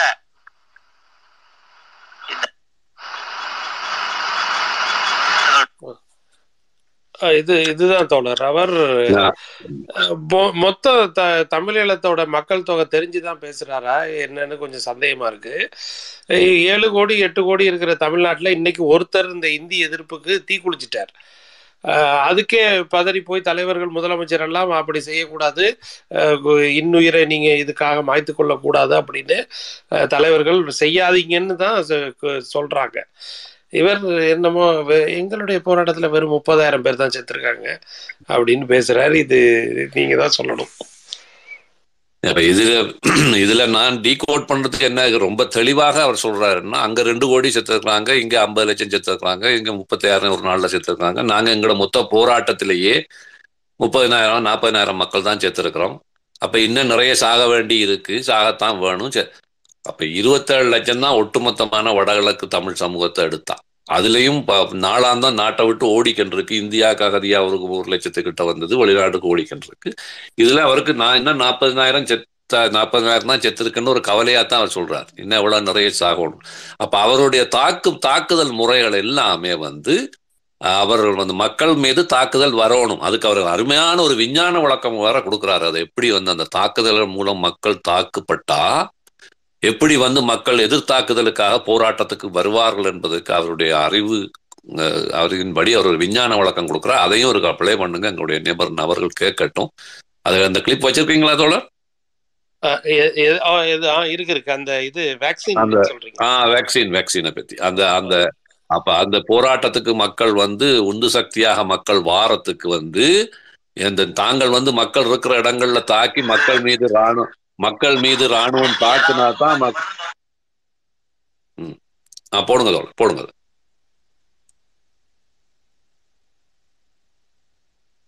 தோழர்? இதோ ஒரு நிமிஷம்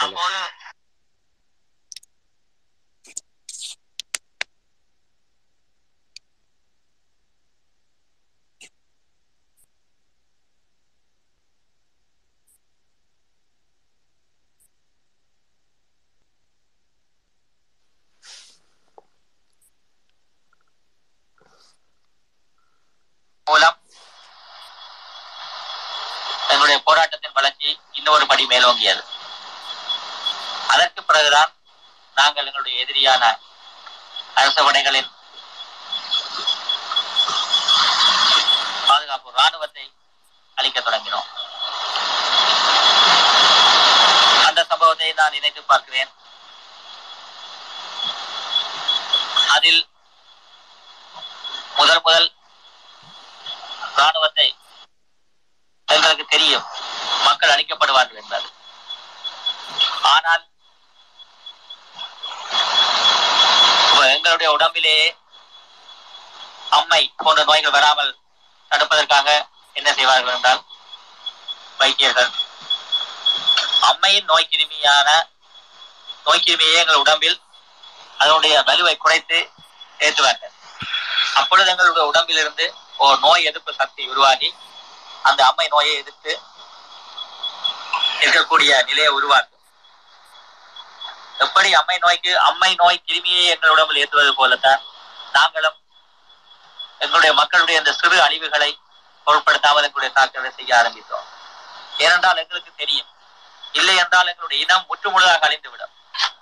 அதை விட நாங்கள் போராடும் பொழுது எங்களுடைய மக்களுக்கு வரும் அழிவால் மக்கள் மீண்டும் மீண்டும் அவர்களும் போராட தொடங்குவார்கள். தொடங்குவதன் மூலம் மக்கள் தங்களை பாதுகாத்துக் கொள்ளக்கூடிய ஒரு நிலை உருவாகும். அதனால்தான் நாங்கள் ஆரம்ப காலங்களில் ராணுவத்தை பெரிய அளவு எதிர்த்து நிற்க முடியாத போதிலும் சிறு சிறு தாக்குதல்களை உறுதியாக அவர்கள் மீது செய்ய ஆரம்பித்தோம். அதன் விளைவாக இன்று உங்களுக்கு தெரியும் மக்களே ஒரு எழுச்சி பெற்று இன்று எங்களுடைய இயக்கம் கூட மிகவும் பலமாக வளர்ந்துள்ளது. ஆமா தொடர் இவர் சொல்ற இந்த தடு அம்மை நோய் ஊசிக்கும் இவர் சொல்ற கதைக்கும் ஒன்றும் தொடர்பு இருக்க மாதிரி எனக்கு தெரியல. இல்ல அவருக்கு யாரோ சொல்லி கொடுத்துருக்காங்க இப்படி இப்படி ஒரு தத்துவத்தை நீ போடலாம். இது ஒரு பெரிய தத்துவம். ஏன்னா அம்மை நோய் கிருமியை போட்டு எதிர்ப்பு உணர்வு எதிர்ப்பு சக்தியை உடல்ல கொண்டு வந்து மனிதர்களை பாதுகாக்கிற மாதிரி நீங்க அடியுங்க மக்கள் நிக்கிற இடங்கள்ல அடிச்சா மக்களை ராணுவம் வந்து தாக்கும் தாக்குனா வந்து மக்கள் எதிர்ப்புணர்வு கொண்டு வருவார்கள். அப்ப எதிரியை கொண்டு மக்களை அடிக்க பண்றதுங்கிறது இவருடைய பிரதானமான உத்தி. அப்ப இது இது இப்ப ஆங்கிலத்திலையும் வந்து இது இந்த ஃபோக்கோ தியரின்னு சொல்லி சொல்லுவாருங்க. ஃபோக்கோ தியரின்னு அடிச்சு பாத்தீங்கன்னா அந்த முற்பட்ட காலத்துல இந்த கெரில்லா போர் முறைகள்ல வந்து மக்கள் பாதிப்பார்கள் ஆனால் மக்கள் பாதிச்சாலும் கூட அது அதால வந்து மக்களுக்கு வந்து இராணுவத்தால் வர அரசாங்கங்களால் வர பாதிப்புகளால் மக்கள் எழுச்சி உருவார்கள் வந்து ஃபோக்கோ தியரின்னு ஒன்று அந்த காலத்தில் இருந்து அதை இப்போ இவர் தன்னுடைய பாணியில் சொல்றார். அப்போ சிங்கள ராணுவம் வந்து அழிச்சிட்டுது சிங்கள ராணுவம் கிராமங்களில் வந்தது குண்டு போட்டுது வச்சுது பொதுமக்களை கொண்டுதுண்டா பொதுமக்களை கொல்லுற மாதிரி தான் நீங்கள் தாக்குதலை நடத்தி இருக்கிறீங்க ஏன்னா அது தாக்கு தான் பொதுமக்கள் கருத்தியல் ரீதியா எல்லாம் உணர்வு வர வைக்கணுங்கிற கதையெல்லாம் இல்லை. எங்களோட மக்களை அறிவு விட்டோணும் அரசியல் ரீதியாக நாங்க எப்படி அடிமைப்பட்டிருக்கிறோம் இந்த அடிமைத்தனத்திலேருந்து நாங்க வெளியில வருவோம் என்று மக்களை உணர்ச்சி மயப்படுத்துறது அல்ல இவருடைய பிரச்சனை. இவருடைய பிரச்சனை சிங்களவனை கொண்டு வந்து அடிக்க பண்ணுனா சிங்கள ராணுவம் வந்து அடிச்சா கோவத்துல தன்னட்ட இயக்கத்துல வந்து சேருவான். அப்ப குண்டை கட்டி அனுப்ப வேண்டியதானே போய் குதி. அப்ப தலை வேலை செய்திடக்கூடாது என்ன கருத்து கருத்தை கதைக்க வழிக்கிட்டா த ஜனம் திரும்பி கருத்து ரீதியா பதில் கேட்கும் நீங்க சொல்றது இப்படி சொல்றீங்களே நீங்க சொல்றது இது சரியா இப்படி போகலாமான்னு. அப்போ அந்த கருத்துக்களை ஒன்றும் கதைக்க தேவையில்லை. எனக்கு தெரியும்ன்ற அவர் சொல்றாரு பாருங்க எனக்கு தெரியும் இப்படி நடந்தால் அப்படி நடக்கும்ன்ற எனக்கு தெரியும். வேண்டாம் அடிச்சா நோவில் அவர்தான் வந்து இயக்கத்துல சேருவான். இவ்வளவுதான் இவர்களுடைய தத்துவம். அப்ப இந்த திருமுருகன் காந்தி மாதிரி இந்த சீமான் மாதிரியான முட்டாளர்களுக்கு வந்து இதை போட்டு புரிய பார்க்கணும். அவருடைய தத்துவ முத்துக்கள் வந்து எவ்வளவு அறிவு ரீதியாக அந்த மக்களை வந்து அரசியல் ரீதியாக வழிநடத்தி இருக்குது. அப்ப எதிரி வந்து அடிப்பது என்பதுதான் உங்களோட மூலதனமே. உங்களுடைய இயக்கத்தினுடைய மூலதனம் என்ன? எதிரி வந்து உங்களை அடிக்கவும் எதிரி வந்து உங்களை அடிச்சா உங்களுக்கு இயக்கத்துக்கு ஆள் வரும் இயக்கம் வளரும். இப்ப அதுல அதன்படி இயக்கம் வளர்ந்து ஒரு பலமான இயக்கமா வந்திருக்குன்னு வேற சொல்றாரு அவர். அப்ப இது எதை உறுதிப்படுத்துது? ஆரம்பத்துல இருந்து தன்னுடைய இயக்கத்தினுடைய ஆக்களோட மரணம் இராணுவத்தினுடைய மரணம் ஏனைய துரோகிகளுடைய மரணம் பொதுமக்களுடைய மரணம். இந்த நாளின் மேல் தான் இது கட்டப்படுது. அவருடைய மொட்டு ஒட்டுமொத்த இயக்கத்தினுடைய வளர்ச்சியும் தமிழ் சமூகத்தினுடைய வீரம். இது ரெண்டும் தான் அவர் பேசுறது அவருடைய இயக்கத்தினுடைய வளர்ச்சி மற்றது உலகத்துல தமிழ் சமூகத்துல வீரம். இப்ப அவர் சொல்றார் ஒரு கட்டத்துல அதே பேச்சுல சொல்றார் தமிழ் சமூகத்துக்குள்ள முந்தி வீரனண்டா ஆறு வீரனை தேடி கூட கண்டுபிடிக்கல. ஆனா இப்ப மாவீரர்கள் எல்லாம் வந்துட்டாங்க. மாவீர வீரர்களுக்கு தான் எங்களுக்கு தட்டுப்பாடு இருந்தது. அறிஞர்கள் எல்லாம் இருக்கிறார்கள் வீரர்கள் இருக்கல இப்ப நாங்க வீரர்களையும் கொணந்துட்டோம் இப்போ இதுதான் இந்த தமிழ்நாட்டுல இந்த தமிழ் வீரம் பேசுறவர்கள்ட்ட எடுபடக்கூடிய ஒரு ஒரு ரொம்ப சில்லறத்தனமான சீப்பான ஒரு மலினத்தனமான உணர்ச்சி கதையாக இருந்தது இந்த தமிழ் வீரன் தமிழ் வீரன் தமிழ் வீரம் என்றுதான் அவருடைய மீசையும் மீசையை முறுக்கி விடுறதுல இருந்து இந்த தமிழ் வீரம் அறிவு அல்ல. அப்ப இந்த இது தமிழ் இலக்கியங்கள்ல இருந்து வருது தானே. இன்று வரைக்கும் இந்த சிவகாமியின் செல்வன் வரைக்கும் அதுதானே போட்டு ஆட்டம் போடுறாங்க இன்றைக்கு. அப்போ இந்த தமிழ் வீரத்தை வச்சுதான் அவர் கட்டுனது. அப்போ இது ஒரு ஒரு ஒரு மிக பலவீனமான ஒரு போராட்டம் பண்றதுக்கு அவருடைய உரையில இருந்தே நாங்க இதை புரிஞ்சு கொள்ளலாம்னு தான் நான் நினைக்கிறேன் தோழர். இது மற்ற தோழர்கள் பேசுங்க இந்த உரையை கேட்டதுல இவ்வளவு தகவல் இருக்கு இந்த உரையில. ஒரு இன்றைக்கு ஒரு செழுமையான அறிவு ரீதியான உரையை கேட்டிருக்கீங்க. எல்லாரும் கருத்து சொன்னீங்கன்னா நல்ல தொடர்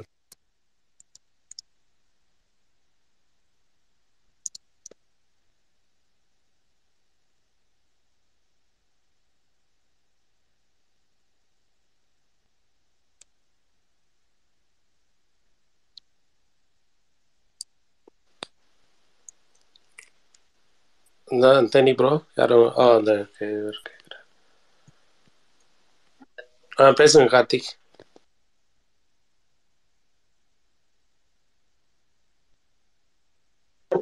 கார்த்தி பேசுப்பா.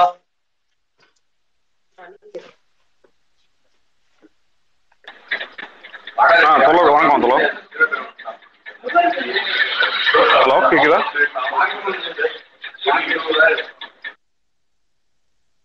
கேக்குது ஆ, இல்ல தோழர் இவ்வளவு பேசி அவங்க தமிழ் தேசிய தலைவர்னு சொல்லிட்டே இருக்காங்களே அது வந்து என்னதான் அப்படி அவங்க- அவங்களோட கூற்று என்னதான் அப்படி அவங்கள வந்து நாங்க தமிழ் தேசிய தலைவரா நாங்களும் ஏத்துக்கணுமா எல்லாருமே ஏத்துக்கணுமா அப்படிங்கறத எனக்கு கூற்று.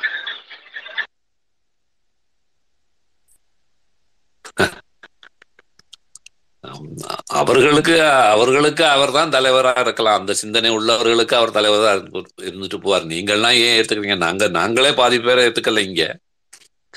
ஒரு ஒரு நிமிஷம் ஒரு நிமிஷம் ஒரு நிமிஷம் குறிக்கிறதுக்கு. எங்களை வந்து அறிவால வந்து எங்களை வந்து திறமைப்படுத்தினது யாருன்னா எங்களை வந்து பெரியார் அண்ணா கலைஞர். ஆனா இவங்க வந்து அணுவால வந்து அவர் தான் பெரிய அதாவது ஆயுத ஆயுதத்தால அவங்க தான் அவங்க பெரியவங்கன்னு சொல்லி இவங்க வந்து ரொம்ப வந்து இது சிரமப்படுத்துறாங்க. பெரியார் அண்ணா கலைஞர் சிரமப்படுத்துறாங்க. அதுதான் எனக்கு கஷ்டமா இருக்கு. இங்க.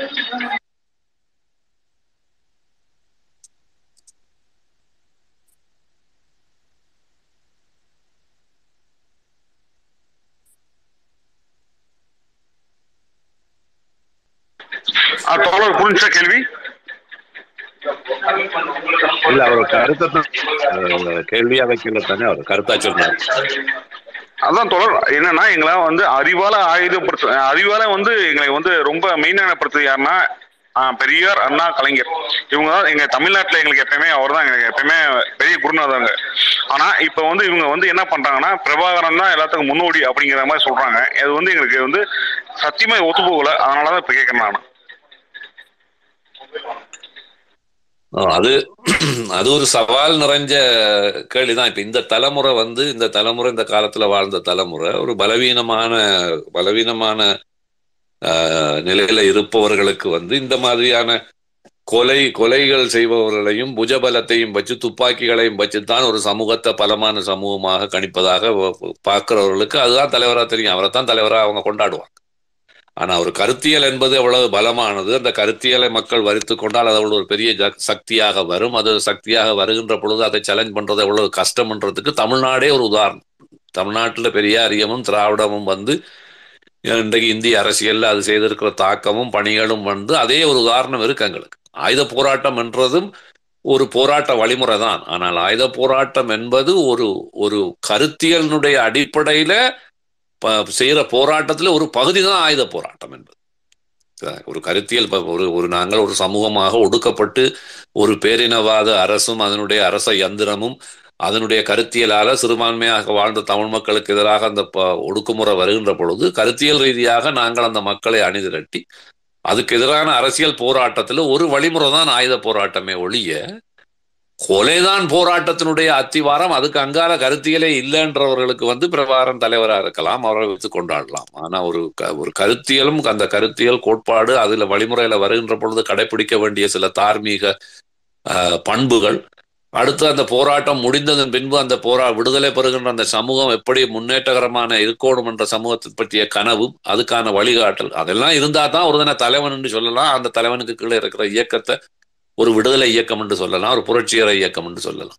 அதெல்லாம் ஒன்றுமே இல்லாம இவருடைய உரையை கேட்டா இந்த நாலு வகையான கொலைகளும் இந்த கொலையிலிருந்து வர பெருமையும் வீரமும் தான் என்று அவர் சொல்றார். அப்ப அந்த அந்த கூட்டம் வந்து அப்படித்தான் சொல்லிட்டு இருக்கும் ஆனா அது அது மிக பலவீனமான ஒரு கூட்டமாக அதை பத்தி நீங்க அச்சப்பட தேவையில்லை கவலைப்பட தேவையில்லை. கருத்தியல் ரீதியான நாங்க இப்ப கருத்தியல் ரீதியா தான் மோதுறோம் இதோட. ஏன்னா இப்ப இப்ப இயக்கமாக இல்ல. கருத்தியல் ரீதியான இப்போ இல்ல இல்ல தொடர் எங்களுக்காண்டி வந்து அவங்க வந்து கருத்தியல் ரீதியா இது வேணும் போனாங்க. இது வேணும் ஆயுத போராட்டம் பண்ணல. ஆனா இதே மாதிரி பிரச்சனை வந்து இதே மாதிரி பிரச்சனை வந்து எங்க ஈழத்துல இருந்துச்சுங்களா? அப்ப வந்து கருத்தியில அவங்க போராடினாங்களா? இல்ல ஆயுதத்தை போரா ஆயுதத்தை வந்து முன்னெடுத்தாங்களா? அங்க ஈழத்துல தோழர் கருத்தியல் ரீதியான போராட்டத்துக்கு அவங்க இடமே வைக்கல அது வாயை திறந்தா வாயை திறந்தா இல்ல.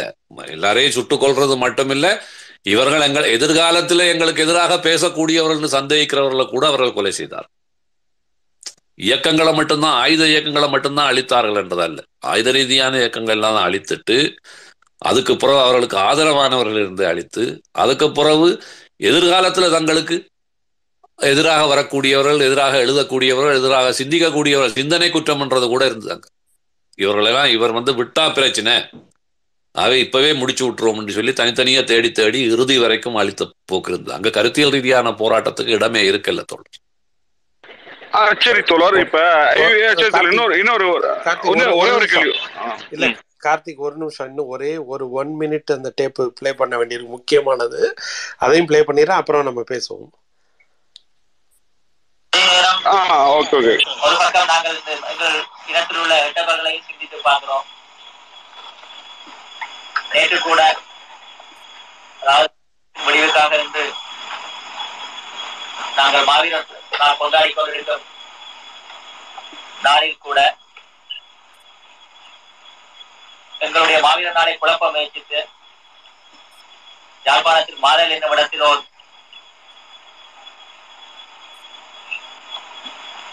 கூட்டம் எங்களுடைய பிரசுரங்களையும் எங்களுடைய சுவரட்டிகளையும் எங்களுடைய கொடிகளை அடக்க வந்த பொழுது அவர்களை அடித்துக் கொள்ள வேண்டியிருந்தது. அந்த போராட்டத்துக்கு கூட எமது ஒரு போராடி உயிரிழந்துள்ளார். அதாவது நாங்கள் எங்களுடைய மாவீரர் தினத்தை கொண்டாடும் நாளில் கூட ரொம்ப எங்களுடைய எட்டப்பர்களால் எங்களுடைய ஒரு உயிரும் அறிய வேண்டிய நிலை உள்ளது. ஓ இதான் இந்த இதுதான் தோழர் நான் உங்கள்கிட்ட கேட்க விரும்புறேன். அடித்து கொள்ள வேண்டியிருந்ததுங்கிறாரு.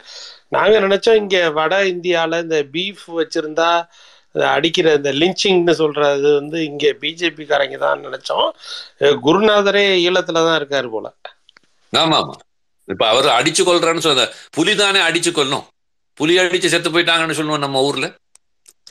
மிருகங்களை அதை அடிச்சுத்தானே கொள்றோம் ஏன்னா அது பலமான அப்படித்தானே சின்ன மிருகங்களை அடிச்சுத்தான் கொள்றது புலி. அப்ப அது மாதிரி தான் ரொம்ப சர்வசாதாரணமா சொல்றாரு. அதுல கவலைப்படுறாரு என்னன்னா அதுலயும் தங்களோட ஒரு பொறுமதியான உயிர் போயிட்டுது அப்படி அப்படி அடிச்சு கொள்ள போய் இப்போ தங்களோட போஸ்டரை கிழிச்சதுக்காக தங்களோட கொடியை வெட்டினாங்கன்றதுக்காக எட்டப்பர் கூட்டம் வந்து தங்க அடிச்சு கொள்ள வேண்டி இருந்தது அப்போ இப்போ கருத்தியல் ரீதியான போராட்டம் நடந்ததான்னு ஒரு தோழர் கேட்டார். அதுக்கு நான் அவரே பிரபாகரனே பதில் சொல்றார். எப்படி கருத்தியல் ரீதியான போராட்டம் அங்கே நடந்திருக்கு? அப்போ ஒரு போஸ்டர் அப்படி இப்போ ஒரு போஸ்டரை கிழிக்கிறதுக்கு கொடியை வெட்டுறதுக்கு தமிழ்நாட்டுல ஆளாள கொல்றதுன்னா எவ்வளவு பேர் கொல்ல வேண்டி வரும்? ஒரு ஒரு அரசு தேர்தல் பிரச்சார நேரத்துல. அப்போ இது இதுதான் எங்களுடைய தமிழ போராட்டத்தினுடைய புனிதமான வடிவம் தோல் அப்ப இது இந்த இதுதான் இது. இப்ப இதை இதை பேசுவதை இந்த சமூகம் தவிர்க்குது. அதுதான் ஆக பயங்கரமான. இப்ப நாங்க பேசுறோம் நாங்க கொஞ்சம் பேர் பேசுறோம் மிகச்சிற சிறு மட்டத்துல தான் பேசுறோம். ஆனா முன்னிய அளவுக்கு அவங்களால இப்ப எங்களை வீரியமா எதிர்க்க முடியல என்னன்னா இப்ப இந்த சோஷியல் மீடியாவால நாங்கள் பேசுறதும் வந்து பரவலாக போகுது. பல் பல்வேறு இடங்கள்ல பலர் இதை கேட்டு தெளிவடைகிறபடியால இவர்களுக்கு சவாலுக்கு கஷ்டமா இருக்கு. இப்ப வந்து நேரடியாக எங்களோட வந்து விவாதங்களுக்கு வர தவிர்க்கிறார். இப்ப நான் இந்த ஒரு வருடத்துக்கு முன்னர் அந்த கிளப் ஹவுஸுக்கு எல்லாம் வந்த பொழுது கூட ட்விட்டர்லயும் கூட நான் ஒரு சவாலையே கூட விட்டேன் அங்க. தமிழ்நாட்டில் இருக்கிற சீமான் உட்பட இவர்களுக்கு முடிந்தால் ஒரு பகிரங்க மேடைக்கு விவாதத்துக்கு வர சொல்லி என்னோட. ஏழுமண்டா புலிகள் புலிகளுடைய வீரத்தை பற்றி அவருடைய தத்துவத்தை பற்றி. நான் இங்க இருந்து நான் தமிழ்நாட்டுக்கே வர்றேன். தமிழ்நாட்டுல ஒரு பெரிய தேசிய ஊடகத்துல வந்து உட்கார்ந்து நாங்க பேசுவோம். அஹ் தம் முத்தநாட்டு தமிழ்நாட்டு மக்களும் கேட்க தோழர் எனக்கு ஒரே ஒரு கேள்வி. சொல்லுங்க. ஆ இல்ல தொடர் இப்ப தமிழிலும் சொல்றீங்க சொல்றாங்க தமிழிலும் சொல்றாங்க.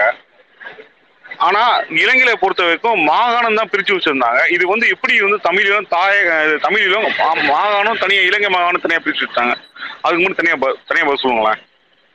இலங்கை மாகாணம் எப்பயுமே வந்து இலங்கையில வந்து மாகாணம்னு சொல்லுவாங்க எப்பயுமே. மாகாணங்களாக இந்த இலங்கை வந்து ஒன்பது மாகாணங்களாக பிரிக்கப்பட்டது. நிர்வாக முறைக்கு வசதியாக பிரித்தானியர்களால பிரிக்கப்பட்டது. சரிதான் பிரித்தானியர் வருகைக்கு முதல் இலங்கை வேற விதமான நிர்வாக அமைப்புகளாகத்தான் அது இருந்தது. மன்னர் காலத்துல முன்னர் இருந்த இதுல இருந்தது. வரலாற்றுல யாழ்ப்பாண ராஜ்யம் ஒன்று இருந்திருக்குது. தென்னை தெற்கில வேற ராச்சியங்கள் ரெண்டு மூன்று ராஜ்யங்கள் இருந்தது. பிறகு பிரித்தானியர்கள் வந்து தங்களுடைய வசதிக்காக அதை எல்லாத்தையும் கைப்பற்றினதுக்கு பிறகு மன்னர் முறையெல்லாம் போய் நவீன ஆட்சி முறையில் அவர்கள் இலங்கையை வந்து இருபத்தி ரெண்டு மாவட்டங்களாகவும் ஒன்பது மாகாணங்களாகவும் பிரித்து அவர்கள் ஆட்சி செய்தார்கள் நிர்வாக முறை. அப்போ அந்த மாகாணத்தில் பெரும்பான்மையாக இலங்கை தமிழ் மக்கள் என்று சொல்லுபவர்கள் வாழ்கின்ற ரெண்டு மாகாணம் இருந்தது. வடக்கு மாகாணமும் கிழக்கு மாகாணம். அது ஒரு கிழக்கு பக்கத்தில் திருவோணமலைக்கு மேலே அந்த வடக்கு மாகாணமும் கிழக்கும் இணையிற ஒரு பாயிண்ட் இருக்கு. அப்போ ரெண்டையும் சேர்த்தா வடக்கு கிழக்கு மாகாணம் இருக்கு. ஆனா இந்த தமிழ் ஈழ போராட்டம் துவங்கின காலத்துல விடுதலை புலிகள் இயக்கம் மட்டுமல்ல பல்வேறு இயக்கங்கள் வந்து இந்த வடக்கு கிழக்கை இணைத்து தமிழ் ஈழம் இது தமிழ் மக்கள் வாழ்கின்ற பகுதி இந்த தமிழ் ஈழம்ன்றது என்றதுதான் தனி நாடு. இந்த தமிழ் ஈழம் என்று ஏன் சொல்ல வேண்டி வந்ததுன்னா இலங்கையினுடைய அரசியல் இயக்கத்துல ஈழம்ன்றது த- இலங்கை ஒட்டுமொத்த இலங்கைக்குமான பேர் தான் ஈழம் ஈழத்திருநாடு என்று சொன்னா அது இலங்கையை தான் குறிக்கிறது. அந்த காலத்துல பாடல்கள் கவிதைகளில் வந்து ஈழம் என்று சொல்லி எங்களுடைய சமூக கல்வியில் ஈழம் என்று சொன்னால் இந்தியாவுக்கு வந்து இந்தியா பாரதம் அப்படி பல்வேறு பேர் இருக்கிற மாதிரி இலங்கைக்கு ஈழம் என்று ஒரு பேர் உண்டு அப்போ ஈழம் என்று தனியே சொன்னால் அது இலங்கையை குறிச்சிரும். ஆகவே தமிழ் ஈழம் தமிழர்கள் வாழ்கின்ற பகுதி தமிழ் ஈழம் என்று சொல்லி அதை ஒரு தனிநாடாக பிரகடனப்படுத்துறது. அதைத்தான் பிரித்து எடுக்கிறதுன்றதான் அந்த அந்த வரையர் அப்ப இந்திய தலையீடுக்கு பிறகு பதிமூன்றாம் திருத்தச் சட்டம் கொண்டு வந்து ராஜீவ்காந்தி அவர்கள் வந்து ஒப்பந்தத்தோட இந்த வடக்கு கிழக்கு மாகாணத்தை இணைஞ்ச மாகாணமாக ஒரு நிர்வாக அழகாக அதாவது பிரித்தானியர்கள் அதை தனித்தனி அழகாக வச்சிருந்தாலும் இந்த இந்தியாவினுடைய தலையீட்டாலையும் இந்த போராட்டம் நடந்ததுக்கு காரணத்தால இலங்கை அரசாங்கத்துக்கு ஒரு அழுத்தத்தை போட்டு வடக்கையும் கிழக்கையும் இணைத்த ஒரு மாகாணமாக அதுக்கு ஒரு நிர்வாக அழகாக இப்போ இந்தியாவில் இருக்கிற மாநிலங்கள் மாதிரி ஒரு ஆட்சியை அதுக்கு ஏற்படுத்துறதுக்கான முயற்சியை தான் ராஜீவ்காந்தி முயற்சித்தது செய்கிறது. அதை முற்றுமுழுதாக புலிகள் எதிர்த்தார். அதுலதான் பத்மநாபா உட்பட வரதராஜ பெருமாள் போன்றவர்கள் அந்த சந்தர்ப்பத்தை அதை ஏற்றுக்கொண்டு அதை ஒரு நிர்வாக அலகாக ஏற்படுத்தி வடக்கு கிழக்கினுடைய முதலாவதும் கடைசியுமான முதலமைச்சராக வரதராஜ பெருமாள் இருந்தார். இருந்து அந்த நிர்வாகத்தை நடத்துறார். ஆனா புலிகள் என்ன செய்தார்கள் என்றால் புலிகள் என்ன செய்தார்கள் என்றால் இலங்கை அரசாங்கத்தோட சேர்ந்து நின்று அந்த மாகாண சபையை கலைக்க பண்ணி அதுல பணியாற்றின எல்லாரையும் கொலை செய்து மிச்சம் இருந்தவர்களை கொண்டு போய் வதைமுகமில போட்டு அந்த கிடைத்த மாகாண அலகையும் இல்லாமல் செய்ததான் புலிகளினுடைய அரசியல். அப்ப இந்த ஈழம் என்பது இந்த தமிழீழம் என்ற இது வந்து அது இலங்கைக்குள்ள தனியான ஒரு நாடாக நாங்கள் பிரிக்கிற கற்பனையில போராடின ஒரு ஒரு ஒரு ஒரு பூமி பிரதேசம். அது இந்த வடக்கும் கிழக்கும் இணைஞ்ச ரெண்டு பகுதி தான் அது. அப்ப மாகாணம் வடக்கு கிழக்கு இப்ப வந்து ஈழங்கிழம் கத்திரிக்காய் அங்கெல்லாம் ஒன்றும் கதைக்க முடியாதுன்னா இணைச்ச மாகாணத்தையும் இப்ப ரெண்டா பிரிச்சாச்சு. இப்ப தனித்தனி மாகாணங்கள் தான் தனித்தனி மாகாண சபையாகத்தான் இருக்கிறது. இப்ப இனி வந்து இலங்கைக்குள்ள இன்றைக்கும் வந்து இருக்கிற ஒரே ஒரு சட்ட ரீதியான பொறிமுறைன்னா இந்த மாகாண சபை பொறிமுறை தான் அதை முற்றும் முழுதாக எடுத்து இந்தியாவில் இருக்கிற ஒரு மாநிலங்களுக்கு இருக்கிற இப்ப தமிழ்நாட்டுக்கு இருக்கிற மாநிலங்களுக்கு இருக்கிற அந்த ஆட்சி முறை மாதிரி ஒரு நிர்வாக அழகாக அதை எடுத்து அதை தமிழர்கள் வழிநடத்தினால் ஏதோ ஒரு வகையில தலையை தூக்கலாம் தமிழர்கள். ஆனால் இலங்கையில் நடந்து கொண்டிருக்கிற அரசியலுக்குள்ள அதுக்கும் எந்த ஊக்கமும் கிடையாது. டெல்லி என்ன சொல்லுதுன்னு பார்க்குற அளவுல தான் எங்களுடைய தமிழ் அரசியல் இன்றைக்கும் இருக்குது. ஆஹ் அவ்வளவுதான். சரி சொல்ல ஒரே ஒரு கடைசி கொஸ்டின் என்னன்னா இப்ப இப்ப ஆனா ஒரு ஒரு கடைசி கொஸ்டின் ஒரே கடைசி கொஸ்டின் இப்ப என்னன்னா இவர பிரபாகரன் வந்து ஒரு கேரளா தமிழன்னு சொல்றாங்க. கேரளா மலையாளம் சொல்றாங்க. ஆனா நீங்க பேசுற பாஷையும் அவங்க பேசுற பாஷையும் ஒன்னாதான் இருக்கு. அது எப்படி கரெக்டா இருக்கு இலங்கை கூட ஒத்து போகுதுன்னு சொல்றீங்க. இல்ல வேணாம் வேணாம் வேணாம் கார்த்திக். இது இதுக்குள்ள போக வேண்டாம். அப்புறம் நமக்கும் தம்பிகளுக்கும் வித்தியாசம் இல்லாம போயிடும். நம்ம இதுக்கு முடிவுக்கு வந்துட்டோம். சரண் ச- சரண் டாக்டர் தீனா விஜய் மூணு பேரும் ஆளுக்கு ஒரு ஒரு கேள்வி. கொஞ்சம். சுருக்கமா கேளுங்க. இத தோழர் வந்து மூணு மணி நேரம் ஆச்சு. இதோட விடணும். சரண் கேளுங்க. ஆனா ஒரே ஒரு கேள்வினா இந்த மாவீரர் நாள் அப்படின்றதுனால இந்த மாவீரர் நாளை பத்தியே ஒரு கேள்வி. இது வந்து முதல் முதல்ல இந்த ஸ்பீச் கொடுத்தாரு. பிரபாகரனின் முதலாவது மாவீரர் தின உரை அப்படின்னு சொல்லிட்டு நீங்க வந்து சொல்லியிருக்கீங்க. இந்த மாவீரர் தினம் வந்து நவம்பர் இருபத்தி ஆறுல கொண்டாடணும்னு சொல்லிட்டு யாரு சொன்னா அவரே வந்து அவருக்காகவே ஒரு விழா எடுத்துக்கிட்டாரா அப்படின்னா அது எவ்வளவு பெரிய ஒரு பாசிச மனநிலை? இங்க வந்து தோனி வந்து சாரி நம்ம மோடி வந்து அவரோட ஒரு ஒரு ஸ்டேடியத்தை கட்டி அவரோட பெரிய வச்சுக்கிட்டாரு இல்லையா? அந்த மாதிரியே வந்து இவர் வந்து மாவீரர் நாள் அப்படின்னு சொல்லிட்டு அவரே தனக்கு தானே சொல்லிக்கிட்டாரா? அது அது எப்படி அது வந்துச்சு அது? இல்ல மாவீர தின நாடுன்றது அவருடைய பிறந்த தினம் இருபத்தி ஆறாம் தேதி நோய் இன்றைக்கு. ஆனா மாவீர தினமாங்க இவங்க கொண்டாடுறது நவம்பர் இருபத்தி ஏழு. அவர்களுடைய விளக்கத்தின்படி அவருடைய முதல் இயக்க போராளி சங்கர் என்றவர் சத்யநாதன் என்ற சங்கர் வந்து இறந்தது இருபத்தி ஏழாம் தேதி. அதை தான் மாவீரர் தினமாக பிரகடனப்படுத்தினேன். அதுக்கு முன்னர் நாள் இருபத்தி ஆறாம் தேதி வந்து தன்னுடைய பிறந்த நாளா வந்து அது சந்தர்ப்பவசமா வந்திருக்கின்றதுதான் அவங்களோட விளக்கம். இந்த கேள்வி கேட்கப்பட்டது பல இடங்கள்ல. அதுக்கு பதில்கள் எழுதினவர்கள் அது சந்தர்ப்பவசமாக இருபத்தி ஆறு அவருடைய பிறந்த தினம் முன்னுக்கு வந்துட்டுது. மாவீரர் நாள் அடுத்த நாள் இருபத்தி ஏழாம் தேதி தான் மாவீரர் நாள். ஆனால் இங்க வெளிநாட்டுல இருக்கிற இந்த இந்த இந்த தமிழ் தேசியம் பேசுற தமிழர்கள புலி ஆதரவு கூட்டம் இருபத்தி ஆறு தலைவருடைய பிறந்த தினத்துக்கு அன்றைக்கு எல்லாம் பொங்கல் எல்லாம் வச்சு அவர் நீடுலி வாழணும்னு ப- பிரியாணி சமைச்சு சாப்பிடுற பழக்கத்தை கொண்டு வந்து இருபத்தி ஏழு இருபத்தி ஆறா மாத்தி வச்சிருக்கிறாங்களே ஒழிய இருபத்தி ஏழு தான் அந்த மாவீரர் தினம். அவர் தன்னுடைய இயக்கத்தினுடைய போராளிகள் செத்த நாளுக்கு முதலாவது நாளை வைத்து அதுதான் அவர் விளக்கம் கொடுக்குறாரு அதுலேயே அந்த பேச்சுல. அதைத்தான் அவர்களுடைய மாவீரர் தினம். மற்றபடி அதில் அங்கே அங்க அந்த அதை வந்து மாவீரர் தினமாக அவர்கள் இயக்கமாக கொண்டாடி பிறகு அதை முழு தமிழ் மக்களுடைய தேசிய ம- நாள் மாதிரி கொண்டு வந்து அதுக்கு ஒரு பெரிய முக்கியத்துவம் கொடுத்து அதை ஒரு பெரிய விழாவாக்கி அந்த நாளில் வந்து இந்த ம- மயானங்களில் கல்லறைகளை கட்டி அதுக்கு போய் மாலை போட்டு பெற்றோரெல்லாம் அழுகிற மாதிரி படங்கள்லாம் போட்டு அதுக்குள்ளால உணர்ச்சியை தூண்டி அதுக்குள்ளாலே ஏதாவது பணம் பண்ணலாமா? இன்னும் நாலு பிள்ளைகளை கொண்டு போய் பழி கொடுக்கலாமான்றதுக்கு தான் இந்த மாவீரர் தினத்தை அவங்க தொடர்ந்து பாவிச்சுட்டு இருக்காங்க இன்றைக்கும் வந்து புலி அரசியலை வச்சு பிழைப்பு நடத்துறவர்கள் இந்த மாவீரர் தினத்தை வச்சு ஏதாவது கறக்கலாமான்னு பாக்குறாங்க. அவ்வளவுதான் நடக்குது. என்னோட கேள்வி எதுக்காகன்னா நவம்பர் இருபத்தி ஏழு இருபத்தி ஏழு வந்து யாருமே சீண்ட மாட்டாங்க நவம்பர் இருபத்தி ஆறு தான் அது வந்து ஒரு முக்கியமான நாளா கொண்டாடிட்டு இருக்காங்க. அதனால அதை கேட்டேன் அவர்களுக்கு இப்ப- கொண்டாடுறவர்களுக்கு இறந்த சத்யநாதனை பத்தி எதுவும் தெரியவும் மாட்டுது. அந்த போராளியை பத்தி அக்கறையும் இல்லை. தலைவரோட பிறந்த நாள்ல தாங்க மாலை போட்டு தாங்களே சாப்பிட்டு கொண்டாடிட்டு போற மனநிலைமையில இருக்கிற கூட்டம் வந்து அதைத்தான் கொண்டாடும். ஓகே அடுத்த கேள்வி கேளுங்க தோழர் டாக்டர் டாக்டர் தீனா. ரொம்ப நன்றி தமிழ்.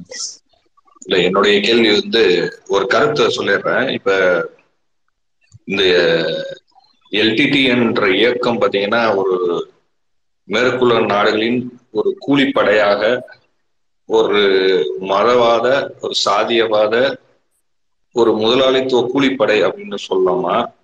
அடுத்த விஷயம் என்னன்னா இவர்கள் முழுவதுமா இவர்களுக்குள்ள இவ்வளவு ஆயிரம் குறைகளை வைத்துக்கொண்டு இவர்களுடைய போராட்டம் வெற்றி அடையும்னு வந்து எப்படி இவர்கள் நம்புகிறாங்க? அந்த போராட்டத்தை இவர்களுக்குள்ள குறையினால தோத்து போயிட்டு அந்த அந்த தோல்வியை வந்து குச்சமே இல்லாம இன்னொரு மாநிலத்தின் முதல்வரான எங்கள் தலைவர் திரு க கலைஞர் அவர்கள் மீது தான் பழி போட்டுவிட்டு இவர்கள் தப்பிக்கும் ஒரு போக்கு வந்து எப்படி ஒரு கீழ்த்தரமானது? இவ்வளவு குறைகள் நீங்க சொல்றீங்க. அந்த இனத்துக்குள்ளேயே வந்து இவ்வளவு பேரை கொன்னுட்டு ஒரு போஸ்டர் கீழ்ச்சான்றதுக்காக அவனை அடிச்சு கொள்றது இவ்வளவு தூரம் ஒரு பிற்போக்குத்தனமாகவும் முட்டாள்தனமாகவும் எனக்கு தெரிஞ்ச வரைக்கும் நான் அந்த பல்வேறு இனக்குழு அந்த போராட்ட குழுக்களின் வரலாறுகள் எல்லாம் கொஞ்சம் கொஞ்சம் படிச்சிருக்கேன். அதுல வந்து இவ்வளவு தூரம் பிற்போக்குத்தனமான ஒரு ஒரு குழு வந்து இருந்தது கிடையாது. இவ்வளவு பிற்போக்குத்தனத்தை வச்சுக்கிட்டு இவர்கள் வந்து வெற்றி அடைய முடியும்னு எப்படி நம்பினாங்கன்றது ஒரு முட்டாள்தனமோ ஆஹ் அதை விட வந்து வேற ஒரு முட்டாள்தனம் இல்லைன்றதான் என்னுடைய கருத்து. இதுல உங்களுக்கு ஏதோ மாறுபட்ட கருத்து இருந்தா சொல்லுங்க. இல்ல விளக்கங்கள் நான் எதாவது தவறா சொல்லியிருந்தா அதுக்கு விளக்கம் சொல்லுங்க. நன்றி. இல்ல நாங்க மாறுபட்ட கருத்துலாம் இல்ல தொடர் நீங்க சொன்னது அப்படியே சரி. உங்க தங்களுடைய தங்களுடைய ஒட்டுமொத்த பலவீனத்தின் காரணமாகவே அழிந்து போனவர்கள். அதாவது என்ன பொறுத்தவர்களை கேட்டால் விஞ்ஞான ரீதியா கேட்டால் புலிகள் தங்களுடைய தர்க்க ரீதியான முடிவுக்கு அவர்களே வந்து சேர்ந்தார் லொஜிக்கல் எண்டுன்னு சொல்லுவாங்க. அதாவது இந்த ஒரு ஒரு பரிசோதனை செய்தால் அந்த பரிசோதனை இப்படித்தான் போய் முடியும். அதை செய்த முறையில இந்த பரிசோதனை இப்படித்தான் போய் முடியும்ன்றதன் அடிப்படையில் அவர்கள் ஆரம்பித்த அந்த பயணம் கொலைகளையே கலையாக்கி கொலைகளையே அரசியலாக்கி கொலைக்கூடாகவே எல்லாத்தையும் வெல்லலாம் என்ற கற்பனை அதை விட பெரிய கொலைகாரம் வந்து அடித்ததோட எல்லாம் அடிச்சு நொறுக்கப்பட்டு விழுந்தது. அதுதான் ஒரு வன்முறையை வந்து ஒட்டுமொத்தமாக சமூகமயப்படுத்தினதுக்கு பிறகு அந்த வன்முறை வந்து மாறி மற்ற பக்கமாக திரும்பி வருகின்ற பொழுது என்னென்ன சதிப்பாணியை எல்லாம் இவர்கள் பாவித்தார்களோ அதை எல்லாத்தையும் இலங்கை அரசாங்கம் பாவிச்சு இவர்கள் எப்படி மற்ற இயக்கங்களை அழிக்கின்ற பொழுது சரணடைங்க நாங்க ஒன்றும் செய்ய மாட்டோம்னு சொன்னீங்களோ அதே மாதிரி இலங்கை அரசாங்கம் முறை வெள்ளக்கொடியை பிடிச்சிட்டு வாங்கினாங்க வர வரிசையில வச்சு பிடிச்சு விட்டான். அப்போ உலக நாடுகளும் வந்து பேசாம பார்த்துட்டு ரைட் அழிஞ்சு போய் முடியட்டேன்டா இது தனியாக ஒரு சிறிய தீவுல உருவாகினாலும் பிராந்திய ரீதியான ஜனநாயக அரசுகளுக்கும் இது ஒரு பாதுகாத்தை கொண்டு வருகிறது. ராஜீவ்காந்தி படுகொலையில மிகப்பெரிய ஒரு வெளிநாட்டினுடைய இந்தியாவில் வந்து ஒரு மத சார்பற்ற அரசை கொண்டு வர பிளசரிகள் குறைநிறைகள் எல்லாம் தான் இருந்தாலும் இந்திரா இந்தியா ஆல் இந்தியா காங்கிரஸில் இலங்கையில இந்த இந்தியாவிலே ஒரு மத சார்பற்ற ஒரு அரசை நிறுவுறதுல அந்த கட்சி தொடர்ந்து பணியாற்றி இருக்குது அதனுடைய கொள்கையிலேயும் அது பணியாற்றி இருக்குது. இன்றைக்கு அதை பலவீனப்படுத்தி அதனுடைய கடைசியாக இருந்த கண்ணி ராஜீவ்காந்தியை கொலை செய்வதற்கு ஒரு மிகப்பெரிய கூலிப்படையாக இந்த புலிகள் இயக்கம் பயன்படுத்தப்பட்டிருக்கிறார்கள் செயல்பட்டிருக்கிறார்கள். அதற்கு தலை அவருடைய தலைமையும் வந்து பல காரணங்களை சொல்லி அதை நியாயப்படுத்த இன்று கடைசி வரைக்கும் அவர்கள் அதை மறுக்க இல்லை. அது மட்டும் இல்லாமல் சில இடத்துல தாங்கள் தான் அதை செய்தோம் என்றும் சொல்லி இருக்கிறார் ஆகவே அவர் நீங்க சொன்ன கூலிப்படைன்றதுக்கான வரையறை அது இருக்கு. அது மட்டும் இல்லை இலங்கையிலேயே இலங்கைக்குள்ளேயே கூட பல்வேறு நடவடிக்கைகளுக்கு கூலிப்படைகளாக கூலிப்படையாக புலிகள் பயன்படுத்தப்பட்டிருக்கிறார்கள். பிரேமதாசா ஆட்சி காலத்தில் பிரேமதாசாவோடு நின்று கொண்டு வடக்கு கிழக்கிலே இருக்கிற ஏனைய இயக்க போராளிகளை அழிப்பதற்கு அதே அரசாங்கத்தினுடைய ஆயுதத்தையும் பணத்தையும் வாங்கி கொண்டு அந்த அரசினுடைய கூலிப்படையாக இவர்கள் செய்ததற்கான நிறைய ஆதாரங்கள் இருக்கின்றன. தென்னிலங்கையில இலங்கையினுடைய தென்னிலங்கையிலே நடந்த ம- மக்கள் எழுச்சி போராட்டங்களை அடக்குவதற்கு இலங்கை இராணுவத்தோடு சேர்ந்து கூலிப்படையாக இவர்கள் போய் பங்காற்றியதனுடைய ஆதாரங்கள் தேவையான அளவு இருக்கின்றன. இப்ப இவர்கள் கூலிப்படை தான். ஆனால் ஒரு மிகவும் வளர்ச்சி கண்ட ரொம்ப சாஃபிஸ்டிகேட்டடான ஒரு கூலிப்படை. இது இந்த நான் வந்து இதை இந்த இஸ்ரேல் போன்ற நாடுகளினுடைய வழிகாட்டல்ல அல்ல அதனுடைய வளர்ச்சி அல்ல தொழில் தொழில்நுட்பத்தையும் தொழில் தொடர்பு சாதனங்களையும் மதிநுட்பத்தையும் வைத்துக்கொண்டு செயல்படுகின்ற ஒரு மிக செழுமையான ஒரு ஒரு கூலிப்பட்டாளம் தான் இவர்.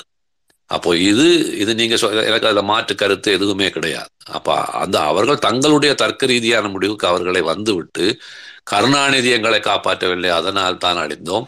உலக நாடெல்லாம் சேர்ந்து நின்று அடிச்சு அதனால் தான் அழிந்தோம் சொல்ற காரணங்கள் வந்து எந்த விதத்திலையும் ஏற்புடையதல்ல. நீங்க உங்களுடைய பார்வை சரி தோணும் நன்றி தோழர். கடைசி கேள்வியாக விஜய். நீங்க கேளுங்க இதோட நிகழ்ச்சியை முடிக்கணும். வேறு சில பேர் ரெக்வஸ்ட் பண்ணியிருக்கீங்க. இன்னைக்கு முடியாது தோழர். ரொம்ப நேரம் ஆச்சு நிகழ்ச்சி முடிக்கணும். விஜய் கடைசி கேள்வி சுருக்கமா கேளுங்க.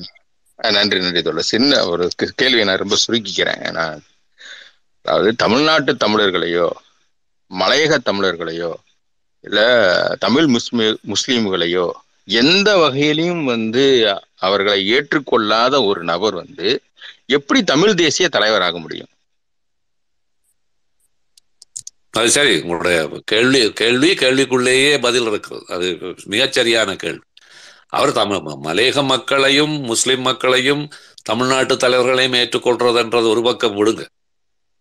அவர்கள் உருவாகிய யாழ்ப்பாண சமூகத்து வடக்கு சமூகத்துக்குள்ளேயே தங்களுடைய கட்சியையும் கட்சி சார்ந்த அல்ல இயக்கம் சார்ந்தவர்களை தவிர மற்றவர்களை அவர்கள் மனிதர்களாகவே மதிக்கிறது இல்லை அங்கேயே கொலை கொலை அங்கதானே ஆரம்பிக்கும் கொலை வந்து தனி மனித கொலைகள்ல எழுபத்தைந்தாம் ஆண்டுல வந்து அல்ஃபிரட் துறையப்பாவை ஆரம்பிச்சு எண்பத்தி ஆறாம் ஆண்டு கடைசி வருகின்ற பொழுது வடக்குல உரு உருவாகின ஏனைய எல்லா முற்போக்கு இயக்கங்களையும் அழித்து ஆயிரக்கணக்கான போராளிகளையும் கொலை செய்து பிறகு இந்திய ராணுவம் வந்து போனதுக்கு பிறகு பெரிய வதை முகாம்களை போட்டு சிறைகளை அமைச்சு மக்களை ஆயிரக்கணக்கில் கொண்டு அங்க கொலை செய்ததுக்கு பிறகு அதுக்கு பிறகு முஸ்லீம்கள் மீது படுகொலை பிறகு கிழக்கு மாகாணத்தின் மீது படுகொலை மற்றது இந்தியாவில் வந்து குண்டுகளை வச்சு அங்க வ- படுகொலைகளை செய்யறதன் மூலம். அதைத்தான் ஜெயகாந்தன் தெளிவாகவே சொல்லி போட்டார். இவர்கள் யாருக்கும் நண்பர்கள் கிடையாது?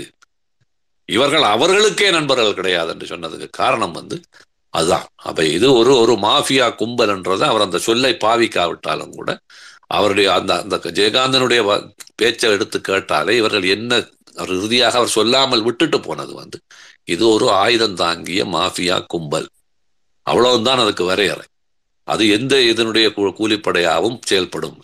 அது தூள் கடத்தும் ஆள் கடத்தும் ஆயுதம் கடத்தும் வியாபாரம் செய்யும் எல்லா எல்லா எந்த எல்லா மனித விழுமியங்கள் நாகரிகங்களுக்கு அப்பாற்பட்ட எல்லாவற்றையும் செய்து கொண்டு அதற்கு புனிதமண்ட பெயரை சூட்டிக்கொண்டு இருக்கக்கூடிய ஒரு ஒரு மாஃபியா கும்பல் தான். அப்ப இது எப்படி உலகத்தமிழரை விடுங்க?